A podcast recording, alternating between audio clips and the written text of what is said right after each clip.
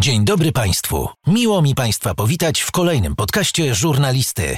Zanim zacznie się rozmowa, chciałbym Państwa w imieniu gospodarza poprosić o wystawienie oceny i obserwację podcastu. Nie zajmie to Państwu więcej niż kilka sekund. Życzę dobrego odsłuchu.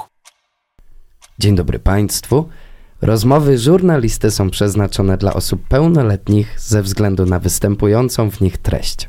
Pozdrawiam, Vito Bambino. Żurnalista. Rozmowy bez kompromisów. Podcast napędzany przez Labuan. Dzisiaj u mnie OSTR. Dzień dobry. Dzień dobry wszystkim, pozdrawiam Ciebie naprzeciwko stołu. Generalnie czuję się jakbym był agencji yy, u Putina. Dłuższego stołu już nie mogłeś wynaleźć. Nie? Był dłuższy, musieliśmy go skrócić. Jeszcze powinieneś, wiesz, choć siedzieć taki rozwalony, ja powinienem siedzieć tak, wiesz. Znaczy, tak są światła, trochę ma być jak na przesłuchaniu. Myślałem, Ja że czujesz się... Co, jak oglądałem jakieś Twoje podcasty, właśnie Ty nigdy nie pokazujesz twarzy, nie? No nie, jesteś bardzo spostrzegawczy. No, tak no mi się nie- wydawało, że hip-hopowiec to jest nowość na hip-hopowca, a tak się kiedyś nie, no tak. Wiesz co, ja kiedyś byłem, e, kiedyś byłem, no nieraz byłem na wywiadówce i jak usłyszałem, kiedyś nie dosłyszałem czegoś na tej wywiadówce i e, poprosiłem panią wychowawczynią wtedy mojego syna, żeby powtórzyła, to ona powiedziała, panie jest raperem, ja panu powtórzę trzy razy. Tak, wiem, że nie jestem bystry. Słuchaj, jako dziecko bawiłeś się w radio, co mnie bardzo mocno zainteresowało. Miałeś jakieś Nazywa- swoje mieliśmy ulubione audycje? Mieliśmy audycję razem z moim e, przyjacielem z tamtych czasów, e, Stefanem Breiterem. Mhm. Nie wiem, czy dobrze wymieniłem nazwisko Borodo, ale w każdym razie razem z nim stwo- stworzyliśmy polski magnetofon. Świetna nazwa. To było nasze, nasz odpowiednik polskiego radia. I e, robiliśmy normalne, regularne Mhm. audycje. Puszczaliśmy Jean-Michela Żara. E, puszczaliśmy Wangelisa. Puszczaliśmy jakieś takie, taką, tego typu e, muzykę elektroniczną, komendarek, te sprawy i tak dalej. E, I gadaliśmy o wszystkim, ale Mhm. generalnie to były audycje satyryczne. Żeśmy bardzo dosyć mocno się śmiali i tak dalej. Ale miałeś, na przykład ty sam słuchałeś radia? Miałeś ulubione audycje? W polskim Właśnie to radiu? jest dziwne, bo ja nie słuchałem radia. Ja, wiesz co, uwielbiałem słuchowiska na winylach Mhm. dla dzieci. E, Miałem swoje, zresztą do dzisiaj e, uważam e, parę ścieżek dźwiękowych do tych słuchowisk za genialne, między innymi Podróże Pana Kleksa. Ścieżka dźwiękowa jest Mhm. po prostu genialna i bardzo mroczna. I też mam swój ulubiony cytat z Alicji w Krainie Czarów. Ugryzłam kawałek grzybka, którego miałam w kieszonce i moim oczom ukazały się drzwi do zaczarowanego ogrodu. I jak moje pokolenie miało nie eksperymentować z narkotykami, ja się pytam. Nie mam pojęcia, jestem następnym pokoleniem, które... W każdym razie nie, no to jest wiadomo. Pytanie retoryczne. A dziennikarzy też nie miałeś ulubionych? Zastanawiało mnie. Twoja rodzina była inteligencka? Jak cholera. Była. No, była, no. Miałeś ulubionych dziennikarzy? To Interesowało cię... zabrzmiało jakby była, już nie jest, nie? Mam nadzieję, że dalej jest. Tak jest, no. Mia miałeś ulubionych dziennikarzy, czy nie? Wiesz co, y, Czytało się u was prasę? Były jakieś Wiesz tytuły? co, u nas się nie czytało prasy, ponieważ e, za dzieciaka większość prasy to była prasa e, poprawna politycznie, Mhm. czyli mniej więcej taka jak teraz. Tylko, że wtedy był socjalizm i e, żeby było śmieszniej, e, bardzo szybko zostałem uświadomiony przez moich rodziców, e, że bym nie czytał gazet, bo tam wszyscy kłamią, żebym nie słuchał mediów, bo tam wszyscy kłamią i jedyna prawda to jest to, co powie ciocia, wujek, dziadek, babcia, mama, tata i tak dalej, ale miałem swoich ulubionych dziennikarzy. Potem jak e, się skończyły mm, Mhm. te czasy, to uwielbiałem magazynio, u- uwielbiałem za chwilę, na, na, za chwilę nastąpi dalszy, dalszy, jak to było, da, za, za chwilę dalszy ciąg programu, co tak dalej. Chodzi o to, że bardzo lubiłem Mana i Maternę Mhm. za dzieciaka. Po prostu mm, czekałem, w te, jak to lecieli w telewizji, te wszystkie. Jest taki zajebisty sketch e, o tym, czy pan bije dzieci. Że siedzi czterech dziennikarzy i tam zadają gościowi pytanie, że czy pan bije dzieci. Nie? I to jest, nie no, mistrz. No, że tak można powiedzieć, jakby ktoś sobie to pooglądał teraz na przykład na YouTubie, Mhm. to zobaczy, jak bardzo jesteśmy w dupie z wolnością słowa, nie? To Tak. jest... Tak. No, dzisiaj cokolwiek nie powiesz, to zostanie użyte przeciwko tobie. To w ogóle powinieneś na początku wywiadu powiedzieć, e, że bądź świadomy, że cokolwiek powiesz w tym wywiadzie może zostać użyte przeciwko tobie. Idealnie, wiesz, światła jak na przesłuchaniu, Światło jak na przesłuchaniu, wiesz, e, idealna Kli, kli, klimat jest dobry. A Dlaczego nie lubisz wywiadów? Nigdy ich nie lubiłeś. Ponieważ jak udzieliłeś jeden wywiad i opowiedziałeś o sobie, to na cholerę masz dalej gadać o sobie, no. Mm, to w którym wywiadzie opowiedziałeś o sobie? Tak rzeczywiście. Nie, nie, nie. A który wywiad z tobą był najlepszy? Szczerze, większość, nie, nie pamiętam tych wywiadów. Raz, że ich było bardzo mało, więc nie ma co pamiętać. A dwa, że też nie czytałem nigdy tych wywiadów później. E, też nie słuchałem tych wywiadów później. Mhm. Też w ogóle nie śledzę swojej kariery. Jestem zwyczajnie skupiony wyłącznie na muzyce. To jest, to jest moja pasja życiowa, kocham Mhm. to, co robię. I nie interesuje mnie, co się dzieje z moją płytą. Ile ona się tam sprzeda, i jakie będzie promocja, jaki będzie marketing. dalej. Mnie to nie interesuje, naprawdę. Ja marzę, marzyłem, dalej marzę e, o tym, żeby móc to robić i zwyczajnie utrzymywać z tego rodzinę. Mhm. Nie potrzebuję kokosów. Wystarczy mi to, co mam i to, że w ten sposób mogę kłaść e, chleb na stół moich dzieci. To jest dla mnie najważniejsze. To jest, to jest, to jest dla mnie najważniejsze. To jest, jest jedna podstawowa rzecz, nie? Że dzielimy artystów na dwie grupy, mi się wydaje. Jedni to są ci, którzy to robią z misją, Mhm. a drudzy to, to są ci, to ich jest to pomysł na to, żeby coś zarobić i tak dalej. I oni się podają wszystkim marketingowym zabiegom, sami je też kreują, są też bardzo kreatywni w tym i tak dalej. Ale dzisiaj jakby mamy przewagę tych osób, które bardzo mocno naciskają i że tak też się obnoszą z tym, ile Mhm. zarabiają na, na tym. A mm, ja należę do tej, można powiedzieć, boomerskiej, e, boomerskiej e, enklawie osób, która robi to po prostu z pasji i dla mnie nieważne jest to, czy, czy ile ja z tego będę Mhm. miał. Dla mnie jest najważniejszy sam fakt, że mogę sobie pozwolić na to, żeby we własnym studiu nagrywać swoją własną muzykę, tworzyć ją, ponieważ dla mnie jest to jak gra z otwartym światem, gdzie każda decyzja zależy ode mnie i ode mnie też zależy koniec gry. Teraz e, powstał taki artykuł przez to, że TD po jednak pojawił się u Kuby Wojewódzkiego w podcaście, powstał taki artykuł największych raperów, którzy nie byli jednak u Kuby Wojewódzkiego, no i byłeś tam na pierwszym miejscu. Dlaczego. Nie tam, będę. a dlaczego tam się nigdy nie pojawiłeś? Ponieważ e, jest wiele rzeczy, które nas różni. Mhm. Przede wszystkim e, ja nie, nie szydzę, z, nie, nie, jakby nie szydzę swoim dowcipem ze swoich gości, którzy przychodzą do mnie do domu. I też nie chciałbym, żeby ktoś ze mnie szydził, jeżeli ja przyjdę do niego, ale przejdźmy do tych bardziej pragmatycznych. Mhm. Pierwsza rzecz, że ja jestem z domu, który był stricte solidarnościowy i wolno, wolnościowy. E, Pan Kuba niestety ma przeszłość trochę bardziej socjalistyczną, więc tutaj jakby nie mógłbym tego zrobić swoim rodzicom, ponieważ e, członkowie mojej rodziny mieli problem z jego tatą i jego zajęciem, które uprawiał. E, Wręcz byli skazani przez daną osobę, to jest raz. Druga rzecz jest taka, że mm, widzisz, aż mi wypadła ta druga rzecz. A, i, mm, chodzi o to po prostu, że e, zwyczajnie, no, nie po drodze mi Mhm. z takim pojmowaniem sprawy, gdzie nie masz w ogóle wpływu na edycję programu, którym jesteś. Mhm. To znaczy, jeżeli to jest telewizja i wiadomo, że ta rozmowa trwa dwie godziny i oni wybierają z nich niej najlepsze fragmenty, które potem ty oglądasz w telewizji, w, te, w TVN-ie, czy na, nie Mhm. wiem na jakiej to jest stacji w tym momencie, to chciałbym mieć na to wpływ. Jakikolwiek.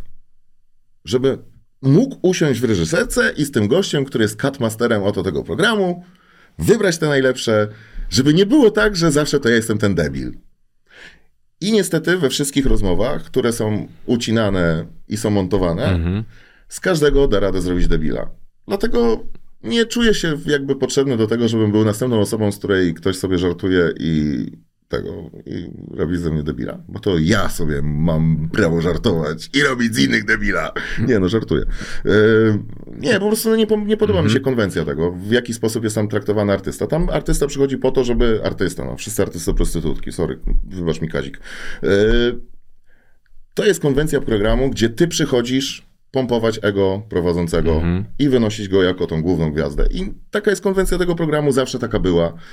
E, Jak żeśmy gadali przedtem, no, jest to po prostu program, który ma wynieść jakby jedną gwiazdę, tak? I tą gwiazdą nie jesteś ty. Więc ja tutaj nie widzę w- w takich rzeczy. Poza tym kolejna rzecz jest taka, że kiedy my naprawdę potrzebowaliśmy, i mówię to jako scena hip-hopowa, pod koniec lat 90. i na początku lat 2000 potrzebowaliśmy tej, tych mediów, żeby jednak nam pomogły dotrzeć do, szersze, do, do szerszego grona, e, ponieważ internet wtedy jeszcze nie był aż tak e, mocno jakby rozhulany, jak jest teraz. Oni wszyscy mieli nas gdzieś, no i w tym momencie, no ja nie wiem, ja nie widzę żadnych plusów pójścia do, do takiego programu, no. Poza tym, że zostaną, z, z, zrobią ze mnie idiotę, yy, na koniec będzie połowa ludzi hejtować, że poszedłem, połowa ludzi cieszy się, że poszedłem, a tak naprawdę wszyscy i tak za tydzień będą uczestniczyć w robieniu idioty z kolejnego osobnika. A ile miałeś zaproszeń? Nie wiem, bo to, nie Ale mają do mnie były. numeru. No były jakieś, no nawet pieniądze proponowali, wiesz. To, Naprawdę? no tak, ale no wiesz, no beka, no. Kuba e, pokazywał, że czytał twoją książkę w wannie. Nie wiem, czy widziałeś w okularach przeciwsłonecznych. Tak, tak, tak, tak, tak, tak. Cieszę się, że mu nie wpadła do wanny ta książka. Ty czytałeś jego? Nie, nie czytałem. Ale jeszcze z tematów e, takich to też mnie zainteresowało to, że dlaczego nie byłeś u Winiego. On zarapował o tym w swoim e, utworze, że nie będzie u mnie co? Adama Ostrego i coś tam, coś tam, ale nie chce mi się tłumaczyć dlaczego. Wiesz co, w sumie też nie wiem, czy to się nadaje do tłumaczenia. Nadaje. Nie, no nie, nie, nie, wiesz co, powiem ci tak, nie mam nic do Winiego, Mhm. e, znam się z nim, słuchaj, 20 lat, jak nie dłużej. No, dłużej niż 20 lat. I zawsze skojarzył mi się z taką pozytywną postacią, ale zawsze go tylko kojarzyłem, wiesz, ze zwariowanym gościem, który szyje ubrania, nie? I jakoś tak strasznie mi nie pasuje do tego wszystkiego i po prostu zwyczajnie nie wiem, czy bym się czuł e, na luzaku u niego, po prostu, wiesz, tak sobie, żeby tam wpaść i pogadać, bo jest to po prostu jakiś ziomek, z którym, wiesz, łączą nas e, jaśniejsze strony, ciemniejsze strony, wiesz, między naszej przyjaźni było różnie, raz było fajnie, raz było mniej fajnie. Mhm. A to była przyjaźń? Znaczy, no przyjaźń taka, wiesz, no kumpel, kumpel, no nie przyjaciel, przyjaciel, no bo to, Mhm. wiesz, no w sensie taką, że jak kogoś znasz 20 lat, no to musi być w jakiś sposób przyjaźń, nie? No, wiesz, no to, to na pewno to nie był, wiesz, żaden Mhm. bliski związek. Poza tym też nie uważam, żeby to było w jakikolwiek sposób... Słuchaj, jeżeli ja mam ten czas Mhm. poświęcić na robienie muzyki i teraz mi powiesz, że pójście do Winiego jest ważniejsze od robienia muzyki, tutaj, żebym przyszedł, mnie trochę zmusili. Ale jeżeli, Co, ja ci tyle wiesz- komplementów w SMS-ach wysłałem, że ty wiedziałeś, że to jest idealnie. E, nie, słuchaj. E, nie, słuchaj, to jest coś takiego. Jeżeli ja uważam, załóżmy, że coś nie wnosi nic do mojego życia, no to nie, nie mam zamiaru tego robić. No, po prostu wolałbym w tym czasie porobić muzykę. Akurat wiesz, e, tutaj, no nie chcę ci tutaj, wiesz, jakby słodzić i tak dalej, ale wiesz, no Możesz, możesz, nie ma jakby problemu. wiesz, prowadzisz fajne podcasty i wiesz, też e, kilka z nich przesłuchałem i jakby mówię, dobra, no to okej, nie. Dobrze, jak już I zacząłeś tak jestem w Warszawie w tym czasie, więc Jak już zacząłeś temat e, muzyki, to jakby miał powstawać film o tobie, który, która z twoi, który z twoich utworów by miał go otwierać? żaden, nie słucham Nie. ostrego. No proszę cię, ale jakbyś miał... Ale jest- nie szczerze ci powiem. No wiem, że nie słuchasz. Jak swoj... Kurde, no słuchanie Ale no, własnej ale- muzyki to jakbyś miał, wiesz, nie, nie, nie będę mówić. No nie, no ale wiesz, masz może taki numer, który jest naprawdę rzeczywiście najważniejszy dla ciebie. Nawet jak znam, to zapomniałem tytułu. Naprawdę, no. Uwierz mi, słuchaj, ja jestem najmniej zaznajomiony ze swoją dyskografią prawd- pra, pra, prawdopodobnie ze wszystkich muzyków, których miałeś kiedykolwiek u siebie. Naprawdę. Teraz są Uwaga, tacy, którzy ja w ogóle nie, znam piszą stary. Ja znam tam Kochaną Polskę, to pamiętam. ABC pamiętam tytuł. Hybryd pamiętam tytuł. Mhm. Ale tak, to wiesz co, większość, większość moich kawałków kojarzę, nie wiem, e, po nazwach bitów, które po prostu robiłem i on do, do końca, wiesz, wymyśliłem tytuł, on poszedł, ale użyłem tego tytułu raz wtedy, kiedy wysyłałem SMS-a, załóżmy, do wytwórni, że tak, taka jest tracklista, a potem już o tym nie wiesz. No, dalej na przykład, no nie wiem, no w, w, ojej. Słuchaj, tutaj mam teksty popisane. Mhm. E, do ostatniej płyty. Mhm. I tutaj na przykład jest. E, no na przykład tekst, który się nazywa Koński tempomat. Za cholerę nie wiem, jak on się nazywa na płycie. Ja wiem, że to jest do bitu 12 koński tempomat. Albo e, jest tutaj 378 klapek przeznaczenia. Dobra, I teraz, tak się już, teraz, teraz zaczynam ci wierzyć. faktycznie. Eee, na przykład, eee, mm, co tam jeszcze śmiesznego, taka eee, dzielnica zapuszczenia 390. Eee, albo wiesz, eee, E, Roz, rozoliwione ciżemki. 321 bit się nazywa. 321 rozoliwione ciżemki. Dobrze, no teraz już, I- i teraz wiesz, już ci i wierzę. To są, to są jakby, to są, to jest mój system pracy, w którym Mhm. ja się odnajduję. Zawsze mam bekę, bo jak ktoś mnie prosi o bit, to mu wysyłam paczkę i on tam, wiesz, czyta te nazwy i mówi co to kurde jest. Tam, tam ponosi wyobraźnia w takim wypadku. Nie, czy wiesz co, ja mam taką głupią rzecz, że nazywam, i teraz nie pytaj mnie, jak działa mój Mhm. umysł, bo ja Nie, nazywam nie. beat po zrobieniu pierwszą rzeczą, o której pomyślę po zrobieniu. I teraz naprawdę ja nie wiem, jakim ja prawem mogłem pomyśleć o końskim tempomacie. Nie wiem w ogóle, co to jest. Może to tempomat w Mustangu. No może tak, nie? Ale no, na pewno o tym nie myślałem wtedy, nie? No, Chodzi o to po prostu, że mam zawsze takie abstrakcyjne po prostu nazwy tych bitów i wszyscy się z tego śmieją zawsze i no dobrze, no teraz, e, teraz już ci wierzę. W tym najnowszym singlu dość mocno nie, ty rozdrapujesz. nie możesz wierzyć, kurde. No nie, no, ta- w takie rzeczy Wszystko to już- jest- Pamiętaj, jestem raperem, wszystko jest oparte na mystyfikacji. Dobrze, e, w tym najnowszym singlu dość mocno rozdrapujesz e, życie. Ta cała płyta będzie taka? Nie wiem, nie słuchałem. No ja też jej nie słuchałem, napisałem do Wojtka, to Wojtek do mnie mówi, nie, płyta za dwa tygodnie, nie możemy ci jej dać.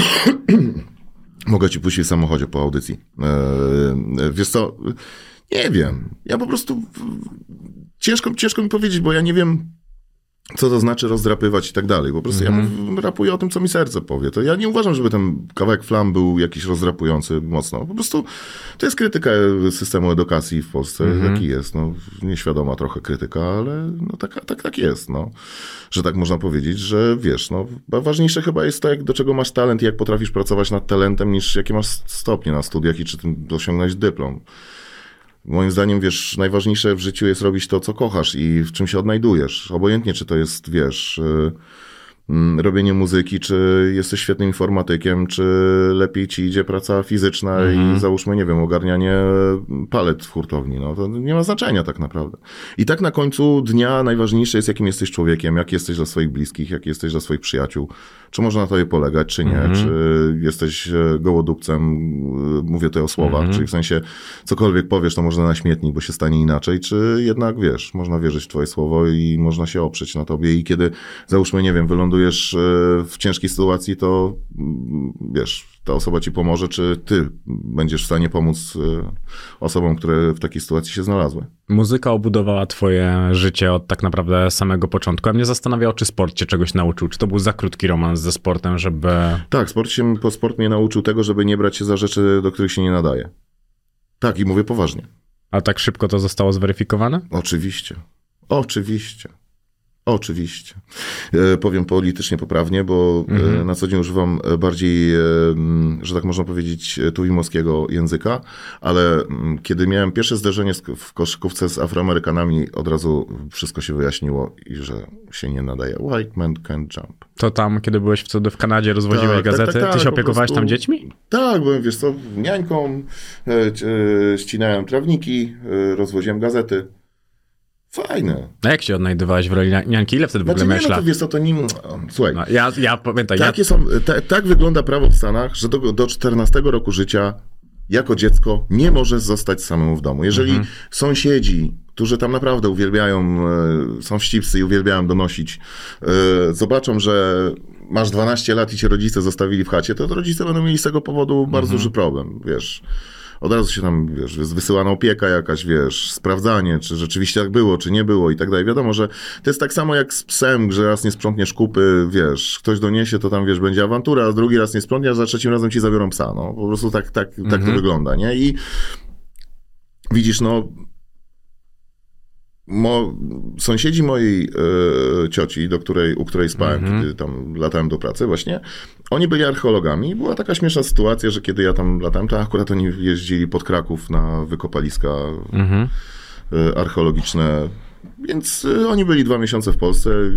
Ja dwa miesiące, wiesz, codziennie o godzinie 8 się meldowałem w ich domu. Byłem do godziny 16, kiedy dziadkowie tych dzieciaków, wiesz, przyszli, ale to nie było babysitting, wiesz, typu rocznego dziecka i noszenie, utulanie i tak dalej. Nie, te dzieci miały 12, 11, 9, więc y, wiesz, po prostu bawiliśmy się, graliśmy, nie wiem, w gry, wchodziliśmy na boisko, które było naprzeciwko domu do baseballa, graliśmy w softball. No, było śmiesznie, zabawnie, miło. A ty wtedy ile miałeś lat? Bo tego nie... 14. Okej, czyli Ja ty... miałem 14 lat, jak dokładnie się mieściłem, ja 15 maja mam urodziny, jakbym się nie pucował, mm. nie dopinał życzeń, nie? to, to ten, to po prostu, no tak, tak, tak wyszło. No. W najnowszym singlu rapujesz od dzieciństwa, słyszę, że nic nie osiągnął. Kto ci to najczęściej powtarzał? Rodzice. Naprawdę? No to, to były takie czasy, że taki był, taka była linia wychowawcza. Ale w jaki sposób? Przecież oni wiele no, osiągali wiesz, to było mobilizowanie, życiu. mobilizowanie do tego, żebyś się wziął w końcu do roboty. I w tamtych czasach, zresztą słuchaj, jak e, prawie wszyscy z mojego pokolenia słyszeli to, że albo będą kopać rowy, albo będą nosić cegły. Mhm. Ale nikt im wtedy nie powiedział, że jak się zmieni ustrój, to kopanie rowu będzie bardziej opłacalne niż uczenie gry na skrzypcach w Akademii Muzycznej. Operator koparki zarabia dwa razy tyle, co nauczyciel gry na skrzypcach w Akademii Muzycznej. Dlatego też jak to pisałem, to miałem z tego bekę, nie mówię. Ciekawe, czy to kiedyś mi ktoś wytknie. I ciekawe, kiedy dostanę wiapo jakiegoś operatora koparki. Nie no, tak ale tak naprawdę jest. wiesz, ale tak naprawdę jest, że wiesz, że w tamtych czasach jakby e, dla rodziny intelektualnej praca fizyczna typu kopanie rowów to było coś e, poniżające i uwłaczające godności. Dzisiaj na to się zupełnie inaczej patrzy. Dzisiaj człowiek e, rozum, rozumie, że najważniejsze mhm. w życiu jest święty spokój, więc jeżeli kopanie rowów jest to praca, podejrzewam, dużo mniej stresująca niż uczenie gry na skrzypcach w Akademii Muzycznej i zdecydowanie gdybyś miał mi, miał mi dać do wyboru te dwie rzeczy, to chyba bym poszedł w to kopanie rowów jednak niż uczenie na Akademii Muzycznej. A jak wyglądał wasz czas w domu? Jeszcze nie wtedy, kiedy już wychodziłeś sobie... Zaczekaj, wiesz sobie, ja nie wiem, czy ja ci udzieliłem w ogóle odpowiedzi na to pytanie, czy Kto ci, nie, no, Tak, już, poszedłeś, nie? Po, odpowiedziałeś i poszedłś w każdym dalej. Razie, w każdym razie chodzi o to, że to był taki... W tamtych czasach wychowywało się dzieci silną ręką, mhm a zwłaszcza w rodzinach muzyków była tak zwana szkoła moskiewska, tfu, tfu, tfu, która polegała na tym, że po prostu jak nie, nie poćwiczyłeś godziny, to w tyłek pasem po prostu masz grać dziecko, dopóty nie będziesz miał krwi na palcach od strun, nie? I tak to wyglądało, że wiesz, no, dziecko, które ma 5 lat na pewno nie chce grać na skrzypcach, mm -hmm. tylko woli się pobawić z kolegami na podwórko albo, nie wiem, zająć się swoimi sprawami w swoim pokoju, swoimi mizernymi komunistycznymi zabawkami, nie? A nie, kurde, wiesz, grać na skrzypcach 3 godziny, nie? A z racji tego, że moja mama była muzykiem, mój ojciec jakby pisał książki, jakby no, pisał książki, mhm. był naukowcem, germanistą, filologiem germańskim. E, oboje się spieli na to, żebym ja był tym skrzypkiem, podjęli za mnie decyzję, no i już nie miałem wyboru po prostu, nie? Więc e, wiesz, było ciśnięcie psychiczne, czyli nic nie osiągniesz, mm. będziesz zerem, będziesz kopać rowy. Wiesz, to ja siedziałem, wiesz, młody sześciolatek i kurde, już widziałem tą łopatę, ten rów, ja rowy, ja, wiesz, a jak nie, no to w tyłek i kurde, już widziałem ten pas, nie? nad sobą albo kabel od żelazka. I... Czyli byłeś lany, no bo tak... Jak, jak to nie był lany z mojego pokolenia, no proszę cię. Przecież e, bezstresowe wychowanie wtedy nie istniało. To było bezstresowe wychowanie dla rodziców. Ale słuchaj, ja ci coś powiem. Moi rodzice naprawdę, gdyby nie włożyli tej pracy w wychowaniu tego lenia, to sobie ustalmy jasno, bo to wiesz, brzmi strasznie, mm. tak? Według tego, co jest politycznie poprawne dzisiaj, to jest mi strasznie. No nie, ale, ale nie, film. tak się wychowywało, wtedy była dyscyplina. I to, I to ja miałem lepiej, niż moi rodzice mieli. Mm -hmm. Bo na przykład moja mama, mój dziadek raz w tygodniu robił rozliczenie. Sobota, miał czwórkę dzieci i każde przychodziło i było tak, zrobiłeś to, to, to, to i to, 20 pasów, kładzie. Rozumiesz? I było rozliczenie, nie? Mm. To wyobraź sobie, jaką ty miałeś presję, że przez cały tydzień czekałeś na sobotę, nie? to ja. Masakra. No to sobota, która dla mnie, dla e, Marcina, który tutaj ze mną przyjechał, wiesz, to jest najlepszy dzień w tygodniu, nie? Możesz wyleczyć kaca i znowu popaść w kaca, nie? A dla nich to było czekanie na wyrok. Rozumiesz? A ja dostawałem nieregularnie, więc przynajmniej miałem takie niespodziewane, po prostu niespodziewajki. Wiesz, typu, wiesz, ja pamiętam jak y, przyniosłem zaświadczenie, y, że potrze potrzebuję... O dyslekcji? Nie, potrzebuję, no. pot potrzebuję iść do klasy wyrównawczej, bo nie potrafię czytać i pisać y, w pierwszej klasie szkoły podstawowej, mhm. a mi się po prostu nie chciało. I pamiętam, że wiesz, to była właśnie ta niespodziewajka. Wróciliśmy do domu, to to był przez całą drogę miły, a jak wróciliśmy do domu, zapoznałem się z jego zdaniem na ten temat. Słuchaj, następnego dnia poszedłem do szkoły i jakoś magicznie umiałem pisać i czytać, nie? Nagle mi się zechciało, nie? A spędzaliście jakoś razem czas? Tak ogólnie już pozytywnie. Znaczy tak, no wiesz, no jak w każdej rodzinie są górki dołki, no. No tak, ale to jak spędzaliście razem czas? Masz takie fragmenty, bo No na przykład w 1984 roku, jak miałem 4 lata, mój tata, stary zagorzały widzewiak, zabrał mnie na mecz ŁKS-u. tutaj chwila przerwy. Jeżeli słuchasz teraz tego podcastu, pamiętaj, by wcisnąć przycisk obserwuj bądź subskrybuj. W zależności od tego, na jakiej platformie słuchasz tego podcastu. Będę bardzo, bardzo wdzięczny. Miłego odsłuchu. Potem mieliśmy następne 15 lat, żeby się kłócić przy każdej okazji derbów, nie? Znaczy, przepraszam, 15, dzie- 10 lat, nie? Dop- dopóty mieszkaliśmy razem, więc, e, więc wiesz, no nie no, spędzaliśmy czas, wiesz, rodzice mnie zabierali do filharmonii, rodzice mnie zabierali do opery, znaczy nie wiem, czy to było miłe, Właśnie, ja- strasznie, No właśnie, czy spędzaliście miło czas? Tak, rodzice zabierali mi do filharmonii. Nie, to jest na to tak brzmi, nie? Ale no wiesz, ale na przykład, no nie wiem, no mój tata mnie zabrał na Akademię Pana Kleksa do kina, Mhm. no, a potem na podróże Pana Kleksa do kina. Jak tam strzelali makaronem, to ten makaron mi się wydawał taki, wiesz, bo tam jest taka scena, gdzie ze statku leci makaron. Jak teraz sobie to obejrzysz, to, po prostu efekty specjalne, to jest... A zaraz będzie wychodził nowy pan Kleks. Nie, no i zajebiście, Mateo robi muzykę do Pana Kleksa chyba, Tak? z tego co się orientuję. O, to... Nie wiem, czy nie... Ale nie, bo wiesz, nie, chyba, chyba jest on na trailerze już jakby. Aha, no w każdym razie słyszałem, podziwiam tego gościa, nie? Mhm. Chciałbym taką muzykę robić jak ten gościu, w sensie taką quality tylko w moim stylu, nie? A to Podziwiam, o, opowiedz mi też o tym, bo ty powiedziałeś, że stosunki z, twoją, z twoim tatą Jeździliśmy nie... do Mielna na wakacje O, i stary maluchem jeździł po promenadzie i szpanował przed dupkami. Nie, żartuję. nie żartujesz. nie żartujesz. Wyobrażam sobie 86.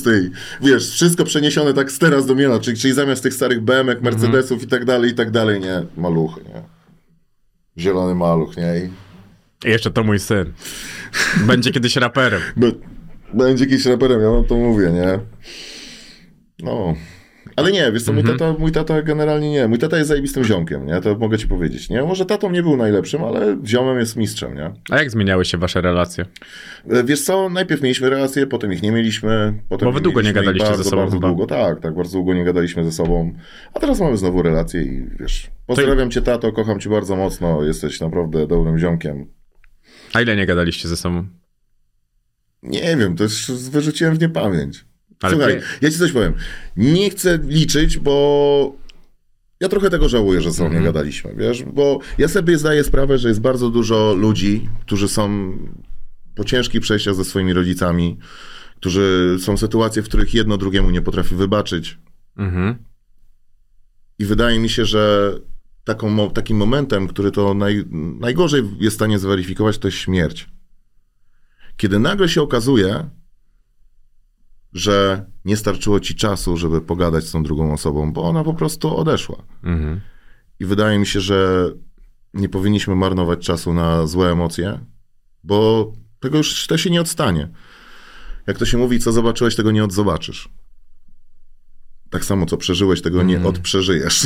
Nie wiem, czy takie w ogóle słowo istnieje, ale nie jesteś w stanie tego odprzeżyć. Kurde, że na przykład, nie wiem, że takie były czasy. Moi rodzice mieli takie podejście do wychowania, nie inne. Yy, ale ja nie byłem wyjątkiem, bo wszyscy moi koledzy w, na osiedlu z mojego rocznika, a moje osiedle było dosyć specyficzne, ponieważ te bloki zostały wybudowane W 78. w 78 dokładnie, więc e, w 79 jak się wszyscy tam zalokowali, to baby boom był na rok 80, więc na osiedlu miałem, wiesz, 30 kolegów w moim wieku, nie? Mhm. Więc szczerze każdy z nas miał tą samą sytuację, nie? Że po No. prostu coś przeskrobał, dostawał w tyłek, no bo takie wtedy było wychowanie. I taka była linia generalnie wychowawcza, ogólnie promowana Mhm. przez wszystkich, nie? A ty dobrze czułeś się jako jedynak? Wiesz co? Bo no, to jest jednak coś wyjątkowego w tak, tamtych czasach. Gdybyś dał mi skalę porównawczą i załatwił na tamte czasy, kurde, brata Mhm. lub siostrę, to wtedy mógłbym ci powiedzieć, czy się dobrze czułem, czy źle. Ale mogłeś Nie namawiać skali- rodziców na, na to, że chcesz mieć rodzeństwo. Wiesz, był u mnie No Marcin pewnie, Prokop, że- który że mówił, że, wymyślał namawiałem, sobie nie? brata. Ale wiesz, ja pewnie, że namawiałem, ale wiesz, e, tak powiem, teraz, wiesz, no, to jest naprawdę żart, będzie czarny humor, ale wiesz, no cieszę się, że nikogo innego nie skrzywdzili już. To trochę niestety nie jest żart. Nie, no to jest żart, to jest żart. Nie, słuchaj, namawiałem ich, e, ale no oni nie czuli, wiesz co, to jest, to jest, e, to jest tak jak ten wers na flam, nie? Mhm. Byli młodsi niż ja teraz, a i tak za długo z sobą. No, kłótnie starych w domu Oni- zamykają się w pokoju, ich Tak, bo oni, to było co, z diabłem sojusz. Tak, tak, bo wiesz co, oni nie potrafili siebie nawzajem zrozumieć. I ja im bardzo tego współczuję, ponieważ podejrzewam, że w gruncie rzeczy Mhm. mój ojciec wie, że moja mama jest kobietą z olbrzymią klasą i moja mama wie, że mój ojciec jest e, też dżentelmenem. I to są ludzie bardzo mocno wykształceni, dużo bardziej wykształceni niż ja, którzy nie dość poświęcili całe swoje życie pracy naukowej. Oni znają wszystkie zasady od e, tego, w którą stronę powinno się w towarzystwie mieszać herbatę i jaką łyżeczką, a jakim widelcem powinno się jeść rybę, a jaki widelec przeznaczony jest do jedzenia wołowiny. Oni znają wszystko, po prostu wiedzą, są obeznani, znają języki, są po prostu cudownymi ludźmi, ale nie potrafili być cudownymi ludźmi dla siebie co często odbijało się na dziecku, ponieważ jeżeli jesteś zajęty kłótnią i jakby wiesz, y, może nie to, że kłótnią, ale rywalizacją z tą drugą osobą, czasami na tym cierpi ta osoba, na której powinna się skupiać, y, na której powinna się skupiać największa uwaga. Poza tym, kolejna rzecz, żeby sprawa była jasna i ja mam takie zdanie o dzisiejszych czasach. Czego brakuje dzieciom dzisiaj najbardziej? Nie. Dzieciństwa? Nie czasu, który rodzice mogą im poświęcić. Ponieważ żyjemy w czasach, kiedy każdy zapierdala po prostu, bo musi. Żeby zapewnić tym dzieciom edukację, żeby zapewnić im wszystko, czego tylko sobie wymarzą, musisz zapierdzielać. I to się wiąże z tym, że nie macie często od godziny 8 rano, zawozisz dziecko do szkoły, jedziesz do swojej pracy, gdzie siedzisz do 16, 18, wracasz styrany jak wół i zwyczajnie nie masz czasu na to, żeby z nim wyjść, pograć w piłkę, porzucać frisbee, e, pojechać na wycieczkę rowerową. A w weekend chcesz odpocząć od całego tygodnia i zregenerować siły. I tak naprawdę nie masz ochoty, żeby ci taki, wiesz, brzdąc mniejszy, starszy, w średnim wieku, albo ten, co przychodził i tato, oj, jeszcze jest jedna butelka. nie no, żart, ale chodzi o to, wiesz, że, że ludziom brakuje tego czasu. Poza tym żyjemy też w czasach, w których jakby posiadanie dzieci jest pewną formą luksusu, co jest dla mnie też przerażające. No, to tak się teraz obecnie dzieje. I wiesz, no też zauważam to po jakby wieku rodziców, e, jakby na wywiadówkach, że się zda z, z, w jednej szkole, no jestem, należę do tych młodszych, Mhm. że ci rodzice w większości się zdecydowali na swoje dzieci po 40. No to jest takie, wiesz, no. Chodzi o to po prostu, że dziecko, najlepsza zabawka, którą dasz swojemu dziecku, nie zrekompensuje czasu, który możesz temu dziecku dać, twojej uwagi. I przede wszystkim, nie wiem, może się mylę, może nie mam racji, nie jestem psychologiem, nie znam się na tym, nie jestem psychologiem dziecięckim, ale mi się wydaje, że patrz, jak masz swojego najlepszego przyjaciela, to żeby ten człowiek był twoim najlepszym przyjacielem, musiałeś w jakiś sposób walczyć o jego przyjaźń, a przynajmniej na ją zapracować. Na miłość dziecka nie musisz pracować, bo to masz z urzędu, bo to jest twoje dziecko. Ale na jego przyjaźń owszem. Mhm. I co innego jest miłość dziecka, a co innego jest jego przyjaźń. I wydaje mi się, że w tej hierarchii po- powinniśmy na to patrzeć Mhm. i też w tej akurat części naszego życia powinniśmy dokonać pracy od siebie. I na to się składa spędzanie ze sobą czasu. Bo jeżeli nie będziemy spędzać czasu, to się nie będziemy lubić, bo nie ma co tu lubić. Co ja mam lubić mojego ojca tylko za to, że jest naukowcem? Tym Albo się można dlatego- Mhm. pochwalić, ale, ale to co nie daje mi żadnych korzyści jako dziecku, rozumiesz? To, Mhm. że on jest naukowcem. Okej, pomoże to, że się szybciej wkurwi na mnie, jak nie będę mógł polskiego zrobić poprawnie, tak? Bo on już to wie i szlak go trafia, że nie łapie, tak? Ale to, to, to, nie ma nic, to, to, nie ma nic do rzeczy. Dla mnie najważniejszy jest czas. Dla mnie najcudowniejsze chwile z mojego dzieciństwa to są te, w których tata lub mama ze mną coś zrobili. No ale Tyle. zapytałem Jest ich o nie, to, mało. no właśnie. Jest ich mało, ale cieszę się, że nie należę do osób, które nie miały żadnej. Rozumiesz? Mhm. I ja to rozumiem po prostu w tym momencie też jako rodzic, że czas to jest to, to źródło, które non-stop wysycha. I jego non-stop nie ma. Co byś nie zrobił, korek w wannie z czasem zawsze jest otwarty. Dobrze, to tym bardziej interesuje Jaka mnie to. przenośnia. Korek w wannie z czasem zawsze jest otwarty. Artysta. Kąpmy, kąpmy się.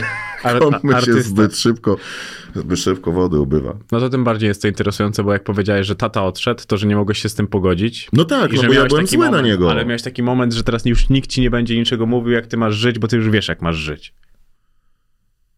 Wiesz co, każde dziecko w wieku 14 lat ma taki moment, że wydaje mu się, że wie jak ma żyć i będzie się z tobą kłócić, że on wie lepiej. Bo na tym polega młodzieńczy bunt. No ale nie, to nie było tak, że pomyślałeś sobie, że teraz może będzie spokój w domu? Nie. Ja sobie pomyślałem, ty chuju. A mama jeszcze to podkręciła. Czyli mama wiedziała, jak to zagrać. Nie, no Mama, mama to Ale słuchaj, bit. ale wiesz co, szczerze, wiesz co, ja sobie pomyślałem tak, bo, bo generalnie wiesz, no, to nie było fajne, no, zwyczajnie, nie? A wiesz co, z, z, jakby nie wiem, no, większość chłopców e, ma taki związek z mamą, taki wiesz, no, bliski bardzo. I też mamy się dużo bardziej angażują w, na, w nasze życie, że, żeby, że tak można powiedzieć, uniknąć e, takiego pięknego młodzieżowego słowa wpierdalają, lubią się wpierdolić w nasze życie w tym momencie, kiedy my chcemy udowodnić, że jesteśmy odpowiedzialni, robią coś nieodpowiedzialnego, to one lubią w tym momencie przyjść i powiedzieć, co ty odpierdalasz, synek? I tak jest, no, a ojciec zawsze patrzy, Baśka, spokojnie, sparzy się, sparzy się, zapamięta do końca życia, niech robi źle, on to potem zrozumie. Tak jest, no. A tata po wyprowadzce już w ogóle nie miał z tobą kontaktu? Nie, mieliśmy jakiś tam sporadyczny kontakt, ale wiesz, no ja byłem strasznie na niego zły. Mhm. E, Jeszcze wiesz, czułem, byłem po stronie mamy. Moja mama wtedy bardzo ciężko zachorowała na No, miała nowotwór. bardzo duże problemy z, tak, z torczycą. I, I wiesz, i wiesz, moja mama naprawdę otarła się o śmierć. Ja wiesz, stanąłem w wieku 17 lat y, w takiej sytuacji, że mogłem po prostu zostać sam. A na pewno nie byłem na to gotowy. Nie? I zresztą nie ma momentu, w którym jesteś gotowy na śmierć swoich rodziców. No ale to mogłeś po prostu wydaje, czuć nie? strach i być przerażony. Wiesz co, ja czułem się przerażony zdecydowanie, ale to było. To było bardzo dziwny rodzaj, to był bardzo dziwny rodzaj przerażenia. Po prostu yy, ja bardzo chciałem działać. Mhm. A nie mogłeś. Rozumiesz, a nie mogłem, bo nie znałem lekarzy, nie znałem nikogo i tak dalej, ale bardzo chciałem działać. I jakby to był ten taki stan przerażenia, ale z bezradnością. Rozumiesz, że ja byłem przerażony, że jestem bezradny, że ja nie mogę tej kobiecie w żaden sposób pomóc. Mhm. Więc to nie był o tyle strach, że co się może stać, tylko to był strach, że jak się coś stanie, to prawdopodobnie będę miał bardzo duże wyrzuty do siebie, że byłem bezradny. I że w tym momencie, Mhm. kiedy mama mnie potrzebowała, ja jej nie mogłem pomóc. A mama była taką, taką kochaną mamą? Taką, czy bardziej szorstką? Mama była genialnym politykiem, jeżeli chodzi o mamowanie, Mhm. że tak to nazwę, czyli kiedy trzeba było, była kochana, kiedy trzeba było, była szorstka. A zmieniła się na Ale przykład... słuchaj, ja ci no. coś powiem. Zupełnie inaczej wygląda wychowanie młodego skrzypka. Naprawdę, jeżeli chcesz zmusić dziecko do grania 2-3 godziny dziennie na skrzypcach, to nie możesz być mamą, mamą, chodź, biedne dziecko, przytulę cię. Nie, mama mnie nauczyła bycia twardym jak skała i nie rozżalania się nad sobą. Ja to do dzisiaj mam. Coś się stało, dobra, trudno, no idziemy dalej. Nie ma co płakać nad sobą i się użalać. W ogóle nigdy w życiu nie, nie miałem takiej postawy, że Jezus Maria, nie daję rady sobie w tym życiu, pieprzyć to życie, kurde, co ja zrobię, wszyscy są dookoła winni. Nie. Mama mnie nauczyła, że winę z- zaczyna się szukać od siebie. Czyli masz przeanalizować to, czy ty nie spierdoliłeś, a potem obwiniać cały świat. A nie obwiniać cały świat, bo ty spierdoliłeś. No i tego mnie nauczyła mama i tego na pewno by mnie nie nauczyła taką, wiesz, matczyną, aż przesadną miłością. A mama zmieniła się po odejściu taty? Tak, oczywiście. I jakie to Każdy były? człowiek się zmienia. No właśnie, jakie to były zmiany? Była bardziej wymagająca. Czyli też trochę chciała być jeszcze No, tatą. Nie no, zostało, nie no, to nawet nie. Chodzi o to, że po prostu już e, cała jej uwaga została skupiona na mojej edukacji i na tym, żebym e, został skrzypkiem, tak? Mhm. Co w efekcie stało się jej porażką, bo nie zostałem tym skrzypkiem, ale cieszę się, bo po jakimś czasie, tak jak mi mówiła, że mi się to znudzi i tak dalej, że są jakieś gówniarskie wybryki, Mhm. hip-hopy, jednak e, wiesz, było mi miło, jak zapracowałem na jej dumę. I powiem ci, usłyszenie Mhm. z takiej osoby jak moja mama, która jest naprawdę genialnym muzykiem, jest e, wirtuozem w swojej dziedzinie. i osiągnęła dużo, dużo, dużo więcej niż Mhm. ja i ja, zresztą ja się nie mam, nie mam prawa równać, bo to jest naprawdę muzyk przez y, duże M i usłyszenie od mojej mamy, że jest, wygrał jebany! Nie no, żartuję. To powiedziałem. Nie. nie no, usłyszenie od mojej mamy, że synku jestem z ciebie dumna, było naprawdę cudowne. Też wiesz, ja mam olbrzymię wielką pokorę. Bardzo miałem, wiesz, wyrzuty sumienia, że jak zacząłem grać koncerty, że praktycznie, wiesz, jeden koncert przynosił mi pensję mojej mamy, nie? To też było takie dosyć bardzo dziwne, bo ona była naprawdę wielkim muzykiem Mhm. E, I to były dziwne czasy, bo to wiesz, jeszcze były czasy tuż przed, prze, po denominacji, wiesz, e, że tak można powiedzieć, jeszcze długo przed wejściem do Unii Europejskiej, w sumie jedną trzecią czasu od czasów demokracji, zanim weszliśmy do Unii Europejskiej. Takie tutaj zadanie matematyczne. W każdym razie, wiesz, no, miałem bardzo duże, jakby, wiesz, e, wyrzuty sumienia wobec niej, bo uważałem, że ona jest niedoceniona, że, że profesorzy, że, że, że ona jest, wiesz, że kim ja jestem przy niej, żebym ja mógł, załóżmy, nie wiem, e, za koncert e, brać wtedy, no nie wiem, tysiąc złotych, e, kiedy moja mama, wiesz, zarabia dwa tysiące, wiesz, miesięcznie. No. Bardzo to jest e, interesujące. A twoja mama, przez to jak nauczyła ciebie szukać winy od siebie, a Tak. potem dopiero całą resztę, to jak patrzyła na ciebie i się wkurwiała, No. to zaczynała szukać winy też od siebie? Nie jestem w stanie tego powiedzieć, ale wydaje mi się, że ona już jako doświadczony muzyk wiedziała, gdzie jest wina i wiedziała, że wina leży w tym cis. Musisz rozwinąć. Nie wiesz, co to jest dźwięk cis? Nie mam pojęcia. Kurwa, masz, y, to jest y, pół tonu wyżej niż C. Okej. Nie, no nie, wiesz co, ona mówi, nie, słuchaj, cała wina leży w rozwiązaniu tej dominanty nonowej. Ty ją niepotrzebnie rozwiązujesz w majorze, a powinieneś iść w minor.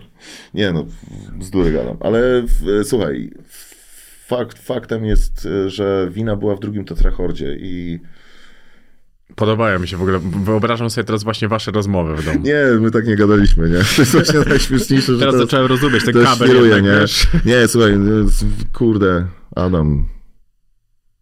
Adam, skala eolska to jest coś, o czym nie masz pojęcia.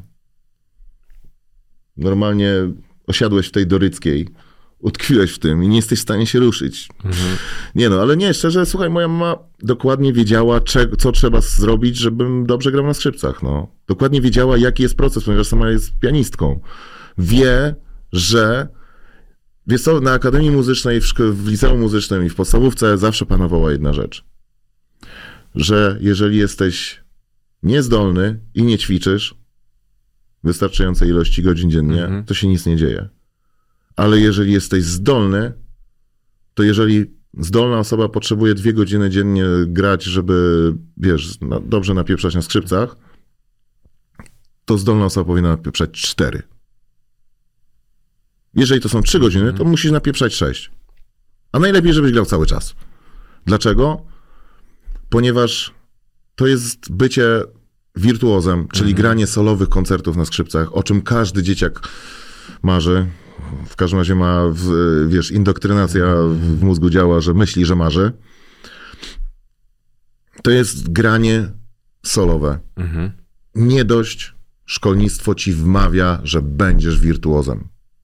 Rozumiesz, że cały czas jest presja na to, że będziesz grać koncerty, uda się tobie. To jest niemożliwe. Przez wieki wieków istnienia tego instrumentu żaden skrzypek nie był, polski skrzypek nie doczekał się światowej sławy. Nie doczekał się. Mamy lokalnie znanych skrzypków, jak Kulka, jak Winiawski w, w przeszłości, e, jak Ławrynowicz i tak dalej. E, Czy syn, czy ojciec. E, Tutaj, bo syn też świetnie gra. Zresztą też jeździłem z nim na konkursy za mało lata. Nawet parę razy mi się udało tam go przejść, nie? Ale... nie no, beka. Nie no, jak ja sobie myślę o tych wszystkich konkursach, nie? To była taka beka, to był taki niepotrzebny stres w moim życiu. Ale, ale, ale dużo mnie to nauczyło. Właśnie no. wydaje mi się, że, że jednak koniec końców. Znaczy ja uważam, to, że generalnie potrzebne. jestem wszystkie błędy wychowawcze, które moi, które moi rodzice popełnili, wszystkie sukcesy wychowawcze, które moi rodzice popełnili, tego wszystkiego, ty, każdy, każdy pas, który został wymierzony w moje biedne, jeszcze nie do końca stłuczone ciało, po prostu to wszystko jest sumą tego, kim jestem dzisiaj. I uwierz mi, gdybym miał przeżyć swoje życie jeszcze raz, to błagam, chciałbym je przeżyć tak samo. Mhm. Z tym samym cierpieniem, z tym samym zawodem, ale z tą samą radością i z tym samym zaparciem. I przede wszystkim z tym, co mam w sobie dzięki moim rodzicom. Ja wam kurwa pokażę. Ja nie mogę? Trzymaj browar. To, to jest to, co wiesz, to, co, to, co jakby wiesz, zostało we mnie zostało we mnie wypracowane przez moich rodziców. To jest moim zdaniem ich największy sukces, że jestem osobą upartą, pracowitą. Jeżeli kocham coś robić, to nie ma półśrodków. To nie ma półśrodków. Cholera ma być tak, jak ja chcę, ma być perfekcyjnie i nie dość. Mnie nie obchodzi, czy ty się ze mną zgadzasz, że tak wygląda wizja mojej muzyki. Bo to ja mam być z tego zadowolony. Nie ty, bo ja to robię dla swojego serca, a nie po to, żebyś ty za to zapłacił. Dobrze. A pomyślałeś kiedyś, że mama z ciebie zrezygnowała? Że stwierdziła, że to się już na pewno nie uda? Nie, mama Czy za zawsze mnie nigdy nie zrezygnowała. Po prostu, wiesz, jak miałem 18-19 lat, moja mama uznała, że jestem już na tym poziomie, jeżeli chodzi o granie na skrzypcach, bo rzeczywiście, no, mówili, no, zdolny, leniwy, no, tak jak Mhm. nawinąłem, bo rzeczywiście, słuchaj, ja jak szedłem na akademię, już praktycznie każdy utwór, który był na skrzypce, zagrałem. Ja miałem to wszystko tego, dla mnie Akademia Muzyczna to, było, to były ferie, to była impreza. To wiesz, e, sprzeczki z, z dziekanem, no Boże Święty, wiesz, były dziwne rzeczy, dziwne sytuacje się tam działy, wiesz, jeszcze, wiesz, mnie, mnie co najbardziej denerwowało, że jedna z mojej mamy asystentek próbowała zrobić z mojej mamy po prostu totalne zero, jakąś psychopatkę, która znęca się nad studentami. Ona była najlepszym profesorem, jakiego mogli sobie wyobrazić, ponieważ ona była wymagająca, ale też potrafiła być przyjacielem. I wiesz, i spotykam ludzi, którzy u mojej mamy studiowali i mają same miłe wspomnienia. I przez to, że ta y, osoba za- jakby, nie wiem, bardzo chciała zająć y, miejsce na liście płac mojej mamy w, tej, w, tej, w tej akademii, czy nie wiem co innego, wiesz, po prostu zarobiła straszny smród.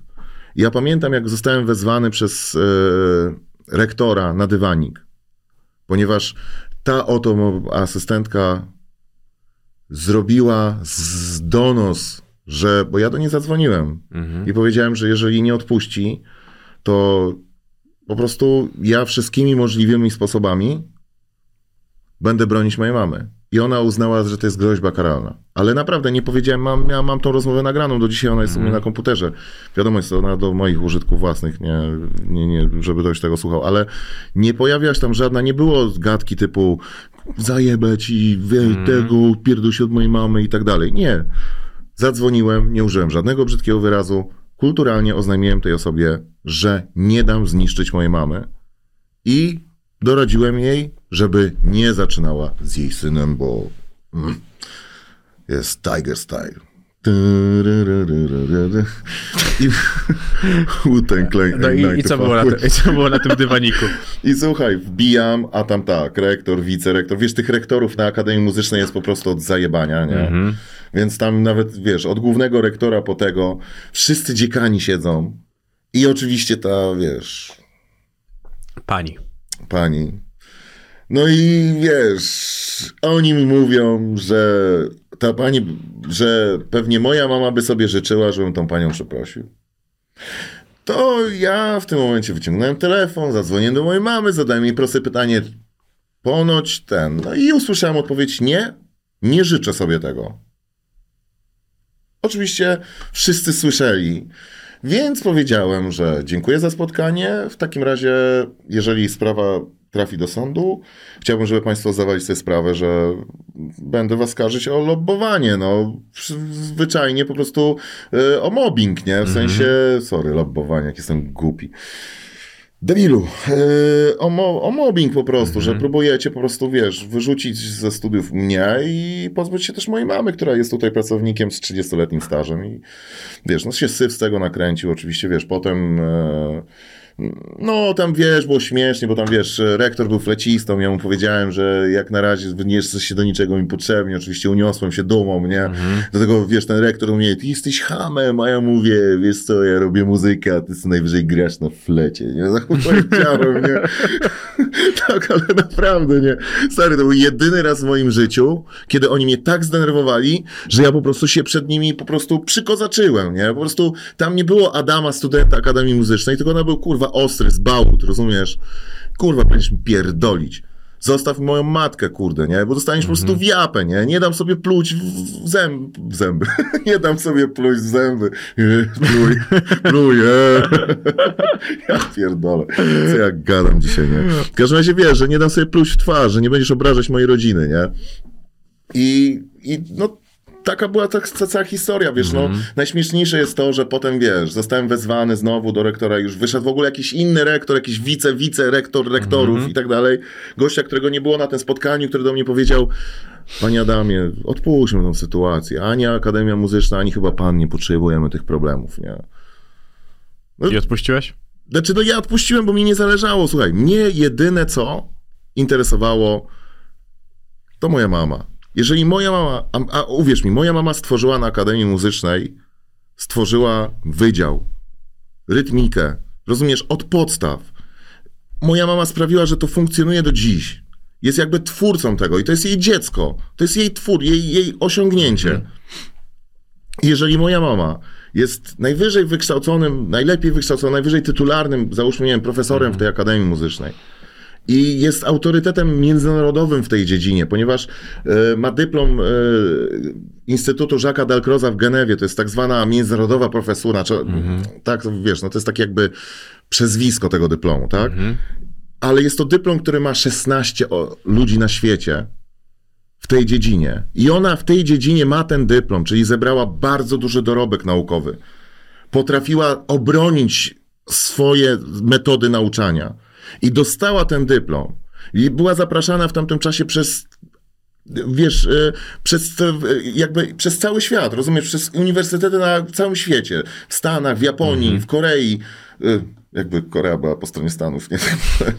w Stanach, w Japonii, w Korei, nie tak już geograficznie, wiesz, ale w sumie tak, dobrze, bo z mojej perspektywy to. W Korei, Japonii, w Stanach, ale wy patrzycie na tą mapę, więc jest. W Stanach, w Japonii, w Korei. W każdym razie chodzi o to, że szanowali ją na całym świecie ludzie z tej dziedziny, a po prostu u nas ją kopali, jak śmiecia jakiegoś. Po prostu mnie bolało serce. Ja nie mogłem na to patrzeć, zresztą chyba nikt nie jest w stanie patrzeć, obojętnie jaka ta nasza mama by nie była. Moja była, wiesz, raz była cudowna, raz była może trochę mniej. Mówię to z perspektywy osoby, która się cała, chciała całe życie opierdalać, więc... Ale kurde, to była kobieta, która poświęciła swoje życie dla mnie, żeby mnie wychować. Okej, miała twardą rękę, miała, wiesz, e, określone zasady w domu. Tak, były określone zasady. Czy było coś złego? Nie, nie było coś złego. Czy chciałem je łamać? Tak, łam, chciałem je łamać. Czy je łamałem? Tak, oczywiście. Ale, kurde, to jest matka. A matka zawsze siedzi z tyłu. Tak powiedział. Raz, raz, raz zaczę... co czym mówię. Nie, nie, ja, ja, Nie, miś, miś, miś. Wiem, że miś. Raz zaczepili, zaczepili też z perspektywy mamy, to tylko raz w życiu odpowiedziałeś na zaczepkę też e, na jednej z e, płyt. Tak mi się od razu e, skojarzyło. Bardzo kwieciście opowiedziałeś o tym, co masz po mamie i to się już, już da się zauważyć nawet w tej rozmowie, nawet jak mówisz o tym. A co masz z taty? To może być jeszcze ciekawsze. Człowieku, no to od pasa w dół wszystko, nie?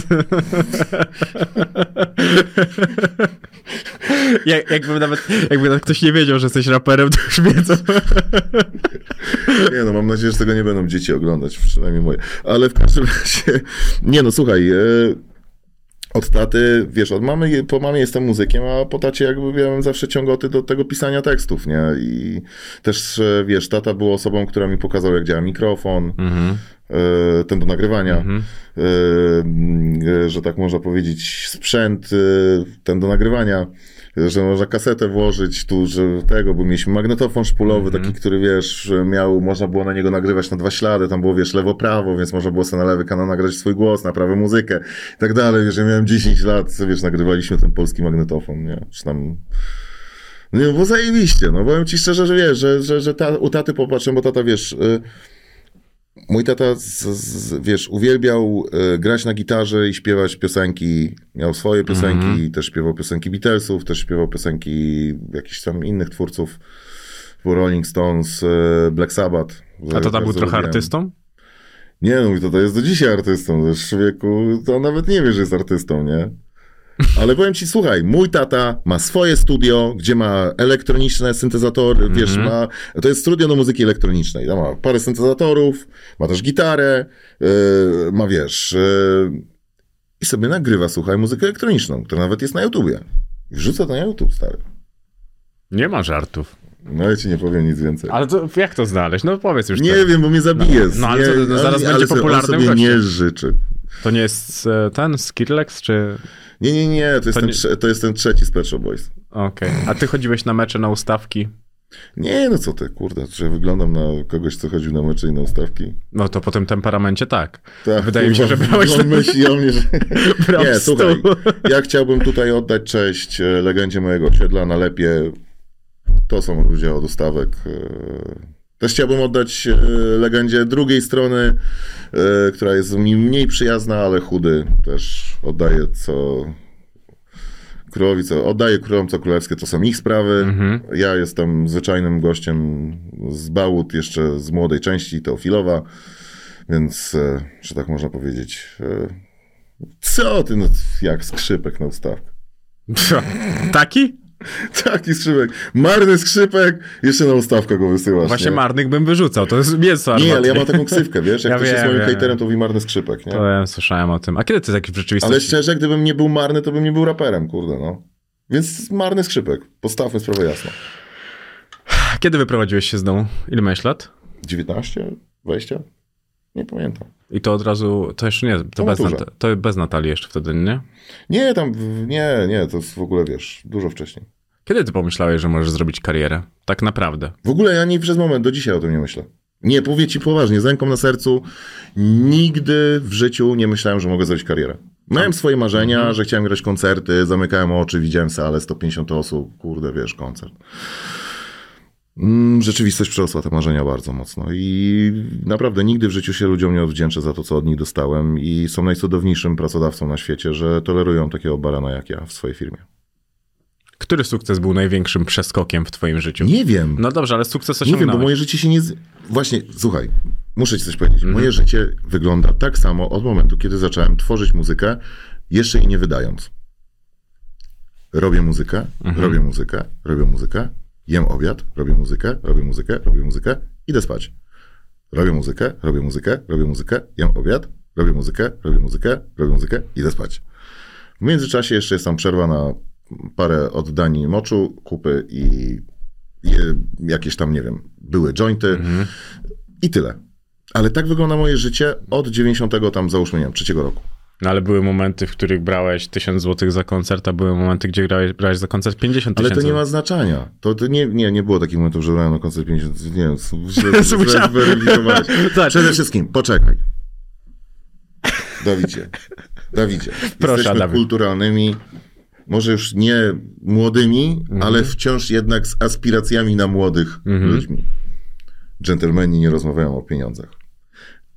E, To, że ja powiedziałem o, o, o tym, że wiesz, że załóżmy brałem 1000 złotych, to jest, są wszystko z, z liczby A moje liczby też są te. Moje liczby też Nie. są te.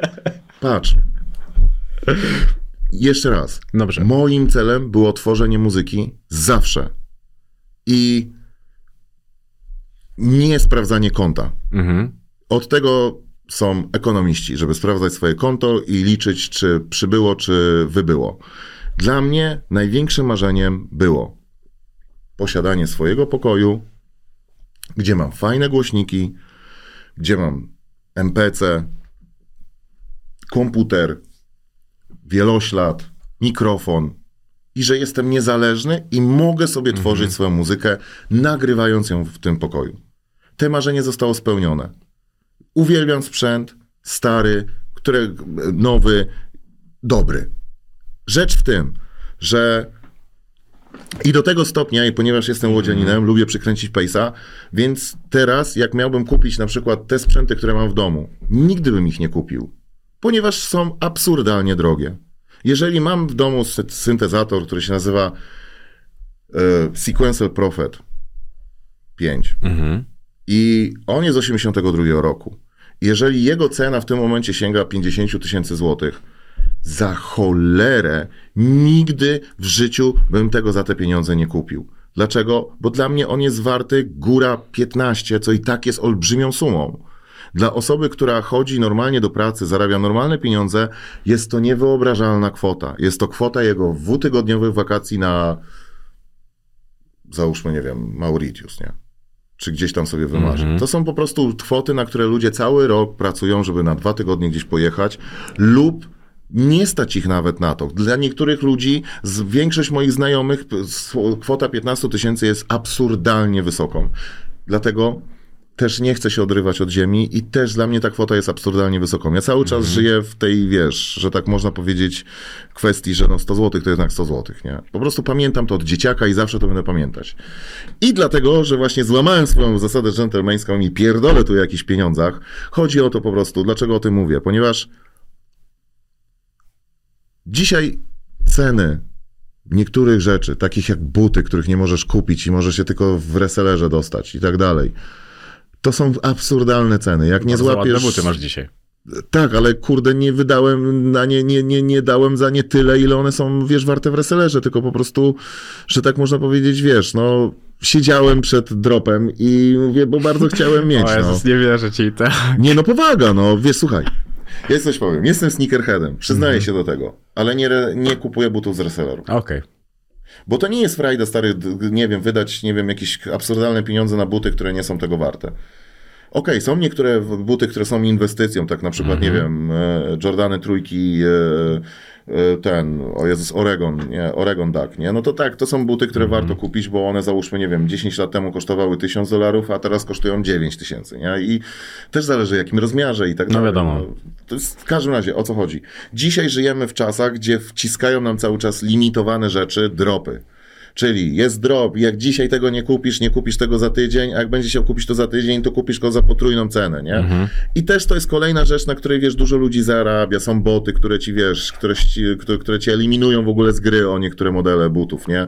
No bo wy, wyskakuje ci bot, po prostu wszystko już ustawionych i on kupuje to za tysiąc osób, nie?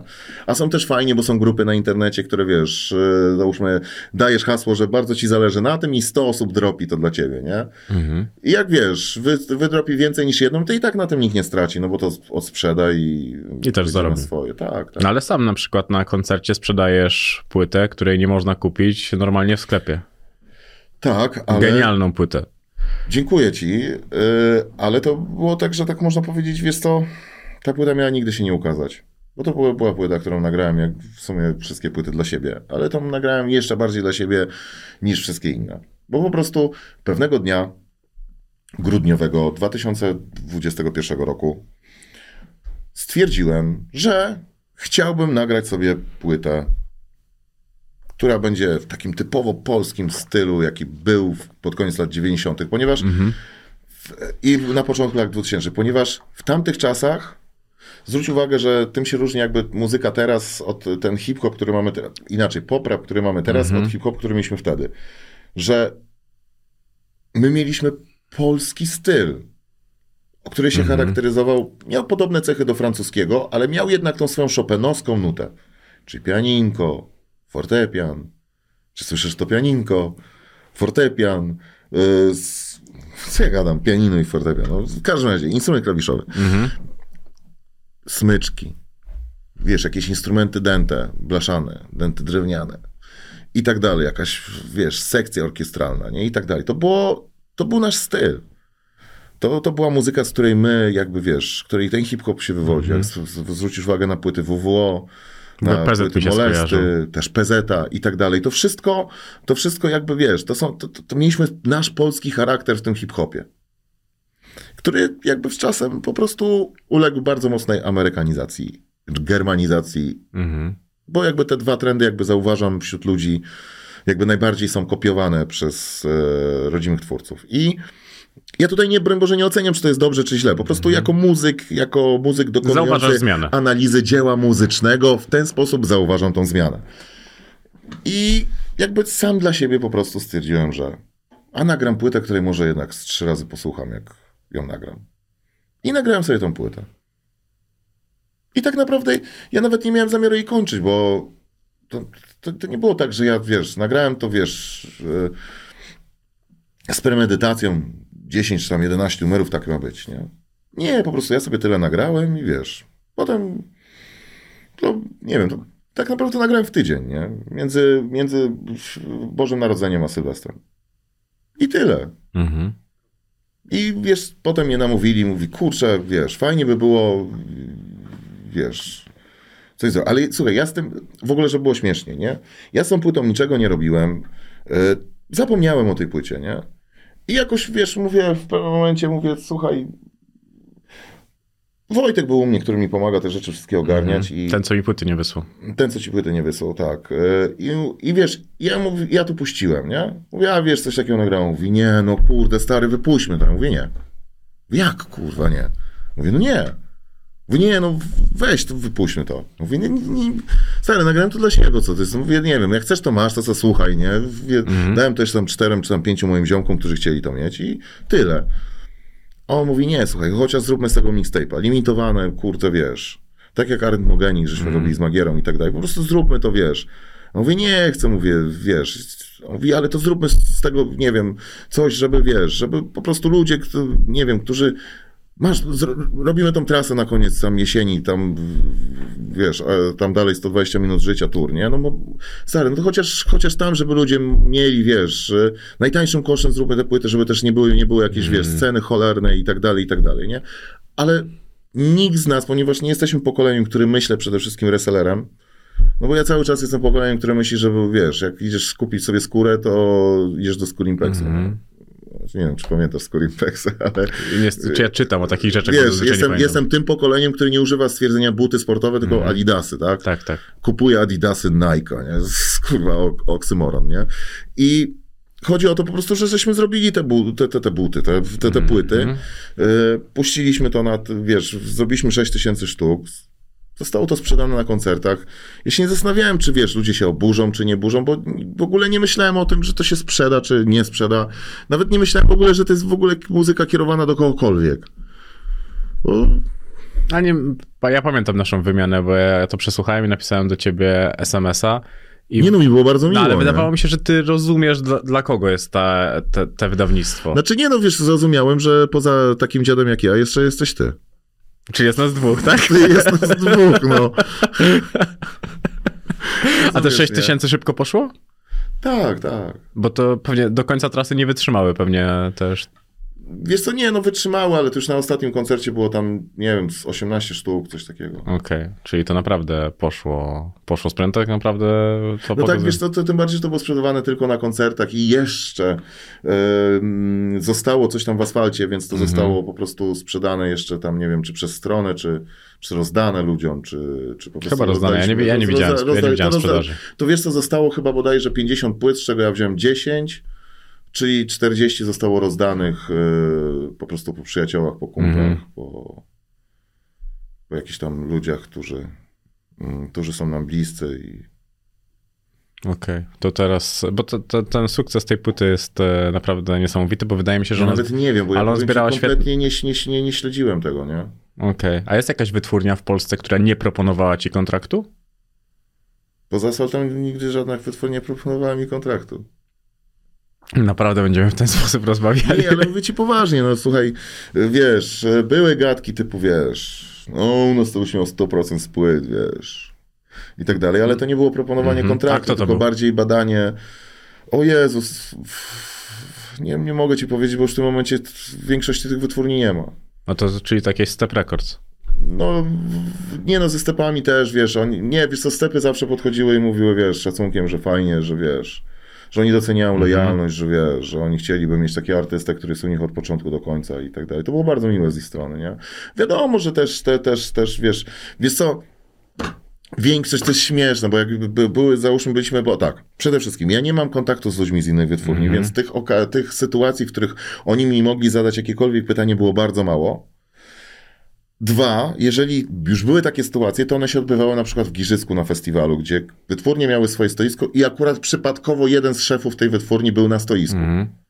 I wtedy na przykład była, wiesz, i to w większości były gadki typu, wiesz, ale wy sprzedajecie tych płyt, ale Adam, ty to sprzedajesz, szacun i tak dalej. A ja nie potrafiłem odpowiedzieć na to pytanie, ani powiedzieć tak, nie no, powiedziałem dziękuję, Mhm. dziękuję, bardzo mi miło, ale powiem ci szczerze i możesz się zapytać ka- każdą osobę z mojej wytwórni, która pracuje, ja nigdy nie wykonywałem telefonu, żeby się zapytać, ty ile tam się płyt sprzedało? Nie interesuje mnie to. Jesteś mocno odcięty. e, Nie, po prostu nie interesuje mnie to. Moja muzyka a, y, jest dla mnie, tak? A To, to nie jest, to nie jest inaczej. Ja nie tworzę muzyki po to, żeby się interesować liczbami. Ja tworzę muzykę po to, żeby mi sprawiała radość. I nie chcę zakłócać tej radości niczym innym. Nie chcę Mhm. wbić się w fazę myślenia, że kurde, robię tą muzykę po to, żeby zarabiać, bo to nie jest prawda. To nie jest prawda. Ja nie myślę kompletnie marketingowo. Ja wrzucam na singiel to, co mi się podoba, a nie to, co da mi liczby. Mhm. I też nagrywam płyty takie, które mi się podobają, a nie takie, które dadzą mi liczby. Bo to, to jest bez sensu. Okej, zdarzyło się, były takie przypadki, że typu życie po śmierci, że to, co mi się podoba, zbiegło się z liczbami, ale to są po prostu przypadki. No. Dobrze, jasne, ale też ciężko mi w to uwierzyć, że Sony, Universal, Warner nie kontaktowali się, nie Nie próbowali. kontaktowali Naprawdę? się. Ze mną się nie kontaktowali. Jeżeli się kontaktowali z kimkolwiek z moich menadżerów, nikt mi o tym nie powiedział, znają moje zdanie. Mhm. Wiedzą, że nie, nie musieli się mnie pytać o to, żeby odmówić. Miałeś... Ale nie kontaktowali się. A w tym momencie powiem ci szczerze, że, yy, że już jestem pe- pewnie, pewnie, wiesz, marketingowo nie stoję na tyle mocno, nie robię popu, żeby, żeby, żeby się tam, wiesz... Właśnie najbardziej atrakcyjne w tym wszystkim jest to, że ty nie robisz popu, a dalej jesteś popularny. A nie miałeś nigdy kryzysu Nie wiem, nie... Z, po, Z asfaltem? Nigdy nie miałeś kryzysu Nie, współpracy no w każdym małżeństwie są kryzysy, no. Właśnie. Więc, więc wiesz, to nie jest tak, że nie mieliśmy kryzysów, ale te kryzysy były na bardziej, wiesz, no znamy się jak łyse konie, wiesz, e, każdy z nas zna swoje wady i zalety, wiesz, e, jest przykro, jak ludzie na przykład, wiesz, ja już słyszałem o sobie wszystko, nie? Mhm. Słyszałem, że gdyby nie Tytus, to gówno bym osiągnął i tak dalej, słyszałem też, że gdyby nie Adam, to asfaltu by nie było i tak dalej. To nie ma nic do rzeczy. Tak naprawdę, wiesz, nasze konflikty się, wiesz, yy, zbierały z takich sytuacji, że na przykład zagraliśmy koncert, yy, Tysus, który był wtedy moim menadżerem, yy, dalej jest zresztą, nie odbierał telefonu o godzinie pierwszej w nocy, organizator nie odbierał telefonu o godzinie pierwszej w nocy, a hotel był zamknięty na cztery spusty, bo sobie portier poszedł, kurde, do domu, nie? Recepcjonista. I wiesz, dzwonisz do niego, nie możesz odebrać. W końcu wiesz, udało się jakoś, nie wiem, wydzwonić kogoś z tego hotelu, że ktoś przyjechał, otworzył nam ten hotel, a następnego dnia była awantura, no wiadomo, nie? A był moment, że mogliście się rozstać? Nie. Nie. Nie, Ty dzisiaj jesteś współwłaścicielem asfaltu, bo, nie jestem.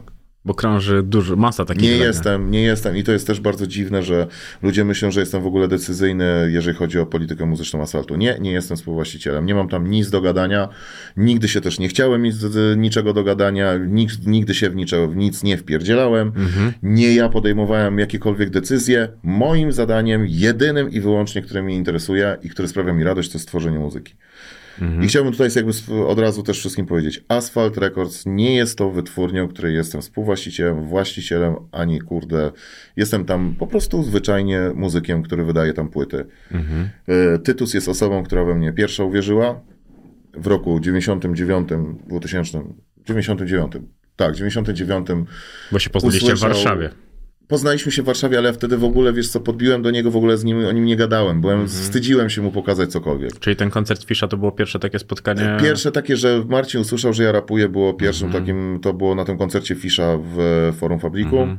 Tak, było to już tak, Forum Fabriku. I wtedy ja sobie dla jaj rzuciłem do Tytusa, kurde, powiedziałem tę historię dwa miliony razy. Tak. E, Dla jaj sobie rzuciłem do Tytusa, a tak, jak ci się podobało, to wydaj mi płytę. A On dla jaj sobie rzucił, to podeślij mi demu, a ja dla jaj mu podesłałem demu, a on dla jaj wydał. Masz dobre poczucie humoru, szczerze. Patrząc na to z perspektywy czasu, to ten dowcip ci nieźle wyszedł ogólnie. To jest całkiem, całkiem śmiesznie się, kurde. Widzisz, takie miały być jaja, wyszło Faberże. Ale to jest, to jest całkiem niezłe. A kiedy ta relacja? Bo ona się urodzi, ona już jest przyjaźnią z Tytusem? Tak, oczywiście, jestem, wiesz, ojcem chrzestnym jego najmłodszej córki, więc e, Więc to już To przy, a, a to tak zawsze zmierzało w tym, w tym kierunku, czy raczej to był przez nie, długi zawsze czas? było przyjaźń. Okej, bo zastanawiałem się. Mimo też. tego, że, że wiesz, i Marcin jest ciężkim człowiekiem, bywa bardzo Mhm. w kontaktach i ja jestem czasami ciężki, jesteśmy uparci o, obaj, to nigdy nie mieliśmy żadnych, wiesz, fajtów, e, takich większych wojen i tak dalej. I też, wiesz, podoba, podobało mi się nastawienie Marcina do, do, do tego, że Marcin, wiesz, zawsze wydawał muzykę, która mu się podoba i nawet jeżeli, wiesz, stwierdziłem, że z jego gustem coś się stało, to dalej, wiesz, nie uważałem się za osobę kompetentną, żeby mu Mhm. mówić, ponieważ dyskutowanie o gustach muzycznych to jest jak dyskutowanie o kolorach i przekonywanie kogoś, że niebieski jest fajniejszy niż zielony, a czerwony to już w ogóle jest fajniejszy niż zielony, a żółty to... Mm, Nie, no, na żółtym to da się zbudować po nie, prostu. no na żółtym to...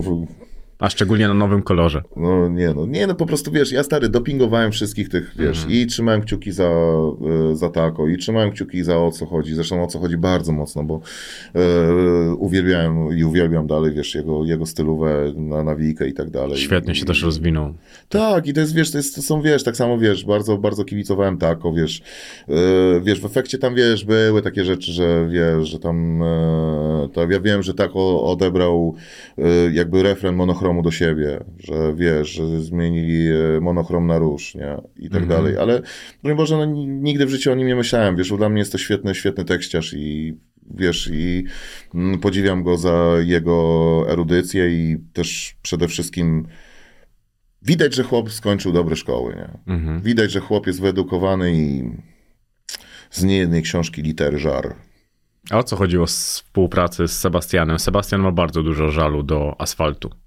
Nie wiem, bo to już współpraca między Sebastianem a Asfaltem. Ale ty mu dałeś taki street credit, bo ty to miałeś. Nie, ja mu dałem numer telefonu do Tytusa, tylko i wyłącznie. Ale on mówił o tych bitach, e, które miały mieć... Nie, słuchaj, po, słuchaj, patrz. Dla mnie każdy, przede wszystkim od tego trzeba zacząć. Byliśmy na jakieś tam, nie wiem, dałem się namówić Marcinowi, żeby pójść na jakieś tam rozdanie empików.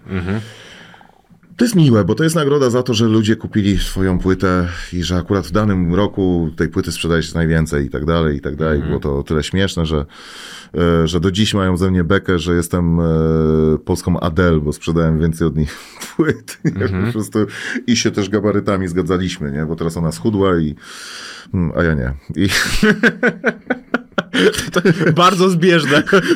Bardzo.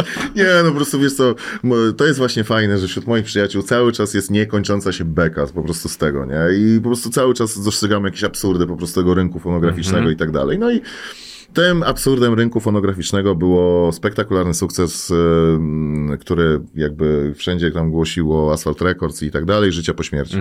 Ja do końca nie wiem, bo nie śledziłem tego, nie interesowało mnie to. Mnie interesowało bardziej to, że po życiu po śmierci odczułem w sobie wielką pustkę i nie byłem w stanie przez długi okres czasu niczego napisać. I jakby czułem takie, wiesz, prostu wypalenie, że się podzieliłem tą historią i to był mój błąd, bo w sumie po cholerę ja to zrobiłem.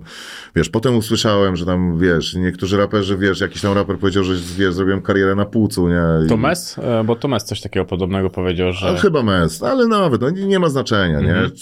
To, to, to nie ma znaczenia, kto to powiedział, ale w każdym razie, wiesz, no, nie mam żalu, no. Ktoś na czymś musi zrobić karierę, no. Niech to będzie moje płuco.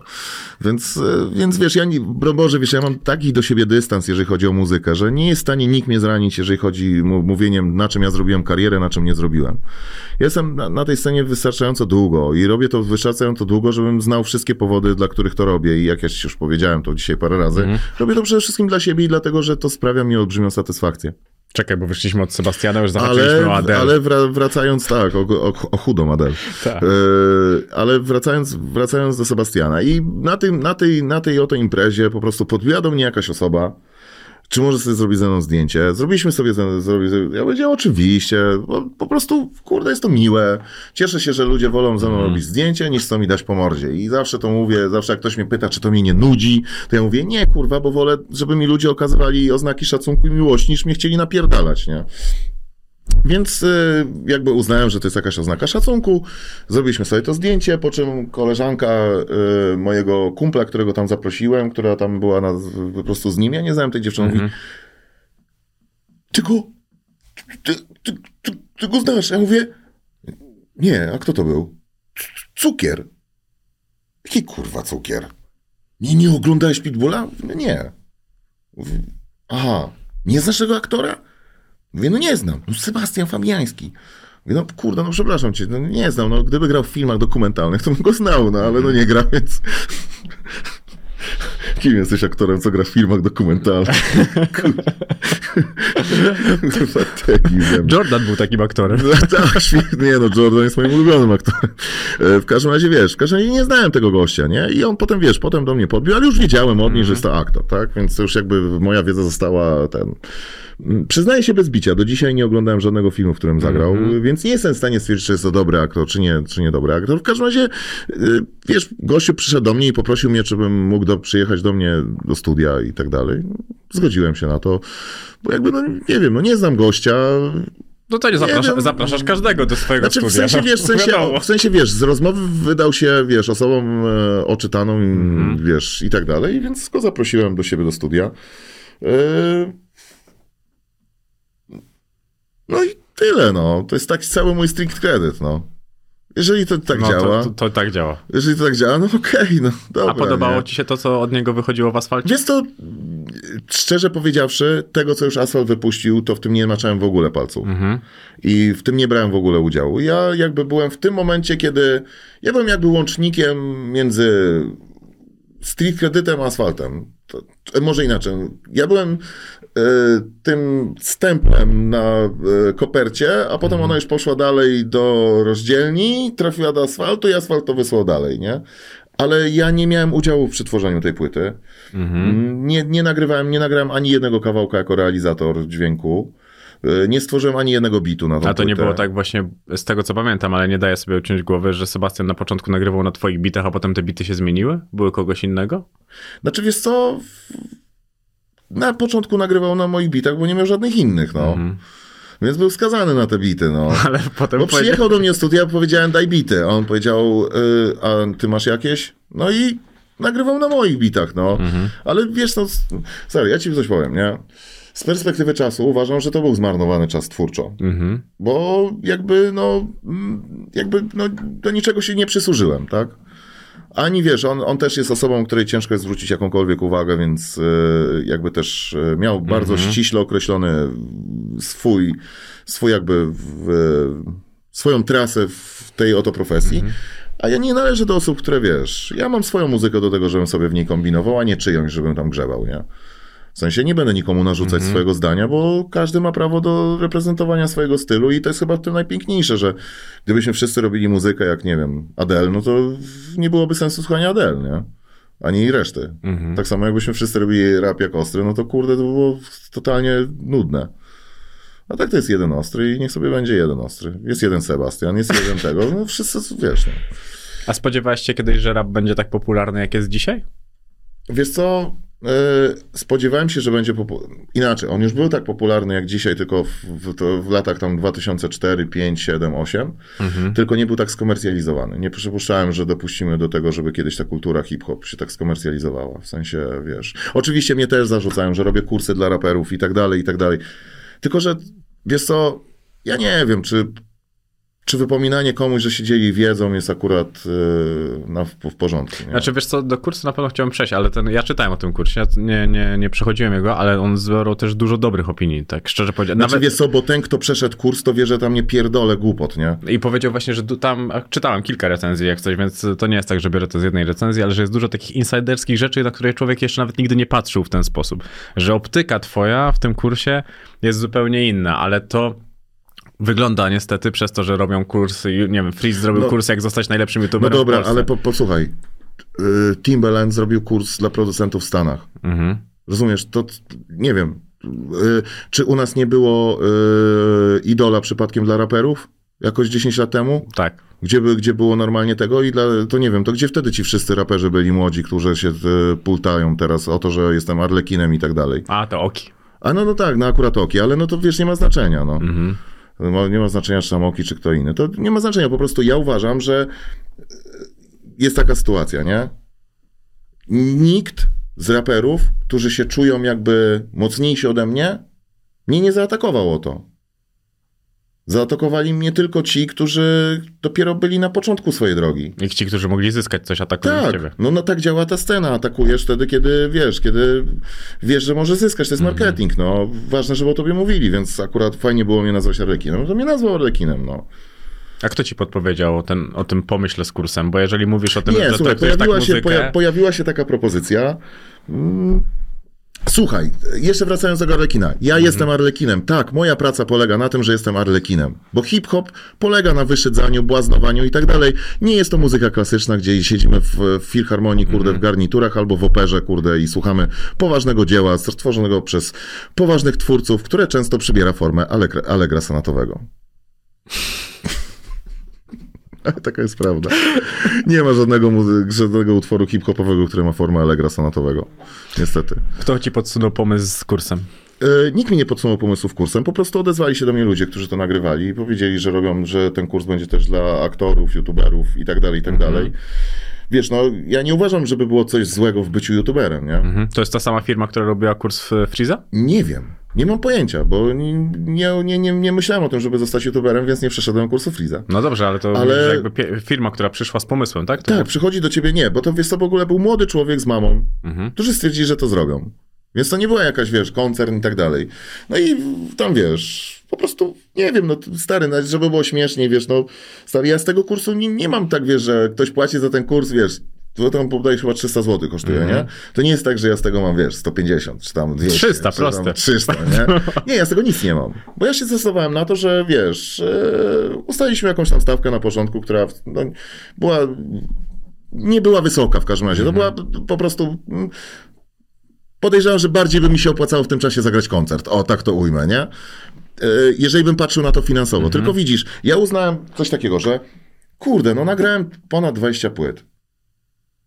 Chyba mogę się podzielić tą wiedzą. Mhm. I to i jeszcze raz, to nie jest kurs dla raperów, jak mają zostać raperami. To jest kurs dla tych ludzi, którzy na przykład, nie wiem, są w takim środowisku, że nie mają się kogo podpytać, nie mają tej, jakby, nie wiem, zmysłu spostrzegawczości. Rozumiesz, że i chcieliby jakby się dowiedzieć czegoś więcej. Wiesz, ludzie lubią zadawać pytania. Tu tutaj mają te odpowiedzi. I ja chciałem jakby z mojej strony przybliżyć im, jak wygląda ten zawód, co mają robić, na co zwracać uwagę, y, jakie są ważne elementy tego zawodu, y, czym jest, nie wiem, panowanie nad głosem, czym jest emisja głosu, czym jest, wiesz, no różne takie rzeczy, o których ludzie sobie nie znają pojęcia, ale które są bardzo ważne, bo jeżeli załóżmy, nie wiem, grasz 10-12 koncertów ty, ty w miesiącu, to jeżeli nie będziesz panować nad swoim głosem, to po pierwszym już zaczniesz w głos i nie zagrasz tego drugiego, a masz jeszcze przed sobą, nie wiem, 11 do zagrania, nie? Więc y, jakby wiesz, no poza tym, widzisz, ja to zrobiłem z idei, no po prostu z idei, no ale z reguły jak coś robisz z idei, to potem wiesz, ludzie się nie zgadzają z ideą i wiesz, no. Nie, wiesz co, mnie nie boli to, że, że jakby wiesz, raperzy tam się, wiesz, putali. Mnie boli to, jeżeli ktoś tego kursu kursu nie przeszedł, nie widział i po prostu daje swoją opinię na zasadzie, o, cytrynowe, niedobre. No dobrze, a pomyślałeś sobie kiedyś o tym, że mogłem tego nie robić? No jeżeli nie, Nie, wziąłeś- oczywiście, że nie. Nie widzę nic złego w tym, że się dzielisz wiedzą. Mhm. Wiesz co, jak gdybym, nie wiem, zamieścił swoją mordę na puszce, kurde, jakiegoś napoju, to bym, to bym się czuł źle. Rozumiesz? Bo ktoś ten napój pije, zgniata i wrzuca mojego ryja z tą puszką do kosza. A to jest dzielenie się wiedzą. Czymś, co moim zdaniem jest bezcenne. Mhm. Doświadczeniem. Wydaje mi się, że po 20 płytach y, mam prawo stwierdzić, że mam jakąś wiedzę, jakieś doświadczenie, którym mogę się podzielić, nie? Na pewno nie odważyłbym się na taki kurs, gdybym miał nagrane 3 płyty, albo 4 płyty, albo 5 singli. To Nie bez sensu, no. Nie wiem, czy widziałeś, że Wini teraz robi taki kurs. No i zajebiście. A dzwonił do ciebie skonsultować to? Nie. A po swoich doświadczeniach odradzałbyś? Czy doradzał? Nie, ja uważam, że każde dzielenie z wiedzą jest super. To mamy odradzać każdemu nauczycielowi chemii na uczelniach wyższych, żeby nie dzielił się przypadkiem wiedzą o chemii, bo go będą ludzie cisnąć? To jest No bardzo dobry, no. bardzo dobry przykład, ale pokazujący, no bo też, ale wiesz, ten kurs Winiego nie Ty, spotka... stary, skończyłeś, skończyłeś Politechnikę. Broń Boże, tam nie pracuj, bo cię będą cisnąć. Podzielisz się z tym, jak, e, jak stworzyć samolot, to nie. Jaka jest konstrukcja, jak, działa, jak działają teorie fizyki i tak dalej, żeby było siła nośna i skrzydło się unosiło. Nie, nie mów tego nikomu, bo cię będą cisnąć. To jest bardzo trafne porównanie. Tylko wiesz, No, na tym to polega. powiedziałeś Tylko, że o widzisz, sobie, który wydał 20 płyt i teraz konfrontujemy to z Winim. No Wini wydawał płyty, ale teraz e, i konsultuje na przykład Znaczy, to, jak co, rapować. y, Ale on mówi o rapowaniu, czy... Też jest rapowanie. Tam jest wszystko. Tam jest dużo, dużo, dużo więcej. Słuchaj, y, Wini ma doświadczenie jako wydawca Mhm. i jako producent. Płyt, ale nie producent w sensie Mhm, beatmaker, wiem, wiem. ani nie producent muzyczny. Po prostu producent wykonawczy płyt. Jeżeli jest w stanie się podzielić tą wiedzą, uważam, że to jest bardzo dobra, merytoryczna wiedza i do, do, dobra osoba, która może ci o tym opowiedzieć. Ale jako raper może ma trochę mniej do powiedzenia. Znaczy, bo on jeszcze nie ma korzysta z takiego innych ludzi. Do, doświadczenia. Ale też biorąc pod uwagę ilo, ilość raperów, z którymi współpracował, ile płyt wydał jako y, 100%, 100% Mhm. Wiesz, no, jeżeli on się czuje na tyle mocny i posiada taką wiedzę i ta wiedza jest ciekawa, to czemu nie? Mhm. No mówię, tam jeżeli chodzi o rapera, to na pewno jest Mops, Słuchaj. który opowiada o tym, jak rapować, jak przyspieszać, jak to robić, więc e, też Wini po prostu mocno posiłkuje się innymi ludźmi. Wiem, że jeżeli chodzi o produkcję No to zobacz, no to, słuchaj, no to to jest jeszcze większy szacunek dla niego, że zdaje sobie sprawę z swoich braków doświadczenia i zatrudnia do tego inne osoby, które mają to doświadczenie w danej dziedzinie większe. To świadczy tylko o jego dorosłości i podejścia do tematu. No. Jak najbardziej. Ty nigdy nie gryzłeś się w język. Ponosiłeś kiedyś tego konsekwencje? Nie, nigdy mnie język nie bolał. A tak serio, no atakowałeś polityków, nie, że Nie, atakowałeś... no pewnie, że ponosiłem jakieś konsekwencje. to jakie to były wiesz. konsekwencje? No CGM to mi ciśnie do dzisiaj. I co ci ciśnie? No, że wiesz, nawet dzisiaj w Prima Aprilis. Wiesz, zrobiliśmy sobie żart yy, z młodą Leokadią, a oni to łyknęli jak, jak pelikan, kurde, wiesz, że to na poważnie. A za- I za już co? było, najpierw ją cisnął, a teraz nagrywa. Od razu powiem, nie cisnąłem. Nie powiedziałem, ona jest taka, śmaka, owaka i tak dalej. Użyłem, że tak można powiedzieć, w swoim mniemaniu zgrabnej formułki gramatyczno-lingwistycznej, Mhm. która po prostu powiedziała, że jest typem e, kobiety, którą się interesują e, mężczyźni, którzy wolą młodsze dziewczyny Dokładnie noszą sutannę. E, na wysokości. dokładnie. To, ba- to też było bardzo interesujące. A dlaczego oni cię nie lubią w takim wypadku? Dlaczego CGM cię nie lubi? No bo nie udzielam im wywiadów. Ale dużo raperów im nie udziela. Wiesz co, przede wszystkim, szczerze, bo nie mieszkam w Warszawie, nie, in, nie Warszawa jest pięknym miastem, zajebiście chciałbym tu mieszkać, ale po prostu zwyczajnie nie mieszkam tutaj. No niestety moje życie się pokierowało tak, że mieszkam gdzie indziej. Nie należę do kręgu. Widzisz, u nas większość dziennikarzy lubi bardzo, jeżeli jest im postawiona imprezka, tutaj koksik, tutaj wódeczka, tutaj tego i tak dalej. Nie imprezowałem z nimi, nie stawiałem nikomu koksu, z nikim nie piłem wódki, Rozumiesz? Nie należę do kręgu ich przyjaciół, a jestem na tyle y, jakby osobą wyrazistą, że atakowanie mnie może być fajnym clickbaitem. Więc jeżeli oni mają wszystkich y, tych raperów bardziej znanych tutaj na miejscu, no to przecież jak się spotkają w klubie, razem wypiją wódkę, razem się nawciągają i tak dalej, to potem mnie zgłupio go, jego oczerniać, tak? A mnie nie znają, więc jakby sprawa załatwiona, nie będą mieli wyrzutów sumienia, nie? No, jest y, to pewnego rodzaju fakt, który Słuchaj, istnieje. no słuchaj, ja ci coś powiem, nie? Yy, wiesz, ja przez to, że nie udzielam, nie, nie udzielam wywiadów prawie w ogóle, Mhm. że są wyjątki, wyjątki, które jakby potwierdzają tą regułę, yy, jakby też sobie narobiłem wrogów dużo, no. Wiesz, jeżeli załóżmy, nie wiem, wypowiadam się o, o takim czy o takim, ta, takiej osobie to, co myślę, zresztą większości tym ludziom opowiedziałem prawdę w twarz. Jeżeli wiesz, e, widzę, że jakiś dziennikarz jest, e, ocenia płytę, będąc jednocześnie mm, szefem fan klubu tego wykonawcy, no to sorry, no to to jest groteska, nie? No i wiesz, no tak samo wiesz, znam sytuacje dziennikarskie, gdzie dziennikarz w jednym portalu ocenia moją płytę negatywnie, a w drugim portalu ocenia moją płytę pozytywnie. I to jest ten sam dziennikarz. Tylko zależy, jaką portal ma politykę i kto za to płaci. Może- wiesz, ja sobie zdaję sprawę, że to jest po prostu śmiechu warte, tak? To jest mniej więcej, wiesz, jak y, no, dziennikarstwo, no. Po prostu, no wiesz, są, ja powiem ci tak, po, podziwiam dziennikarzy, którzy się zajmują, załóżmy, nie wiem, historią, interpretacją, nie wiem, literatury, y, malarstwa i tak dalej, ale to dalej jest interpretacja. Tak samo dziennikarze muzyczni, którzy za, za, za, zajmują się hip-hopem, to jest też ich interpretacja, ich gust i tak dalej.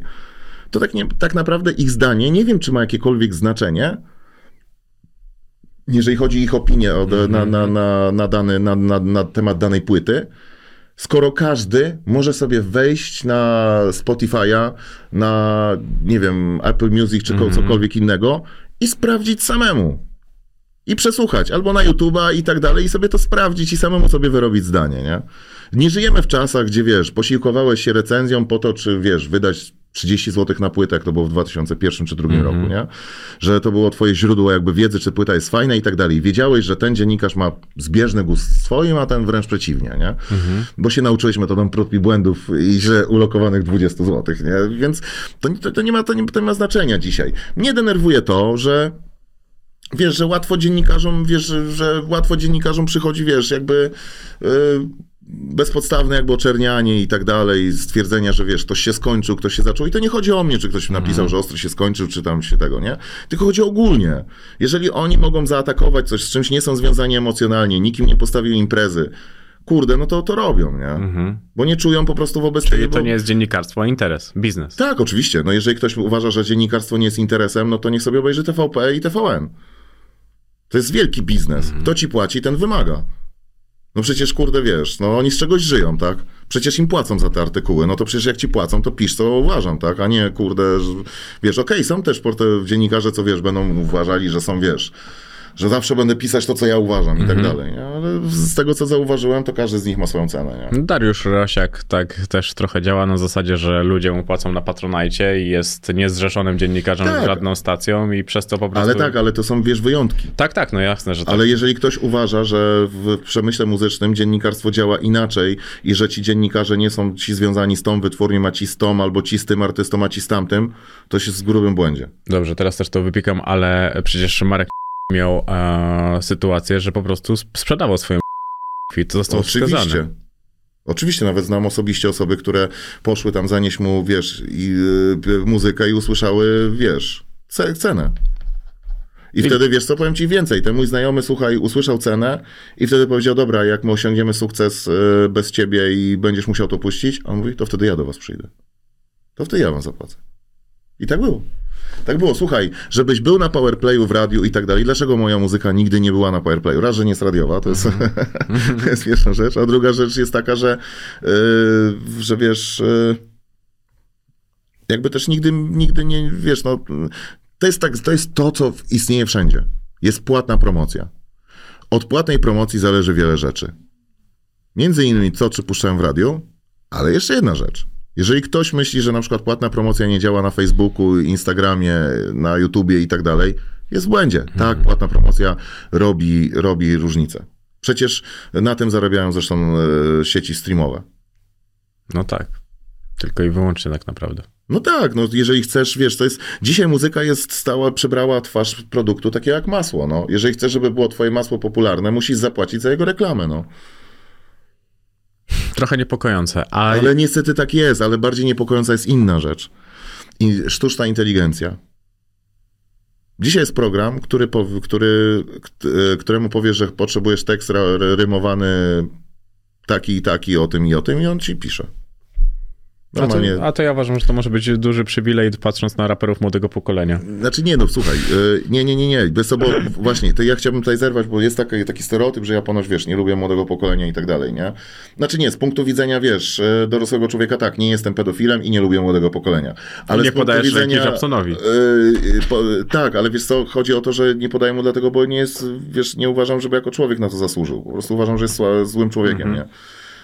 I po prostu paru moich znajomych spotkało z jego, z jego strony po prostu wyjątkowe chamstwo i po prostu, w, w, no nie wiem, no nie, uważam, że nikt z nas nie ma prawa aż tak gwiazdożyć. Y, Młode pokolenie. Chodzi o to, że wśród młodego pokolenia masz ludzi, którzy są zajebi, zajebistymi raperami, zajebistymi e, ziomkami i masz też tych, którzy są trochę gorszymi ziomkami i troszeczkę gorszymi raperami. Masz też takimi, takich, co są zajebistymi raperami, ale słabymi ziomkami, a masz też takich, którzy są zajebistymi ziomkami, ale słabymi raperami. Bo Chodzi o to po prostu, że jeżeli chodzi o to pokolenie młode, które jest teraz, niczym się nie różni od tego pokolenia, które było młode w moich czasach. No, wszyscy byliśmy tacy sami. Tylko po prostu wiesz, jakby jest, jest przełożenie z czasów, no bo wiadomo, czasy się zmieniają, stary truizm, który zawsze jest aktualny, nie? Więc świat się zmienia, czasy się zmieniają i po prostu musisz to przełożyć i dopasować dokładnie do tej cyfryzacji czasów, które mamy teraz, bo my jednak jesteśmy z czasów analogowych, patrząc na to, jak to wygląda teraz. No dobrze, ale zacząłeś od tej sztucznej inteligencji. To Chodzi o to, że dzisiaj masz program, który, stwo, który tworzy muzykę za ciebie, musisz tylko po prostu powiedzieć, jaki chcesz e, styl muzyki, jaki rodzaj, jakie instrumenty i tak dalej. Tak będzie chyba wyglądała nasza przyszłość. No niestety i to jest przerażające, dlatego ci powiedziałem, że są rzeczy bardziej przerażające. A jak zaczepiałeś Jan Kleosie, czy tam Kizo, czy Nie Oliwkę Bre- zaczepiałem. To jest, wiesz, to tak samo. To jest, wiesz, ludzie mówią, deal, pojechałeś po Kizo. No nie, pojechałem. No gdzie? No, Nie gdzie? pojechałem, słuchaj. Spropsowałem jego batony, kurde. Robi zajebiste batony, kurde. Uwielbiam wpierdzielać ten syf, nie? Ale wysłał ci? Bo powiedział, że wysłał. Nie wysłał. Nie wysłał, A to jest no. świetna odpowiedź ogólnie. Jak zobaczyłem, jak Kizo odpowiedział, to się uśmiechnąłem, bo to jest bardzo taka... Ale nie wysłał. Zrobimy Patryku, czekam na batony. Mordo, moja kochana. Zro- Wiesz, co jest najśmieszniejsze? Ja lubię tego gościa i w ogóle, wiesz, nie miałem zamiaru go obrażyć, ale uważam, że zrobił lepsze batony niż rap, no. A z... oni Zresztą sprze- jak było, bo teraz jestem ciekawy. Ale zresztą, zresztą sprzedaż batonów, porównując ze sprzedaży płyt, również o tym świadczy, że jednak batony poszły lepiej. Na pewno, ale to jest bardzo ciekawe. Ogólnie Kizo to jest bardzo ciekawy przypadek w polskim rapie. Wydaje mi się, że jeżeli chodzi o produkcję i to wszystko dookoła, co jest dookoła niego, jest naprawdę niesamowicie mocne. Nie, no kurde, wiesz, no ktoś z głową na karku to zrobił, okej, no. A jeżeli chodzi o robienie rzeczy z głową na karku, to bardzo mi się Wiesz też co, podoba. ustalmy od razu, że on se zdaje sprawę pewnie z tego, że robi muzykę popularną i wiesz, i tutaj jakby nie ma się No co... ja, on, po, Kizo był u mnie i powiedział, że on nie chce robić rapu. No właśnie, no to wiesz, no to jakby tutaj nie wiem, w czym jest problem, nie? Wiesz, tak nie, nie ja, ja tam nie, nie zarapowałem Kizo, sorry, twój rap jest chujowy, lepsze wyszły ci batony, tylko zarapowałem Kizo, sorry, lecz od rapu lepsze wyszły ci batony. Nie określiłem jakości jego rapu. Określiłem to, że batony są lepsze, no.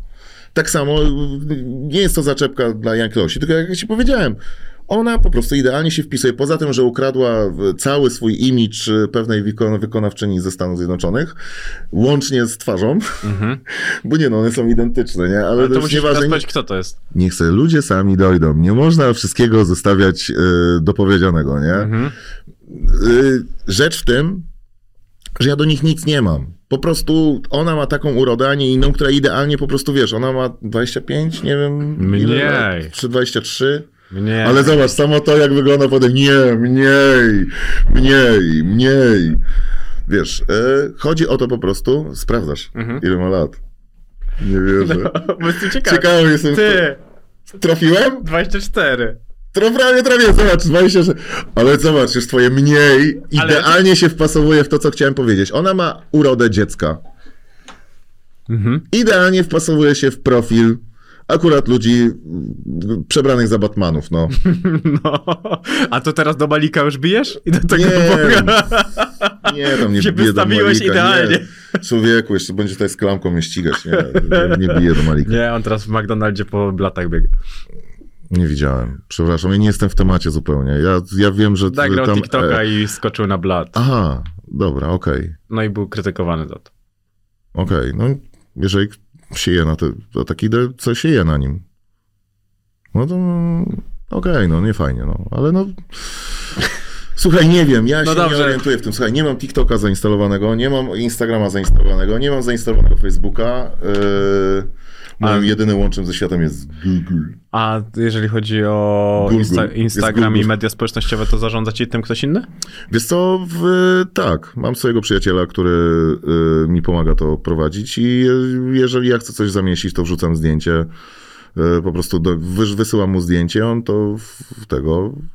Co prawda jest leniem i czasami mu się nie chce wstawić, a czasami stawia za dużo, a czasami w ogóle znika na dwa tygodnie i nie mogę się do niego dodzwonić, ale rzecz w tym, że wiesz, no serio, ja do tego podchodzę, wiesz, na luzaku, no. No dobrze. Taki Wy- wiesz, ja jestem, słuchaj, jestem totalnym marketingowym amatorem, nie? Ja sobie zdaję sprawę, że prawdopodobnie, wiesz, gdybym oddał swoją, e, swój wizerunek do agencji reklamowej, ona by mi wymyśliła, kurde, cały w ogóle na, pomysł na mnie, ale jak ja słyszę, że dzisiaj każdy musi mieć pomysł na siebie, to mnie szlak trafia. Nie możesz być po prostu sobą? To znaczy, że ty jako ty masz tak mało do zaoferowania, że musisz przybierać w imidż, jakiś, wiesz, cudzą twarz? Słuchaj, miałem taką bardzo ciekawą historię. Zadzwonił do mnie nieznany numer. Normalnie nie odbieram, ale coś mnie podkusiło, bo była śmiesz, śmieszna konfiguracja liczb, więc odebrałem, nie? I słyszę, że tam wiesz, sorry, bo ja tutaj mam telefon, nie powiem ci od kogo, bo nie mogę, nie będę 60, ale wiesz, ja zrobiłem taki kawałek, ja jestem na co dzień, wiesz, y, y, wiesz, tutaj jestem bardziej influencerem, y, tego youtuberem, E, ale wiesz, ja taki nie jestem jak na imidżu, bo to jest, wiesz, e, bo to jest mój, to jest moje alter ego, co jest w internecie, to jest wykreowana postać, żeby, wiesz, bo dziewczyny to lubią i tak dalej, więc ja taki nie jestem, ja jestem normalnym ziomkiem, oceń mój numer. Dobra, no to podsyłaj, nie? No, Podesłał. Odpowiedziałem, że słuchaj, no wszystko spoko, fajnie, wiesz, tam... Ja bym spróbował to się nauczyć tak, żebyś to zarapował na raz, bo akurat to był taki tekst bardziej klasyczny, nie? Że słychać tutaj, wiesz, że tutaj masz cięcia tego i tak dalej. No, jakieś takie uwagi po prostu, normalne po prostu uwagi, ale tak to ogólnie fajnie, wszystko spoko, wiesz, rób to dalej, trzymam kciuki i tak dalej, nie? No już się nie odezwał, ale wiesz, potem myślałem, że to jakiś prank, kurde i tak dalej, ale nie, nie usłyszałem, że nie doszło do mnie, mój żaden sen nie usłyszał tego pranka z, z żadnego tam kanału YouTube'owego czy tamtego, więc się, więc po prostu rzeczywiście ta osoba chciała, e, chciała mojej opinii i też mówił, że wiesz, jego, jego ojczym tego nie słucha, dlatego wiesz, dlatego, Mhm. dlatego też do mnie zadzwonił, że zależy mu na tym i tak dalej. Nie, no był miły, sympatyczny. dobra, ale kto to był? Bo ale już- nie mogę ci powiedzieć, bo, bo są, są prywatne rozmowy. W każdym razie, co mnie uderzyło? To, że gościu powiedział, że wiesz, to było śmieszne, bo on powiedział mi, wiesz, y, Adam, jak coś, to ja ci mogę dużo pomóc, bo ja mam tyle i tyle followersów, wiesz, y, ja ci mogę wskrzesić, mogę ci tego i tak dalej, nie? Ja tak, wiesz, no, nie no, to było... Taką, miałem taką rózgę Nie, no zajebiście, nie, to było mega miłe, bo on mi mówi, wiesz, ja cię, słuchaj, wiesz, ja cię, ja cię, wiesz, ja, ja ci pomogę, ja ci pomogę. Ja, jeszcze będą z ciebie ludzie, nie? Wiesz, ale, ale jak Ale wejdziesz do obiecujesz mnie... mi, że to są te słowa? Tak, ale jak wejdziesz, wejdziesz na Instagram, to tam nie patrz, bo wiesz, ja mam taki troszeczkę takiego, wiesz, zniewieściałego, taki, wiesz, trochę jestem taki ten, wiesz, ale to wszystko, to, to nie jestem ja. To jest wszystko, wiesz, to jest, to jest, to jest mój imidż dla dziewczyn, bo dziewczyny to lubią. Rozumiesz? I ja mówię, kurde, wiesz, tak skończyliśmy gadać i ja do mnie dotarło, mówię, Boże Święty, w latach 90. było takie określenie pozer. Jak ktoś był pozerem, czyli udawał kogoś, kim nie jest, to był po prostu jebany przez całe osiedle. Nie miał szacunku. Po prostu był centralnie fejkiem, tojem, no nie wiem, no po prostu był gamoniem, nie? A dzisiaj, jak jesteś sobą, jesteś gamoniem. Bo każdy szanujący się przedstawiciel influencerki, youtuberki, rapu, kurde, nie wiem, e, malowania językiem po, po śladkach, kurde, każdy ma swój imidż, nie? Każdy nie pokazuje siebie, tylko pokazuje swoje alter ego, swoją wymyśloną postać. Każdy odpierdala jakąś rolę. Żyjemy w świecie, kurwa, odpierdalania ról. No, dramat, nie? I to nie jest wniosek tylko po tej rozmowie, ale ta rozmowa jakby była taką kroplą, że się mleko rozlało, nie? I wiesz, zwróciłem uwagę na to, jak się ludzie zachowują i też jakie jest podejście też e, artystów do fanów dzisiaj. E, ja nie uważam swoich fanów za, sw- za swoich fanów. To są moi przyjaciele, to jest mój pracodawca. To jest najlepszy pracodawca na świecie. Oni dają mi możliwość realizowania siebie. Przez 20 lat dostałem od nich tyle, że od nikogo w życiu tyle nie dostanę. Rozumiesz? Oni stworzyli moje życie. Oni stworzyli wszystkie, oni spełnili wszystkie moje marzenia. Ale Oni ty po, też im pokazali bardzo mi. dużo. Nie, ja im nic nie dałem, ja im dałem tylko muzykę. No ja im nie. dałem coś, co i tak bym bez nich robił. A oni wynieśli ją na piedestał i powiedzieli, tak, to jest ten. Kurde, stary, ja nie uważam, że to jest ten. Ja wstaję rano, patrzę w lustro i widzę krzywego ryja, kurwa, i nie mogę uwierzyć, że ktoś to kupił, nie? Rozumiesz, że ktoś, kurde, patrzy na tego ryja i uważa, że lubię tego gościa. No ale zobacz, ale ca- cała rozmowa pokazuje to, że ja na przykład słuchając twojej muzyki od, nie wiem, 10-12 roku życia, uważam, że się nie myliłem. Nie, wiem, no bardzo mi miło, Jeżeli- stary, jest ale zobacz, miło, ale nie, co- krę, nie, ale- nie wprowadzaj mnie w zakrępowanie, no, No nie kurwa, tutaj wiesz, no. Skrępować możemy i po prostu wrzucimy do Tak. rzeki. Ale... I do Wisły, i do Wisły. tak. Ale popatrz sobie na to. Opowiadasz o tym, że kochasz muzykę, że nie robisz tego dla popularności. Wywiady traktujesz tylko i wyłącznie w formie obowiązku, że czasami po prostu. No tak, no bo jest ale zobacz, jakaś forma czasami, obowiązku, czasa, no. czasami musisz iść. Patrzysz na ludzi jak na przyjaciół. Ty się dziwisz, że nie zakochali się w twojej tarz- w twarzy, tylko w twoim sercu. Podchodzisz do muzyki Ale szlachetnie. Ile, zobacz, mówisz o tym, że nie fajnie byłoby dać twarz do puszki, zgnięcie, ktoś wrzuca to do śmieci. Ty pokazujesz, że ty jesteś tym, czym rapujesz. A to już jest, to jest, to, Ale właśnie, jest, słuchaj, moi krytycy zarzucają mi, że właśnie nie jestem. Że No. właśnie nie jestem, że na przykład wiesz, że współpraca z Hennessy, Mhm. dzięki której mogłem zrobić, bo to od razu tak. Okej, współpraca z Hennessy Hennessy. się nie da zgiąć. Nie da się zgiąć, nie miałem też ryja na butelce, ale tu nie chodzi o to. Po prostu ludzie uważają, że ja wiesz, ja zobacz, ja jestem, ludzie sobie nie zdają sprawy, ile człowiek w życiu reklam odrzucił. I że naprawdę, stary, jak zadzwonił do mnie firma odzyskująca, y, y, wiesz co, y, kumulująca, znaczy dająca kredyty i oni chcieli ode mnie wziąć kawałek, mam plan. Jak zachować w duszy ten stan, mam plan. Y, Każdy mądry skojarzy, jaką firmę Mhm. chodzi, nie? Stary, no to sorry, no. Bańka na stole, mówimy nie. Bo mi jest niepotrzebna ta bańka. Jest, moja twarz nie kosztuje miliona. Nie wiem, stary, nie da się ukryć, że z sylwetki lepiej pasuje do reklamy McDonald'sa niż mata. Chyba tak. Chyba Kurwa, to, to Widać, chyba... że jest chłop, się wychował na hamburgerach, nie? Albo Dla na mnie, dla mnie nie ma mowy. Nie ma mowy. To wyrasta poza moje, wiesz... Poza moje, jakby, Mhm. wiesz... Nie dałbym, nie, nie, nie, nie, nie, nie, nie, nie, widziałbym się reklamie McDonald'sa. Tak samo nie widziałbym siebie, wiesz, głosu w Rexonie, yy, wiesz, w dezodorancie. No po prostu jest wiele rzeczy, których wiesz, do, stary, do, banki, stary, jak za, inaczej, spełniłem swoje marzenie. Bardzo chciałem kiedyś współpracować z Premier League. Jak, zos- jak usłyszałem, że mogę być jakby ambasadorem yy, w jednym sezonie tej ligi na Polskę i tak dalej, że to się wiąże z tym, okej, że Kanał Plus i tak dalej, nie? Ale jeżeli usłyszałem, że będę mógł pojechać na, wiesz, derby Anglii, nie? Manchester z- United, Liverpool, wiesz, że będę mógł być, kurde, tam, wiesz, zobaczyć to od środka i tak dalej, stary, to dla mnie było nieważne. Dla mnie była ważna kasa, dla mnie było ważne to, że, stary, ja przez cały rok miałem tak, przez, sorry, przez dwa lata miałem tak, jak chciałem być na jakimś meczu, mówiłem dwa tygodnie wcześniej, że chcę być na tym meczu. I byłem. Normalnie mogłem sobie jeździć na Premier League, kiedy tylko chciałem, na każdy mecz. Na ten, co były bilety, nie było biletów. Wiesz, to było dla mnie niesamowite. A jakim byłem komentatorem? Kurwa, mizernym.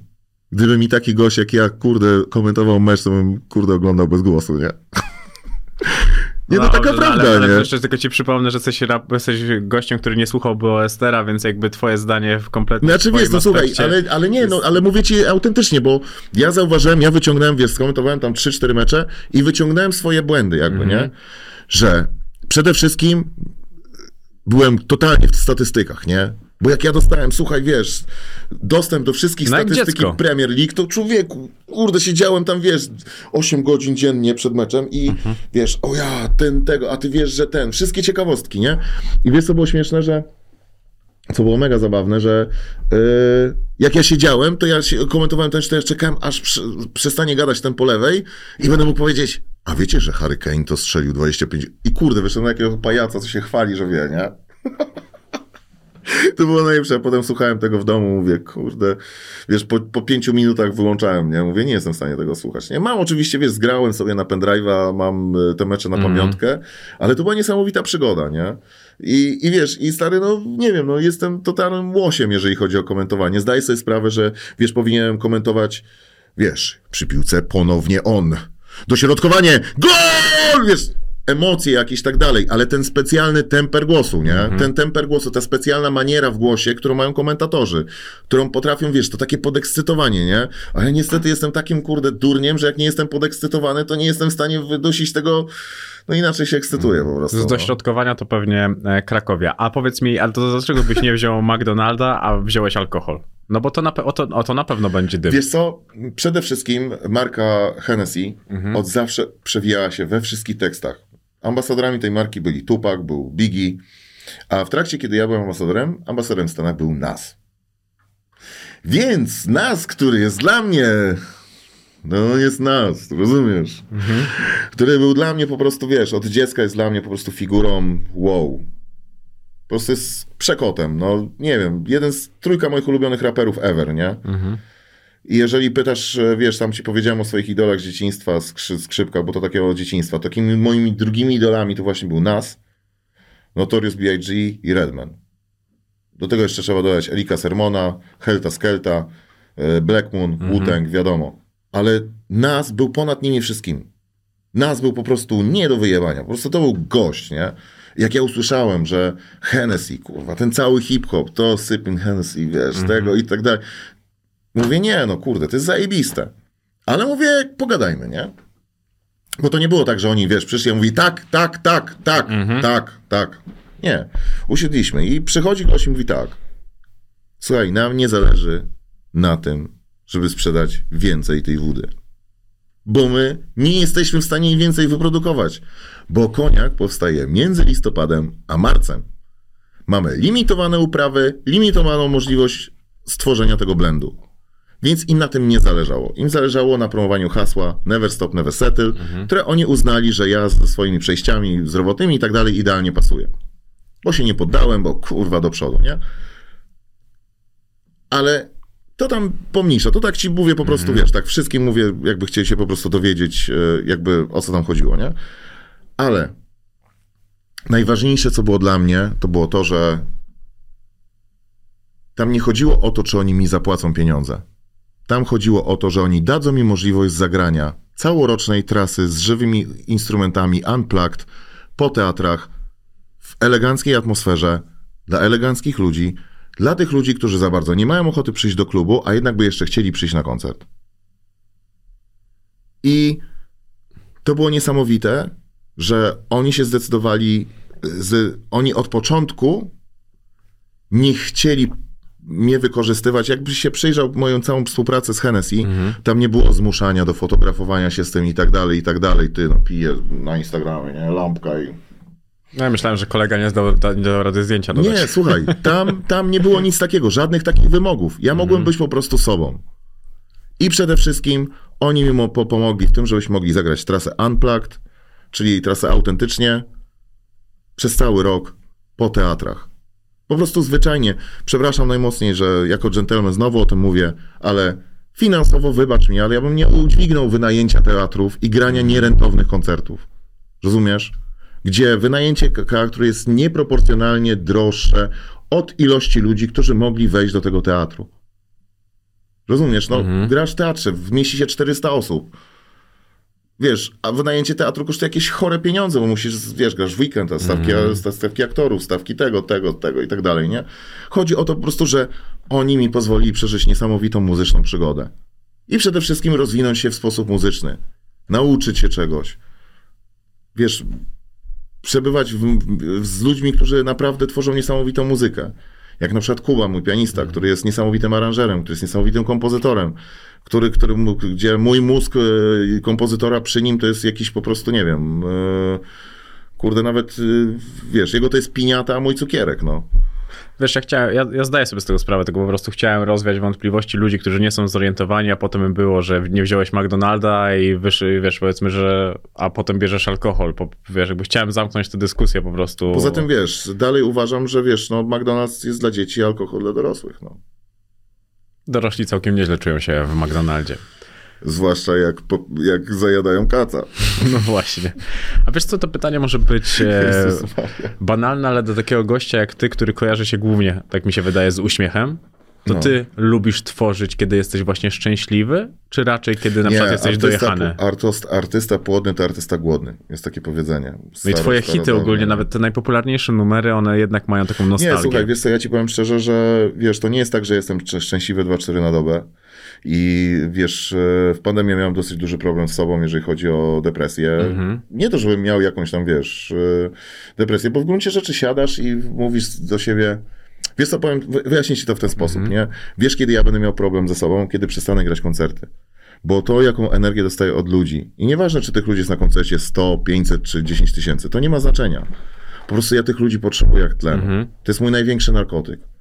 Wiesz, e, przestanie jarania zioła to było po prostu, wiesz, zerwanie z jaraniem zioła było po prostu pikusiem przy tym, jak przyjdzie mi zerwać z graniem koncertu. Jak kiedy ludzie mi powiedzą, dobra Adam, było fajnie, ale spierdalaj.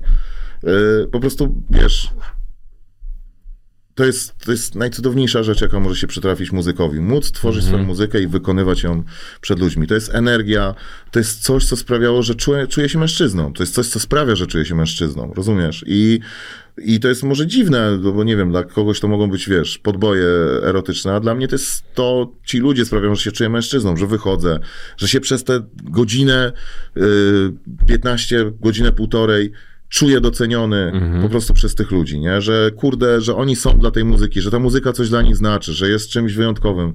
No po prostu, wiesz, no to jest to jest coś pięknego, no ja nie wyobrażam sobie życia bez tego, nie?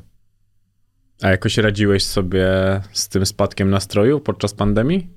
Właśnie to był ten problem, że nagle to się urwało i wiesz, no przez pierwszy miesiąc było jeszcze okej, przez drugi już w miarę, ale przez trzeci, no to wiesz, już naprawdę, wiesz, czułem takie ssanie w żołądku, jakbyś e, rzucił fajki, no i wiesz, jakbyś rzucił papierosy i e, po prostu fizyczne uzależnienie od nałogu, nie? Mhm. Po prostu się źle czułem, nie? Psychicznie się źle czułem. Czułem A się jak się totalnie zdołowany, nie? Wiesz co, starałem sobie wytłumaczyć, że wszystko okej, że wszystko dobrze, nie? Potem zacząłem sobie grać koncerty dla siebie, po prostu, wiesz, w domu, nie? Mhm. W sensie, wiesz, siadałem przed komputerem, włączałem sobie mikrofon i, wiesz, rapowałem, żeby nie wyjść z sprawy, żeby, wiesz, mieć te kawałki cały czas w mózgu, żeby ich nie zapomnieć i... Wiesz, no. Mhm. Potem, potem, wiesz, powrót na te koncerty był dziwny po paru miesiącach, bo ludzie nie wiedzieli do końca, czy się zarażą, czy umrą, No, tak, u- tak. Czy, czy ktoś umrze od tego, czy nie. Teraz, wiesz, wszystko się okazało jednak tak, jak myślałem od początku, że to jedna wielka ściema, ale wiesz, no. Ania Wyszkoni też u mnie, o ty, u mnie o tym opowiadała, że pamięta te pierwsze koncerty, że ludzie nie wiedzieli też trochę jak się zachować. Też to, to zainteresowanie koncertami z jednej strony było pragnienie, a z drugiej strony taki pragmatyzm. Jak tu teraz, wiesz, do tego... Do tego... Wiesz, te, te, te wszystkie, te takie, wiesz, dziwne obostrzenia, że może być 150 osób w klubie takim, a takim, albo tego, wiesz, że, wiesz, było omijanie tych przepisów, że się robiło potrójne urodziny, nie? Żeby przeszło 450 osób. Tak, nie? tak, wiesz, tak. no. No to pamiętam akurat. Ale wiesz co, ruszyłeś, to, to ciekawy temat, jeżeli chodzi o uzależnienie od tego wszystkiego. A z jaraniem było łatwo rzucić? Tak, To było tak? tak. Niesamowite. Nie, od tego uzależnienia czuję, tylko Wło- Włody już o tym nawijał, że od, od tego czujesz uzależnienie, uzależnienie tylko psychiczne. Albo aż. No, ale wiesz, jeżeli, jeżeli, słuchaj, e, są ważniejsze sprawy i twoja głowa jest skupiona na czym innym, łatwo jest to rzucić. A było coś złego, co cię spotkało wraz z popularnością? Bo jednak mówisz właśnie o tej przyjaźni, o, tej, o tym, że to ty dużo dostajesz, a dostałeś kiedyś coś złego przez to, że jesteś popularny? Nie. Nie, poza tym, że wiesz, że jakby no nie, no nie, no co, co ja mogę powiedzieć, no hejt, no nie wiem, no Boże święty, no każdy z tym się mierzy, no. To, jest, to, to nie jest coś złego, to jest, to jest wręcz, wydaje mi się, że jest potrzebny nawet, no bo ktoś musi cię lubić, żeby ktoś mógł cię nienawidzieć, tak samo ktoś musi cię nienawidzieć, żeby ktoś mógł cię lubić, no. Zresztą wiesz, no, ja też, wiesz, wydaje mi się, że też trochę to działa w ten sposób, że jak sobie oglądasz pod, pogodynki na różnych e, kanałach telewizyjnych, albo jak sobie po prostu skaczesz po YouTubie, to nie miałeś nigdy tak, że po prostu zobaczyłeś kogoś, kto cię po prostu z ryja denerwował? Szczerze powiedziawszy, to nie. Nie. A ja miałem tak? że wiesz, jak zobaczyłem pierwszy raz w życiu Drake'a, to mówię, kurde, ale ten typ mnie denerwuje z wyglądu, nie? Po prostu z ryja mówię, kurde. Czyli to ty jesteś tym typem, który na, pewnie na jakichś Tak, pudelkach pisze negatywne komentarze. Tak, to ja piszę o tym Drake'u, przepraszam. E, wiesz co, po prostu nie wiem, ja wydaje mi się, że po prostu wiesz, ka- każdy może cię, wiesz, dzisiaj, dzisiaj wystarczy, że się, nie wiem, źle spojrzy, że cię lubię, nie, że ludzie nie lubią albo inni cię lubią, nie. Jeżeli jesteś zbuntowany, to część mówi, że jesteś idiotą i cię będzie tyrać, że jesteś debilem, bo się buntujesz, a druga część będzie mówić, nie no, on jest odważny, mądry facet, kurde, wiesz, idziemy za nim, nie. To nie ma znaczenia. Nie, nie, no myślałem, że coś mogło się coś innego Nie, no słuchaj, no spo, spo, spotykały mnie jakieś rzeczy, wiesz, y, które nie wiem, które może inaczej. Jeżeli coś mnie złego spotkało, to bardziej to się y, jakby bardziej miało związek z, y, z wyobrażeniem danych ludzi, Mhm. że sobie wyobrażali coś, że tak to jest, a nie inaczej, a potem się, wiesz, kompletnie mijało z rzeczywistością, a nie bezpośrednio samą jakby, wiesz, karierą, pracą, nie? Nie, wiesz, ja naprawdę jestem mega wdzięczny ludziom za to, że, wiesz, że nawet jeżeli ktoś podszedł do mnie i powiedział, wiesz, yy, jakby coś, co może by przez innych zostało odebrane niemiło, przeze mnie było odebrane jak najbardziej pozytywnie, bo jeżeli ktoś przychodzi do ciebie i mu podchodzi do ciebie, wiesz, e, nie lubię twojej muzyki, nie słucham tego, ale szanuję to, co zrobiłeś dla, dla kultury, jest miłe, nie? W gruncie rzeczy. Ja bardzo szanuję to, co zrobiłeś dla tego kota, po którego wchodziłeś e, do drzewo i potem strażacy musieli A, ściągać i, tak. i, i ciebie i kota. Ale to jeszcze wrócę do tego, do tego tematu, że muzyk płodny Zabłądziłeś to, w internecie. to jak płodny to szczęśliwy, a ty jesteś bardzo wrażliwym gościem? Nie wiem. Ciężko mi powiedzieć. Nie wiem, bo po prostu są sytuacje, w których, w których wiesz, y, płaczę na reklamie pod pasek, a są sytuacje, że złama, wiesz, urwana ręka mnie nie wzrusza. No, to, jest, to, to jest różnie, nie? Wszystko zależy o tym, o tym, wiesz. Wszystko zależy o tym, jaką, jak jestem skoncentrowany na życiu, nie? Bo ja często zdarza mi się odlatywać głową, wiesz, i myśleć o muzyce, o innych takich rzeczach, wiesz. To się mówi bujam w obłokach, w sensie, co prawda dzisiaj bujanie w obłokach ma troszeczkę e, pejoratywne znaczenie, co znaczy zostało zmienione z bycia marzycielem do bycia arogantem, ale ja bym może nigdy nie byłem arogantem, ale mm, chodzi o to po prostu, że wiesz, no lubię sobie marzyć, lubię sobie, wiesz, to jeżeli chodzi o takie rzeczy, no to tak, jestem emocjonalny, wrażliwy i tak dalej, ale jeżeli chodzi o samo życie, no to niestety wychowałem się w takich warunkach osiedlowych, że no ciężko byłoby być, wiesz, wrażliwym. No. Wrażliwi ludzie tam tracili portfele. No. No ale też ja pamiętam taką twoją wypowiedź, jak opowiadałeś o psie, którego ci otruto, jak próbowano się włamać i wtedy byłeś Tak, Ale autentycznie, ale prawie płakałeś. zdziwiłby się, zdziwiłbyś się, jak hardkorowi kolesie płaczą po swoich zwierzętach. Mhm. Rozumiesz, zwierzę tak samo jak dziecko. Tak samo jak miłość, miłość od syna. To jest coś, co zostajesz bezwarunkowo. Po prostu jesteś jego ojcem. Dostałeś to, uszanuj to. Pracuj na jego przyjaźń, tak jak ci powiedziałem. To tak samo zwierzę. Karmisz go. Wychodzisz z nim na spacer. jest twoim przyjacielem. On cię będzie wspierać nie wiadomo co, bo on nie widzi poza tobą świata. Po prostu tak jest skonstruowany jego mózg, tak jest skonstruowane jego przyzwyczajenie, jego miłość. W ten sposób, y, wiesz, jesteś jego panem, jesteś jego przewodnikiem. Mhm. On, te, on cię potrzebuje. Ale z drugiej strony ty sobie nie zdajesz sprawy, jak bardzo tego psa potrzebowałeś, dopóty on ci nie zdechnie. Często tak bywa.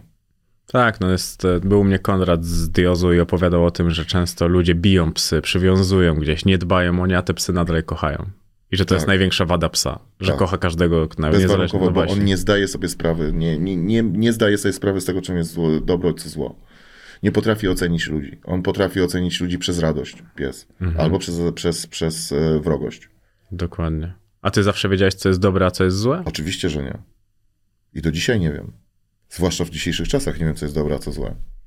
Bo dzisiaj, wiesz, e, wierszyk o Murzynku Bambo jest zły, a z drugiej strony dobre jest, są, są inne rzeczy, które uważałbyś za karygodne. No co dzisiaj w twoim zdaniem jest dobre, a wcześniej było złe? Jest wiele rzeczy. Przede wszystkim to, że y, walczyliśmy tyle lat o to, żebyśmy mieli wolność wypowiedzi, a w tym momencie ta wolność wypowiedzi jest nam zabierana. Po prostu zwyczajnie nie możesz. Ale to my sami na siebie napuszczamy teraz No już. tak, no nie no, ale wiesz co, przede wszystkim też media. Zależy wszystko. Wiesz, co, wiesz co jest złe? To, że wszystko jest polityczne. O, Tak. To jest złe. A kiedyś to było dobre, bo kiedyś była tylko jedna linia polityczna. Rozumiesz? Więc jak się pojawiały inne perspektywy polityczne, to ludzie uznawali to za dobre, ale przekroczyliśmy ten Rubikon. W tym momencie demokracja przestała być demokracją. W tym momencie nie można powiedzieć, żebyś był wolny. Jesteś szpiegowany. Nie mów głośno w, e, haseł przy iPhone'ie, bo, czy tam twoim smartfonie, czy cokolwiek masz, bo będziesz potem z, zawalony przez reklamę. Nie dość do tego stopnia, że już ładujesz kartę do nowego telefonu i on już o- się ciebie pyta, czy chce spersonalizowane reklamy.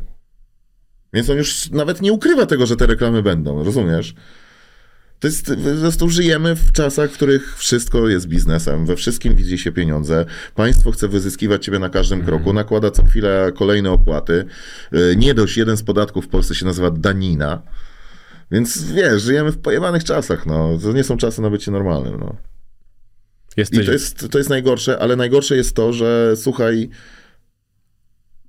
wiesz co? Dla mnie nieważne jest, jakiego jesteś wyznania, jakiej jesteś orientacji, jakiego jesteś koloru i jak, jaką stronę polityczną trzymasz.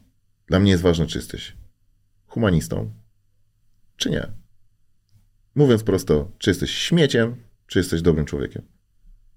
I powinniśmy uczyć nasze dzieci nie, żeby oceniać e, innych po ich wyznaniach, Mhm. kolorze, orientacji czy preferencjach politycznych. Nie.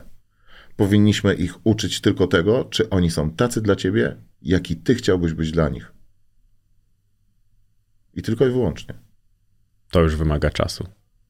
Tylko i wyłącznie. Moim zdaniem to jest, wiesz, nie wiem, na chuj się kłócić o politykę. Co z tego, że ktoś jest za lewicą, ktoś jest za prawicą, jak i taki, taki jeden i drugi gówno ma do gadania, tak? Że tak naprawdę, co, co nie wiem, z Kaczyńskim, nie wiem, pod jedną kołdrą spałeś przez 10 lat, żeś wiedział, kurde, nie wiem, co, co on tak naprawdę zamierza? Nie wiem, czy, nie wiem, z Tuskiem, kurde, wiesz, razem do Brukseli lataliście, kurde, tym samym samolotem przez 10 lat, że wiesz, kurde, tak naprawdę jaki on jest? Czy nie wiem, czy z Pawlakiem, kurde, w karty grałeś, kurde, ale wiesz, no, nie wiesz nic o nich. A ja wiem tylko tyle, że oni na wizji to się tną, a potem idą do hotelu Posyskiego i chleją razem, się cieszą, śmieją, znają się od 40-50 lat. Razem byli i w, jednym, w jednej grupie, i w opozycji, i znowu w grupie, i w opozycji. Razem siedzieli przy okrągłym stole. Moje zdanie jest takie. Jak umrą wszyscy członkowie okrągłego stołu, wtedy może będziemy mieli szansę na to, że się coś zmieni. To też jest bardzo dużo mojego zdania akurat, że uważam, że jeżeli już po prostu poumierają ci wszyscy z tych ugrupowań, to wtedy... Nie, to jest, wiesz, my już potrzebujemy pokolenia, wiesz, Coca-Coli, żeby oni coś zmienili, a nie, wiesz, baranów, którzy tak naprawdę, wiesz, zostali wydekowani w poprzednim systemie i tak samo tak naprawdę są gówno niespecjaliści, no. Zresztą czego dowodem jest działanie, działanie, kurde, wiesz, yy, przy inflacji, nie? Oni gówno mają niepomysł, nie? Jasne, że tak. Jeżeli ktoś uważa, że to jest pomysł, to... Nie, oni nie wiedzą, co robią, nie? Oni, oni mówię tak, ty, w Google przeczytałem, że jak po, podwyższymy stopy, ty zadzwoń tam do Mietka, że tam stopy podwyższył, nie? No to jest na tej zasadzie, nie? Ja nie wierzę, że to, wiesz, robi, robi ktoś z głową, nie? Też tak e, na to patrzę. Jak już tak zaczęliśmy o wątek polityczny. Słuchaj, do tego, czy co, to jest, żyjemy w kraju, w którym ludzie nie mają świadomości, że jeżeli jest nas więcej, to jest dobrze dla gospodarki. Tylko ludzie myślą, że jest jak nas więcej, to ktoś nam coś zabierze. Rozumiesz? To jest właśnie retoryka tego państwa, nie? Cały czas zakorzeniać strach, kurwa, strach, bój się, kurwa, bój, bój, bój, bój, bój, żeby się na więcej rzeczy zgodził. Żeśmy więcej rzeczy mogli ci, kurwa, w, e, w, tra, wtrynić. I mniej nic, kurwa, zabić klasę średnią, żeby 500 plus było dla ciebie jak zbawienie. Że jak ci damy 500 plus, żebyś się bał, że ci następnie odbiorą. Kupmy twoje głosy, kurwa, głosuj, spierdalaj. No zobacz, ale to działa, bo teraz... No niestety działa, ale no to jest, to jest kurde, A no, im chodzi, a my tu myślisz, że czekaj, bo to jest marketing, no, ustalmy. polityczny marketing. przecież im nie chodzi o państwo, tylko im chodzi o ich dobro. No ich- proste. Ty myślisz, że jak ustalają na jakieś, na, załóżmy, jestem przedsiębiorcą. Jestem, Jesteś. Tak, zatrudniam sam siebie, tak. Mam firmę jednoosobową pod tytułem, kurde, wiesz, Tabasco nagrania. I załóżmy, nie? Mm. Oni starają się, żeby taki przedsiębiorca, który należy do europejskiej klasy średniej, tak, bo nie oszukujmy się, my nie jesteśmy w skali europejskiej jakoś mocno zamożni, jesteśmy klasą średnią, tak? I oni próbują na naszej klasie średniej totalny, wiesz, przeprowadzić totalny zamach po to, żeby unicestwić tych, co mają swoje zdanie. Nie wiem, czy, czy, czy ci, co mają jakieś aspiracje, żeby do czegoś dojść, czy oni nie kumają, że my płacimy wszyscy podatki, że nikt ich nie oszukuje, że staramy się być, wiesz, uczciwi i że tak naprawdę, wiesz, ciężko pracujemy na to, żeby nasze dzieci miały lepiej niż my. A oni starają się to ukrócić, nie? Ale oni naprawdę nie starają się na przykład zajrzeć do takiej sytuacji, że ktoś leci na benefitach dlatego, że mu się nie chce pracować.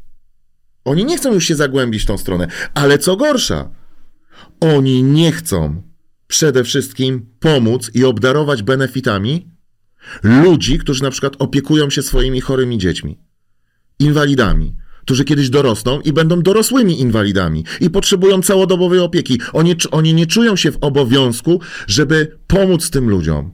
Że oni nie rozumieją tego, że matka, która ma dziecko, które załóżmy ma nieuleczalną chorobę, nigdy w życiu nie będzie mogło chodzić. Ale nie znaczy, że nie myśleć, tak? Ale nie mogło, będzie mogło o własnych siłach się umyć i tak dalej. Że ono potrzebuje tej matki, żeby ta matka mogła je oporządzić, żeby się mogła nim zająć, nakarmić i tak dalej. I oni skazują tych ludzi, gdzie to jest ich pełno, pełnoprawna praca. Oni powinni być za to, normalnie powinni dostawać pieniądze od państwa. Za to, że zajmują się swoimi dziećmi, które bez nich po prostu by umarły, zginęłyby, nie poradziłyby sobie. To państwo ma takich ludzi w dupie. I tu nie chodzi o ugrupowanie polityczne, bo to państwo ma tych ludzi w dupie od zawsze. Tak. Więc jeżeli ktoś uważa, że lewica, prawica, środek, liberałowie i tak dalej coś tym zaradzili, nie. I chodzi o to, jeżeli uważasz, że państwu należy na tobie, nie.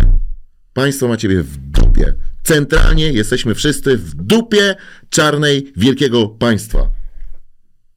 Żeby nie było, że czarnej, to jesteśmy w dupie granatowej tego pięknego państwa, tak? Okej, a jak patrzysz na przykład na młode pokolenie polityków, pan Mencen?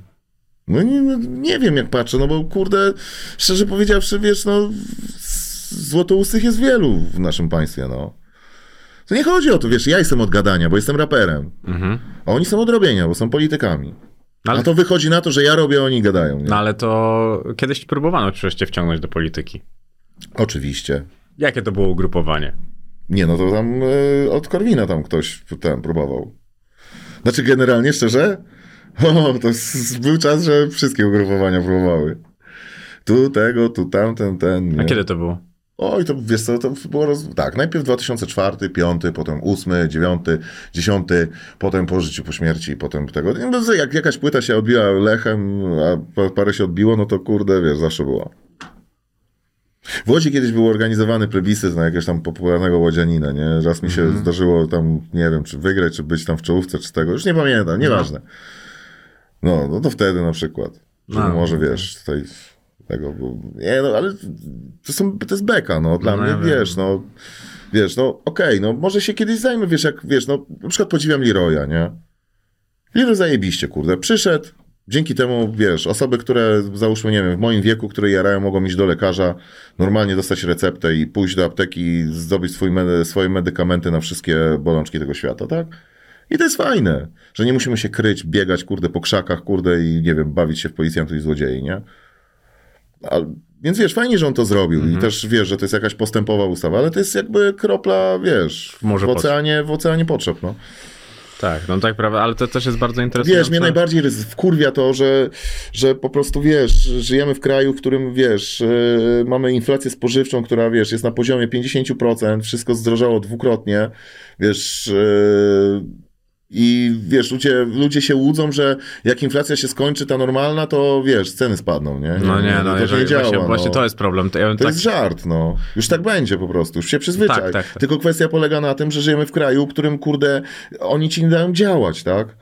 Bo my sobie poradzimy, tylko kurwa, dajcie nam możliwość działać, nie? Mi jako przedsiębiorcy dajcie możliwość, kurwa, rozwijania swojej firmy, że mógł inwestować w siebie, żebym się nie zastanawiał, czy mogę, że załóżmy, jeżeli chcę kupić sprzęt, który sprawi, że będę lepszym muzykiem, nagram lepszą muzykę, czyli w efekcie dam lepszą rozrywkę swoim e, em, odbiorcom, to dlaczego ja się muszę zastanawiać, czy mnie na to stać, czy mnie na to nie stać, czy będzie tak i tak w przyszłości, czy może jednak lepiej się wstrzymać, tak? I tak kurwa jest w każdej dziedzinie. Tak się zastanawia gościu, który produkuje stal, się zastanawia, dobra, teraz jest tak, jest dobrze, ale jak będzie za rok i tak dalej, ja kupię maszynę, będzie kredyt, czy ja dam radę, dobra, przez dwa lata spłacę, ale potem co będzie dalej? Przecież kurwa wszyscy żyją w strachu. Wszyscy żyją w jakiejś pieprzonej niewiadomej, nie? A chyba m- to nie jest tak, że kurwa my jesteśmy dla państwa. To państwo jest dla nas. To my stworzymy to państwo. To my sprawiamy, że jest Polska. A nie kurwa nazwa sprawia, że jesteśmy my. Idealistycznie. Nie, ale komuś się popierdoliło, bo ja słyszę, że to my jesteśmy dla państwa.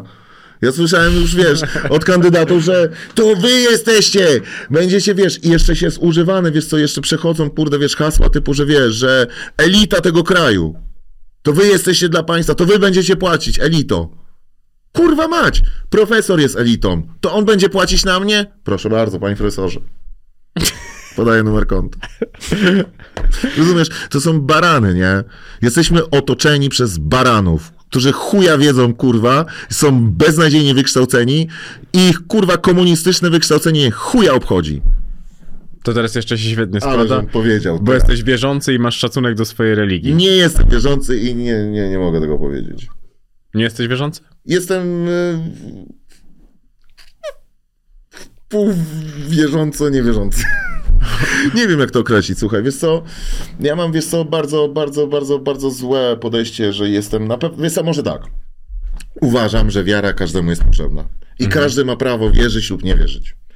Ale instytucjonalizm w wierze jest czymś zbędnym, co się przyczyna do wielu konfliktów, jak i nie podoba mi się to, że instytucjonalizm, który mamy w naszej wierze, wyciąga akurat y, ostatnie fundusze od biednych. No. I to jest straszne, tak? Że bazuje, żeruje na, ma, posiadając wszystkie ulgi, tak? Ja bym wolał, żeby oni płacili podatki, ale ci biedni nie płacili. Okej, czyli po prostu wierzysz, wierzysz w coś, ale 100 nie wierzysz w kościół. Słuchaj, niech dadzą 140 baniek na biednych, a nie na kościół, no. Niech dadzą na edukację na przykład dzieci, sierot i tak dalej. Niech dadzą, kurde, równy start sierotom na przykład, nie? Niech dopilnują, żeby, kurde, nie wiem, w domu starców był porządek. Żeby nie, nie... Kurde, jakiego sektora byś się cholera nie dotknął? Niech cholera w końcu w PZPN-ie będzie ktoś szefował, szefował, co chociaż umie powiedzieć you po angielsku, no. Był Zbigniew Boniek. No, dobrze, on mówił po włosku. Po angielsku chyba. E, chyba też. A, to co, Nie no, you na pewno. Nie, a co myślisz o tej sytuacji z dokumentem o Janie Pawle II? Widziałeś to? nie, nie widziałem. Bo to też mocno podzieliło.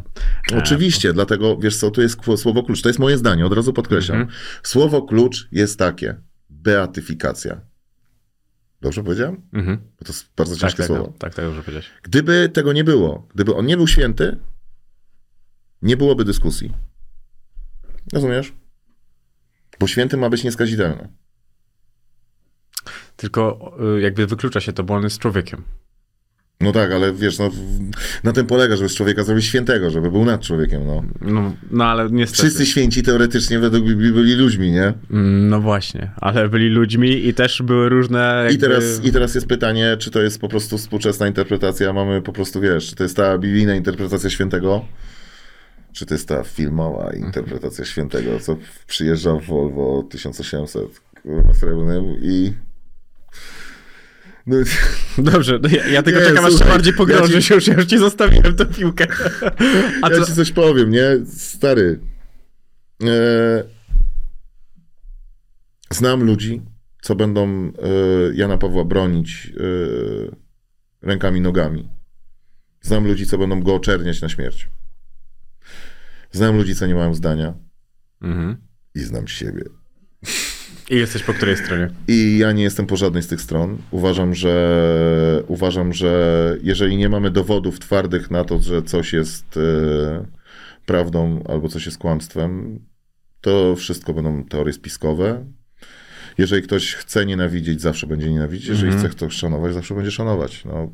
Prawda jest taka też, że jest takie stare mm, rumcajskie przysłowie, które wspominam w swojej książce, że jeżeli to, to moja babcia albo mój dziadek mi zawsze powtarzali, że jeżeli jesteś całe życie dobry i raz zrobisz coś złego, to ludzie powiedzą, a jednak jesteś zły.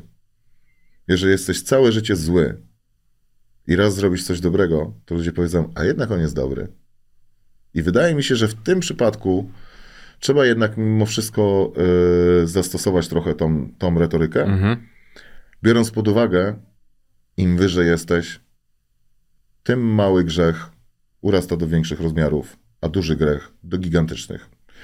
I jeżeli mówimy tutaj o grzechu zaniedbania, bo taki domyślam, że się Mhm. rozchodzi, to tak, to jest gigantyczny grzech. Ale on jest jeden.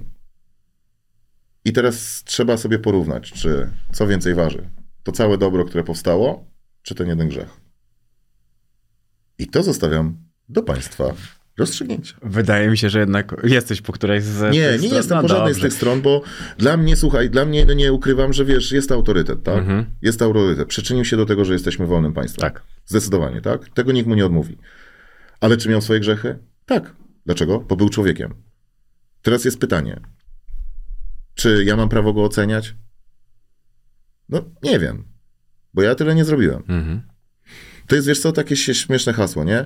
To tak jakbyś sobie kupił Bugatti, które by było koloru różowego i ludzie by przychodzili i mówili, kurwa, ale chujowy kolor, nie? A ty byś zadał pytanie, a jakiego koloru jest twoje Bugatti? Co myślisz o aborcji? Yy, Wiesz co, uważam, że to jest e, tylko kwestia kobiet. I wyłącznie. To jest, e, to powinno w ogóle, mężczyzna nie powinien się do tego mieszać. My jesteśmy dawcą, dla którego to jest przyjemność, która często się kończy szybciej niż przyjemność kobiety. W ogóle następuje. A taka jest prawda. Jak to kiedyś usłyszałem takie zdanie, dlaczego mężczyzna, co powinien powiedzieć mężczyzna, który dojdzie przed kobietą?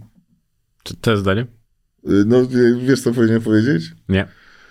Lepiej zostawić niedosyt niż przesyt. I to jest świetne zdanie zamykające naszą rozmowę, że jeżeli zostawiliśmy niedosyt, to Nie, zawsze... masakra, nie? Żeśmy skończyli całą, kurde, dwugodzinną czy trzygodzinną rozmowę o pytaniem o aborcję, nie?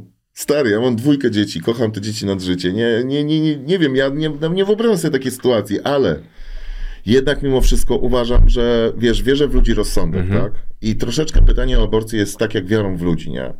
Wydaje mi się, że ludziom mądrym nie trzeba mówić, co mają robić. Po prostu ja uważam, że w tym momencie, jeżeli yy, załóżmy, nie wiem, to ma być zagrożenie życia matki i tak dalej, i w ogóle wiesz, ma, mają wszyscy umrzeć i tak dalej, po prostu to powinna być decyzja kobiety przede wszystkim, bo to ona będzie matką, ona będzie nosić to dziecko 9 miesięcy. I broń Boże, nie jest to decyzja kościoła, bo kościół nie ma pojęcia o dzieciach, bo takowych nie posiada. A z tego co wiem, tylko ich skrzywdził. Więc. y, więc wiesz, zamknąć, wiesz, klerykałów, niech się zajmują swoją. Oni mogą mi mówić, z czego jest zrobiony krzyż, kurde, ale nie, nie mówią, z czego jest zrobiona rodzina, bo się na tym nie znają. Po prostu zwyczajnie. Wiesz, to jest, ja, jestem, ja, jestem, ja jestem fanem po prostu szczerości. Ja uważam, że jeżeli się na czymś nie znam, to się za to nie biorę. I Kościół powinien być od wiary, rząd od polityki. Mhm. E, kurde, to zabrzmiało tak, jakbym miał powiedzieć, że kobiety od rodzenia dzieci. Nie. Kobiety powinny być, a ludzie powinni być od tego, żeby decydować o swoim losie. Jeżeli chce być piekarzem, to zostaje piekarzem. Jeżeli kobieta chce być matką, to zostaje matką. Jeżeli ją nie chce być, to ja, ja nie chcę być piekarzem. Kurwa, no ja pierdolę, nie zmuszajcie. Taka jest moje, takie jest moje zdanie. Ale uważam, że jeżeli jest to robione, jeżeli ktoś postępuje e, tak, że po prostu, wiesz, nie chce mu się być po prostu zwyczajnie, nie jest w stanie wziąć konsekwencji swoich czynów, załóżmy, nie jest to wynikiem żadnego, tylko po prostu, wiesz, fantastycznej zabawy i tak dalej, no to uważam, że jednak jestem moralny, moralny jakiś, wiesz, gwóźdź wbity, ale nic w życiu nie ginie. I, I że tak można powiedzieć, e, sami nie wiemy, jak bardzo zostaną pokarani przez psychikę te osoby, jak już dorosną. Mhm. Jeżeli się zdecydowały na aborcję po prostu tylko dla, dla zabawy, nie? For fun, bo po prostu, nie? Mhm. No tak, to prawda. Ale jeżeli już mam tutaj muzyka, który nie słucha OSTR-a, to zastanawiam no, nie, mnie, no, ja zastanawia, zastanawiam mnie, czego ty słuchasz. Wyszedł teraz czego akurat Avi. Wyszedł. O, bardzo lubię. I jak? Słuchałeś tej płyty już w ogóle? Tak, czy... słuchałem. Naprawdę? No. O, to było na wczoraj? Tak, wczoraj. No, wczoraj słuchałem.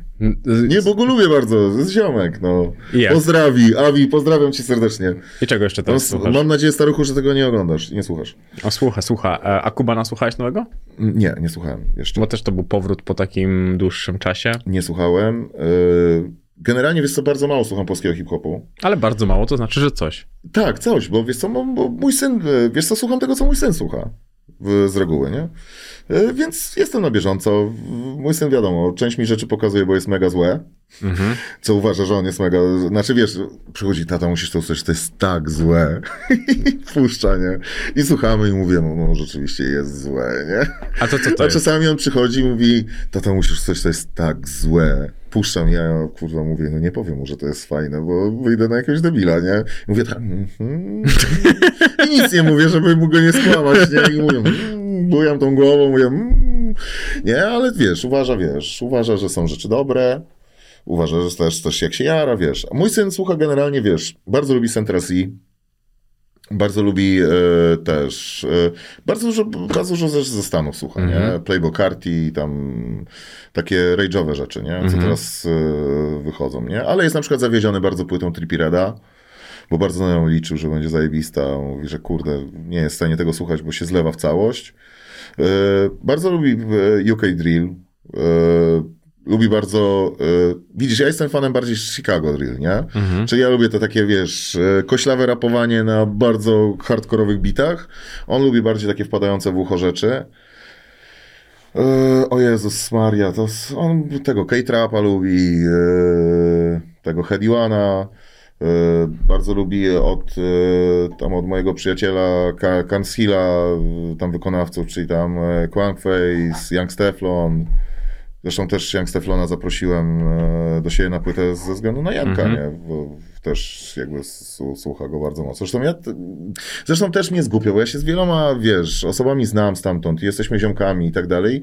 Wiesz, jak już jesteś z tym ziomkiem, to tak głupio podejść, tak mówić, ty chodź coś nagramy, nie? Wiesz, tak, nie wiem, ja to się zawsze krępuję, nie?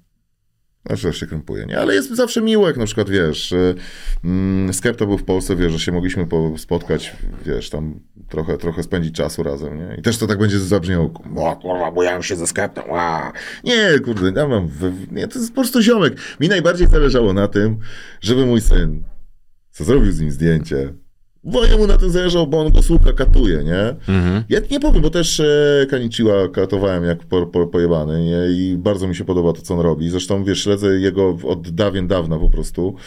E, jeszcze o, o takich grajmowych typowo, wiesz, jego stylówki takiej grajmowej typowo. Wiesz, to jest fajnie, wiesz, patrzę jak się ta muzyka rozwija i jest super, bardzo dużo muzyki na świecie, której nikt nie zna, która jest, wiesz, undergroundowa. Na przykład, wiesz, ja mhm. też uwielbiam Griseldę, nie? Czyli Westside Guna, tam e, Conwaya, tam, wiesz, Butchera i tak dalej. No to są, kurde, genialne rzeczy, nie? No nie, nie. Fajnie, ale... że taki hip-hop wraca, że wiesz, że, że, że, że, wiesz, że możesz usłyszeć w roku 2023 coś, co brzmi jak Wu-Tang i nie jest Wu-Tangiem, nie? Wiesz, i ludzie też za tym szaleją. No Mi się fajne. wydaje, że to, ten, ten trend też wróci do Polski. Jestem wręcz przekonany, że coraz Możliwe. bardziej hip-hopowe rzeczy będą wracały po prostu znaczy, na wiesz co, ja uważam, że w ogóle zaczęliśmy koło, bo moim zdaniem, wiesz, kultura hip-hop wróciła dokładnie w to miejsce, od którego wyszła w latach 90. Czy jesteśmy w undergroundzie, no?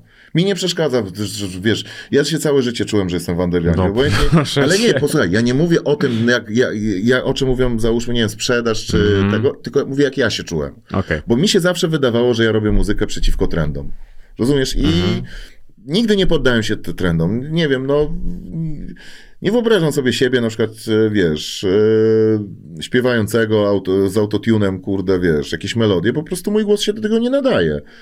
Wiesz, oczywiście z ciekawości spróbowałem, no bo to nie, wiesz, tam dla siebie, żeby zobaczyć, nie? Nie to, żebym się jakoś tam tym jarał i tak dalej, tylko po prostu byłem ciekawy jako muzyk, jak brzmi mój głos w autotunie. I brzmi fatalnie. Bo nawet myślałem sobie, żeby po prostu zrobić sobie sample, z których mogę pociąć i tak dalej, i zrobić potem z tego beat i tak dalej. Nie mówię pod kątem po prostu, wiesz, nawijanie, że to mego, bo to mnie nie interesuje, nie? Ja jestem raperem, kurde, lubię, wiesz, twardą, harsz, harsz, harsz, nawijkę. Dobrze, ale mnie ciekawią też polskie ksywki.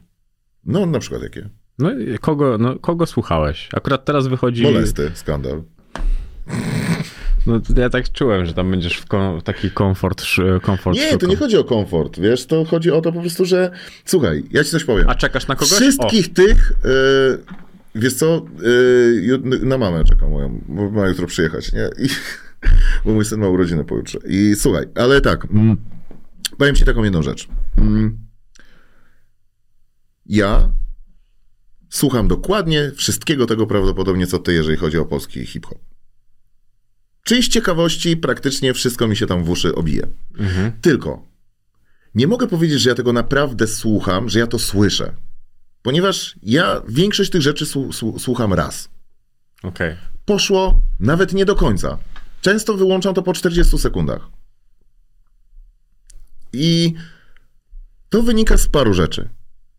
Raz, że nie jestem w stanie obiektywnie zachwycić się czymś, jeżeli się z tym nie utożsamiam, ponieważ jestem z czasów, kiedy uczę, po prostu słuchało się muzyki, której człowiek się utożsamiał. Ta muzyka nie była słuchana dla beki. Nie, no była słuchana. Nagła tak spawacza był słuchany dla beki. Druhna Marzena i tak dalej, wiesz, e, to były rzeczy dla beki, ale to było coś nowego, nie? To było coś, kurde, totalnie, wiesz. Dzisiaj ja mam wrażenie, że większość ludzi słucha muzyki dla beki. Jakby, wiesz, jak widzę pokolenie mojego syna i tak dalej, nie? Oni uwielbiają bekę, oni uwielbiają, kurde, wiesz, słuchać muzyki nie na poważnie. Nie jest ciężko stwierdzić, czy on się z czymś utożsamia, nie? Bo... Kurde, to jest przerażające, bo to jest bardzo trafna diagnoza, ale teraz dopiero o tym pomyślałem, że tak jest. Tak?